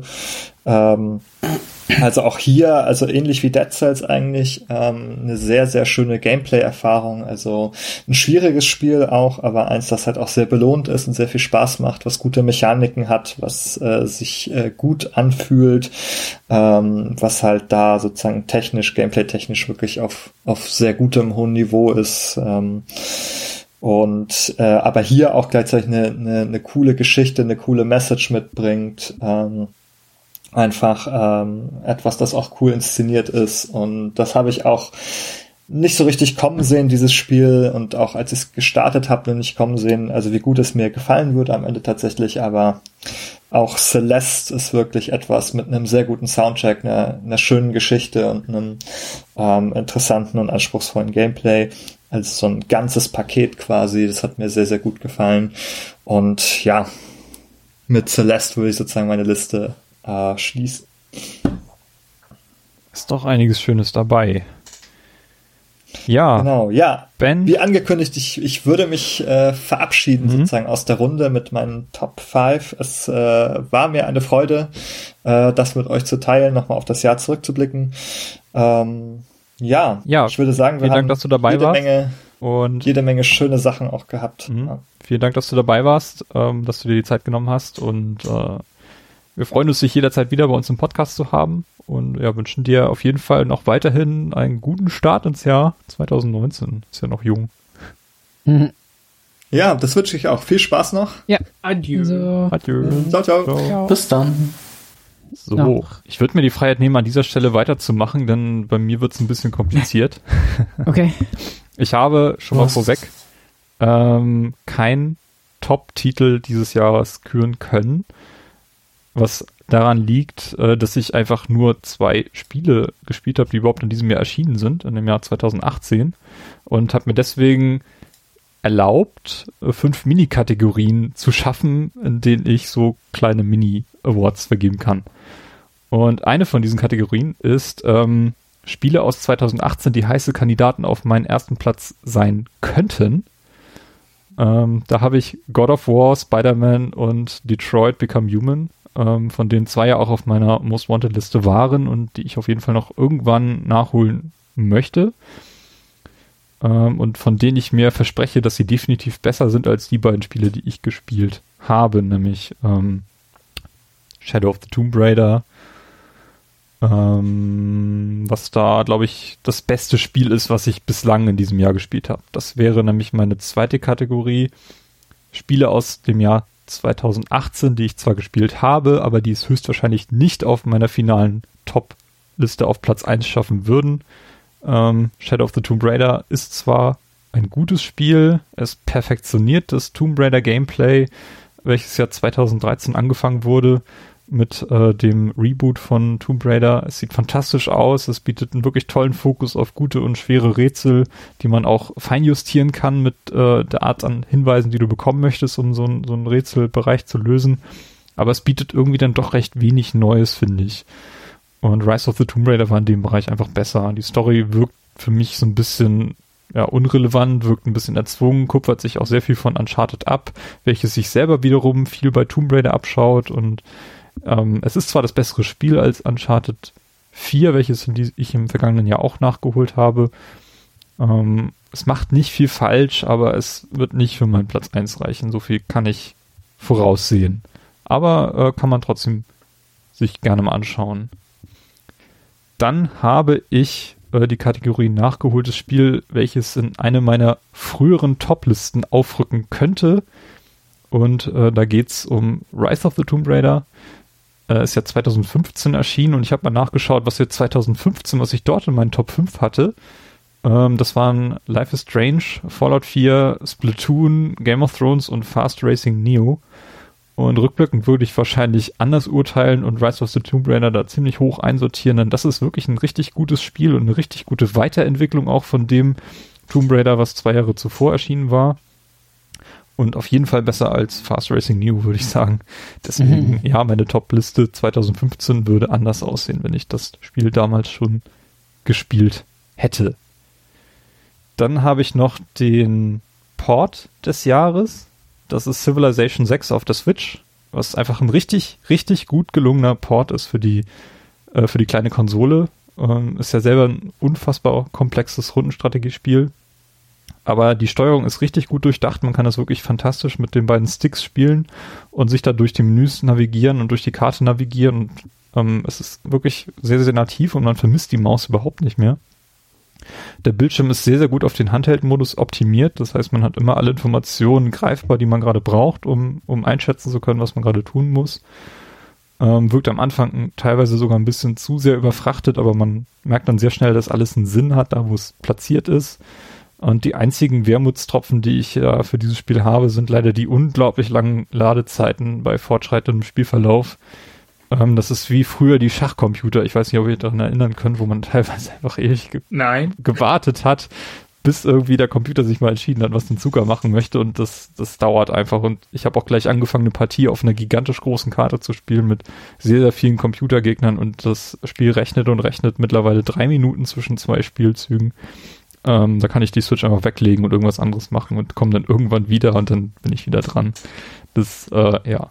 Leider gibt es auch keinen Online-Multiplayer. Den gibt es übrigens auf der iOS-Version auch nicht. Ähm, Wäre eine coole Ergänzung, wenn das so ähnlich laufen würde wie bei zum Beispiel Carcassonne, ähm, wo man einfach benachrichtigt wird, wenn man wieder dran ist. Ähm, lässt sich auf der Switch wahrscheinlich nicht so umsetzen, aber auf dem iPad wahrscheinlich schon eher. Ähm, da würde ich es auch nochmal ganz gerne spielen, wenn ich irgendwann ein potentes iPad haben werde.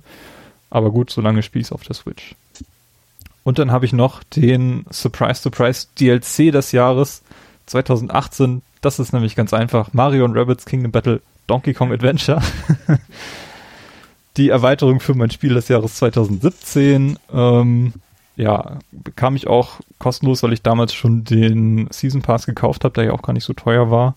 Und hat super viel Inhalt. Ähm, die Steuerung ist ein bisschen direkter, weil man nicht mehr diesen, diesen, diesen Computer-Androiden steuert, sondern Cranky Kong das Ding jetzt als äh, Rollstuhl benutzt und man deswegen Cranky Kong steuert.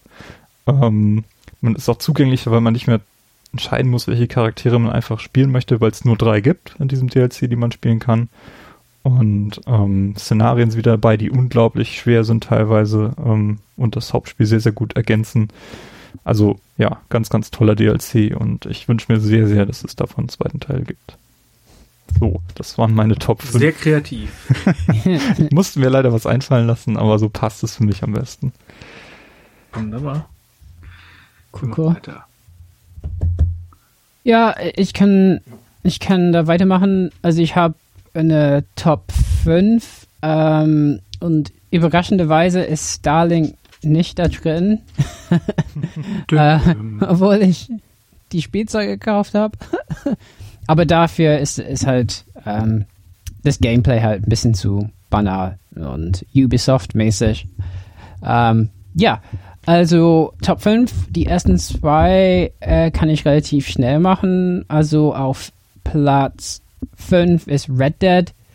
Ähm, aus den Gründen, äh, äh, schon, die schon genannt wurden. Also ich finde halt, die Spielwelt ist unglaublich dicht. Also man reitet rum auf dem Pferd und äh, hat das Gefühl, man könnte sich echt verlieren in, in diese Welt und eigentlich einfach ein Zelt aufstellen und äh, einfach die Gegend erkunden. Ähm, unglaubliche Leistung. Ich möchte nicht wissen, wie viele Überstunden in dieses Spiel geflossen sind. Ähm, ja. Äh, äh, vierter Platz ist Detroit Become Human. Ähm, ein bisschen Bedenken habe ich, äh, das Spiel auf der Liste zu haben, aus Gründen, die weniger mit mir zu tun haben, sondern wie andere das Spiel aufgenommen haben. Also ich fand es sehr cool, ich habe es durchgespielt, hatte äh, habe das äh, sehr spannend empfunden und äh, grafisch einfach unglaublich gut gemacht. Ähm, fand es das beste David Cage Spiel, äh, das ich je gespielt habe und tatsächlich fand ich da waren nicht so viele Handlungsbrüche drin wie bei Heavy Rain oder so. Ähm, aber man muss halt sagen, wenn man guckt, wie andere, äh, die sich ja auskennen mit äh, der Rassengeschichte, die da benutzt wird in der Handlung zum Beispiel, ähm, teilweise ist halt so, David Cage geht das alles ein bisschen brachial an. Und ähm, so kann man sagen, äh, ist vielleicht ein bisschen alles mit dem Holzhammer, was mhm. ich mit dem Gameplay halt mehr so beschäftigt war, was, was mir nicht so aufgestoßen ist wie, wie, bei anderen, aber vielleicht ist auch das ein Grund zu sagen, ähm, ja, ich weiß, ich habe das Gefühl, David Cage ist halt so und ich weiß das, wenn ich ein David Cage Spiel spiele, dass er halt so Motive sehr grob benutzt. Ähm, aber trotzdem fand ich es sehr gut. Also ich, ja, also ich, ich bin da ein bisschen hin und her gerissen bei der Kritik. Okay. Auf welcher Schwierigkeit hast du das gespielt? Gab es Schwierigkeiten? Es gab Casual und es gab äh, ich glaube, noch einen Schwierigkeitsgrad, den man wählen um, konnte. Ab, auf jeden Fall eher normal, also nicht casual, glaube ich. Ich weiß okay. es nicht. Weil ich habe halt weil, casual gewählt, weil ich mir dachte, das sind ja nur Quicktime-Events. Äh, wenn die Taste halt kürzere Zeit eingeblendet ist, ist das jetzt für mich kein challengeringes äh, Gameplay mehr, sondern mhm. eigentlich drückt man ja eh nur die Tasten in. Also, ja. Ich weiß es nicht mehr, ehrlich gesagt. Das liegt ein bisschen länger her. Okay. Also, ja, und dann auf Platz 3 Spider-Man. Also ich fand, das ist ein Spiel, das, also wegen God of War, ähm, was nicht in meiner Liste auftaucht, nur einfach, weil ich finde, das Spiel ist unglaublich gut, aber ähm, hatte nicht so Nachwirkung bei mir. Sobald ich die Kampagne bei God of War durch hatte, habe ich das Spiel irgendwie weggelegt. Spider-Man habe ich Platin gemacht. Ähm, für mich ist es das beste Superheldenspiel, was ich je gespielt habe. Ähm, für mich äh, übersteigt es die Batman-Spiele, ähm, weil die Lokomotion einfach durch die Stadt besser ist. Ähm, ich fand äh, das Kampfsystem sehr gut, hatte sehr viel Spaß, die verschiedenen äh, Fähigkeiten auszuprobieren. Und ich fand auch die Geschichte sehr gut. Also ich finde, die haben Spider-Man gut erwischt. Ähm, ja, äh, und die Dinge, die passieren, äh, die erahnt man auch nicht so direkt am Anfang. Also ich fand es sehr gut. Hm. Dann ähm, ja, dann auf, ja, ich kann gerade nicht zählen, ja, genau, auf Platz 2, äh, jetzt kommen VR-Spiele, Astrobot äh, Rescue Mission, äh, das erste VR-Spiel, was ich durchgespielt habe, unglaublich gut, unglaublich süß. Da steuert man eben so ein Bot, so ein Astrobot, ne, dieses Bot aus den ganzen so Sony-Spielen, die auch zu Release kamen und so, ne, ähm, und sammelt Schiffteile auf in verschiedenen Welten. Und was die da mit VR machen, ist so kreativ und auch wie die den DualShock 4 benutzen. Also ein, manchmal spritzt man Wasser aus dem DualShock und wenn man si sich selber das über den Helm, über den VR-Helm spritzt, dann kriegt man eine Trophäe. Man muss mit dem Kopf teilweise Sachen ausweichen. Ähm, ja, die Welten nutzen halt den 3D-Effekt äh, einfach unglaublich gut.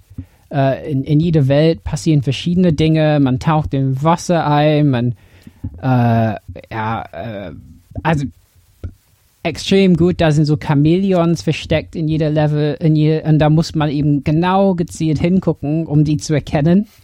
Ähm, ja, also meisterhaft. Ähm, Moss habe ich leider dieses Jahr nicht geschafft.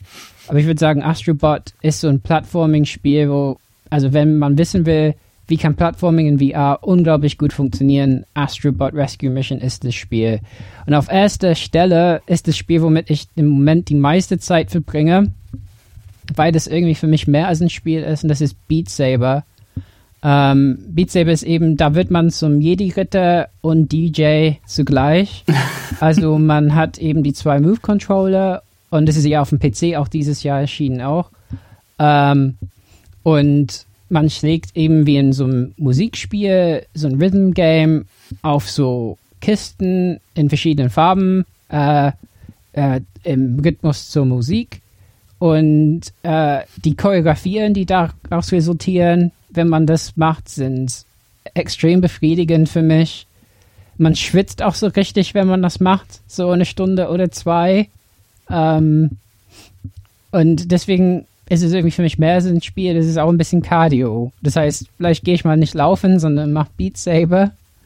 Ähm, ja, und äh, äh ich hätte nie gedacht, dass es ein Spiel gibt, was einem dieses Gefühl gibt, dass man so ein Lichtschwert hat und da so äh, äh, ich komme mir dann vor wie so ein Schwertkämpfer. Ich, mein, ich habe ja ein bisschen Schwert äh, Kampfkunst gemacht ähm, und von daher, es erinnert mich immer sehr dran. Ähm, okay, Kritik hat man auch mit einem Spiel, wo dass man sehr viel äh, spielt. Also ich finde, das Scoring-System ist halt, es ist ein bisschen so, als hätte man die perfekte Partnerin, den perfekten Partner gefunden und findet heraus, dass die Person eine politische Einstellung hat, mit der man überhaupt nicht klarkommt irgendwann nach, nach einem halben Jahr Beziehung. Äh, bisschen so ist es mit dem Scoring-System von Beat Saber, weil das letzten Endes von einem erfordert, dass man ganz viel ausholt und auch Handgelenke äh, verrenkt und so. Und das finde ich erstmal ungesund und auch ein bisschen unbefriedigend, aber bin auch damit klar bekommen, gekommen und habe äh, äh, 15 Lieder auf Expert mit S-Rank erledigt jetzt und einem ein Lied mit SS-Rank, so dass ich äh, die Platin-Trophäe bald habe und ähm, von daher äh, großartig, ähm, äh, äh tolles VR-Spiel und äh, tolles Rhythm-Spiel und das in 2018. Meine Liste ist fertig. Ja, ich habe eine Top 4, genauso wie Stefan. Woo! Uh. ähm, mein Platz 4 ist äh, Shadow of the Tomb Raider. Weil, also ich habe wirklich gehofft, dass es irgendwie so das AAA-Spiel wird dieses Jahr, was ich spielen werde, aber das war es dann leider doch nicht. Und trotz des Settings, was ich bei Rise of the Tomb Raider nicht mag, dieses Verschneite und so, gefällt mir das Spiel leider doch besser als Shadow of the Tomb Raider. Also da bin ich auch ganz bei Timo. Ähm, mein Platz 3, da hat Stefan auch schon seine Lobeshunden drüber gehalten, ist äh, Dead Cells. Das hat mir dieses Jahr auch echt viel Spaß gemacht, wobei ich nach einer Zeit immer mal wieder so die Lust verloren habe, wenn es dann halt. Also ich habe es noch nicht durchgespielt, also den letzten Endgegner nicht geschafft. Ja, ich auch da, bis, bis dahin bin ich noch gar nicht gekommen. Ähm, und dann war es immer irgendwie frustrierend, irgendwie zu sterben und dann immer das Gleiche am Anfang immer und immer wieder zu machen. Deshalb habe ich es erstmal habe ich es öfter mal beiseite gelegt, aber steigt dann halt nach ein paar Wochen immer wieder ein. Ich fand zum Beispiel das danach direkt wieder weitermachen so geil, weil dann ist, hast du halt wieder diesen geilen Flow. Ja, aber, aber man muss halt verstehen. halt alles, man muss halt durch alles wieder durchlaufen und das war dann halt so. Oh, ja, nee, aber ich finde, es macht trotzdem irgendwie Spaß. Und das Geile ist halt auch, du kannst durch Zufall ja so einen übermächtigen Loadout in der Kombination bekommen. Ja, das stimmt. Also es, die Kombinationsmöglichkeiten mhm. sind halt durch diese Waffenvielfalt und durch diese zusätzlichen Dinge halt, ah, es ist, es ist cool, aber ich kann dich sehr gut verstehen. Und es ist ja tatsächlich, was mein Argument auch so ein bisschen entkräftigt, auch sehr rewarding, sag ich mal, schnell durch die ersten Level durchzuhetzen, weil man dann ja, ja in diese Zeittouren, Zeittüren kommt, die genau. halt, wo in der zweiten Welt quasi nach zwei Minuten, also man hat zwei Minuten Zeit, in diese Welt zu kommen und dann zu dieser Tür, weil sie sonst halt für immer zu ist und dahinter warten dann halt noch mehr von diesen Zellen, ähm, mit denen man halt Sachen freischaltet und Geld und irgendwie so einen Fähigkeitenboost und sowas. Deshalb ist es tatsächlich auch sehr äh, wünschenswert, nachher irgendwie durch die ersten zwei, drei Welten so schnell wie möglich durchzukommen, um immer diese Türen zu schaffen. Genau, du kannst vorsichtig spielen oder du machst Speedrun und du kriegst bei jedem irgendwas raus. Das ist geil. Mhm. Genau, das stimmt. Ähm, ja, trotzdem alles in einem sehr hübsch schönes Spiel, was halt einen echt guten Flow hat. Das stimmt schon. Mhm. Ähm, mein Platz zwei ist Assassin's Creed Odyssey weil es mir dieses Jahr halt einfach wirklich sehr viel Spaß gemacht hat. Äh, ich da irgendwie knapp 80, 90 Stunden reingesteckt habe. Ähm, ich fand es deutlich besser als Assassin's Creed Origins. Allein wegen des Settings, weil es nicht einfach nur eintönige Wüste sozusagen war, ähm, sondern ein hübsches äh, vegetatives Griechenland. Nein. Ähm, genau. Und mein Platz 1 hat Ben auch schon ausgiebig besprochen und ich habe es auch einmal in einer Tea Time besprochen, ist äh, Celeste. Weil es ein wirklich schöner Plattformer ist, der wunderbar funktioniert, obwohl er mir auch gezeigt hat, dass das D-Pad vom Xbox, äh, vom Nintendo Pro Controller totale Grütze ist und dass das D-Pad vom Xbox Controller noch totalere Grütze ist und ähm, man, ich das Spiel dann leider größtenteils mit dem Stick spielen musste, was mir bei solchen 2D-Plattformen überhaupt nicht gefällt. Aber es war dann so das, das Mittel, mit dem ich das spielen musste. Aber es ist halt einfach ein wirklich wundervolles Spiel, das jeder gespielt haben sollte. Mic Drop. Krass. Hätte ich nicht gedacht. Das ist oh, doch ja. quasi gerade beim Dings gewesen, ne? Im das Xbox ist gerade jetzt, genau, im Januar ist es Xbox Gold. Mhm. Ja, ich habe es mir auch schon runtergeladen. Mich schreckt so ein bisschen die Optik ab, weil es so ein bisschen zu süß und ein bisschen zu polished ist. Es ist halt sehr, sehr minimalistisch, sag ich mal, also sehr ja. grob pixelig, aber es, ist, es erzählt tatsächlich eine sehr schöne Geschichte. Mhm. Ähm, und jede Welt, also die erste Welt hat so, ein, so eine Mechanik, die mich so ein bisschen abgeschreckt hat. Aber jede Welt hatte einfach eine neue Mechanik, die es super umsetzt und am Anfang halt leicht einführt und zum Schluss dann halt immer, immer schwerer wird. Ähm, ich bin bei meinem ersten Spiel, also bei meinem, für den Spieldurchgang komplett habe ich irgendwie, weiß nicht, acht Stunden oder so gebraucht und bin 2700 Mal gestorben. Mhm. Aber das Spiel macht das halt so schön wie bei Super Meat Boy, dass wenn man stirbt, wird man sofort an den Anfang des, also ohne Ladezeiten einfach an den Anfang des Bildschirms zurückgesetzt und kann halt nochmal neu versuchen. Das heißt, man verliert höchstens mal so ein, zwei Sekunden Progress, die man halt in diesem, in diesem Bildschirm-Level-Teil, Abschnitt halt so gemacht hat. Und ähm, also dieses Sterben gehört halt auch so ein bisschen dazu, damit man halt die Mechaniken etwas herausfindet und lernt und sieht, wie es halt dann in dem ersten Moment nicht geht, aber im zweiten Moment dann versteht, wie man ein Hindernis überwinden muss. Und es macht halt einfach wirklich unfassbar viel Spaß. Mhm. Und das ist wirklich sehr liebevoll gemacht. Zweimal auf Platz 1, das äh, wird schon irgendeinen Grund haben, denke ich. Genau. Und vor allem, ähm, man kann dazu noch sagen, die Story ist, also es gibt eine Story, aber die, die zwingt einem das Spiel nicht auf. Wenn man die nicht mitbekommen will, kann man die halt auch einfach komplett skippen. Hm.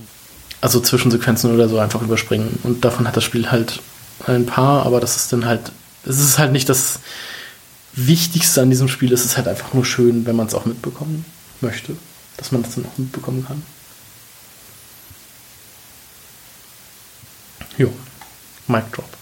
Das war das Jahr 2018 in der Rückschau. Ähm, ich bin sehr, sehr gespannt, äh, wo wir in einem Jahr stehen, über was für Spiele wir dann gesprochen haben werden. Ob Anthem das große Ding sein wird, was sich durch das ganze Jahr zieht, ähm, ob wir neue hm. Konsolen sehen werden, angekündigt haben werden, etc.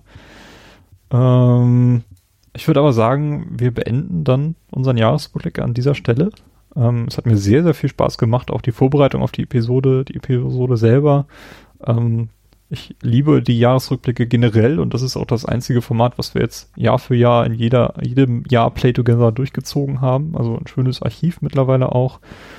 Ähm, ja, Stefan, dir danke, dass du wieder dabei warst. Das ähm, danke. hat dir hoffentlich auch. War mir ein Vergnügen. Viel Vergnügen gebracht, genau. Ähm, Stefan, äh, Carsten, Robert, ähm, euch natürlich auch nochmal vielen Dank, ähm, dass wir das wieder auf die Beine gestellt haben und dass wir in 2019 weitermachen, äh, ähm, so wie früher. Ähm, euch noch auch einen, einen guten Jahresanfang. Und dann würde ich sagen, ja. ja, bis zum nächsten Mal bei Play Together Podcast. Bis dann.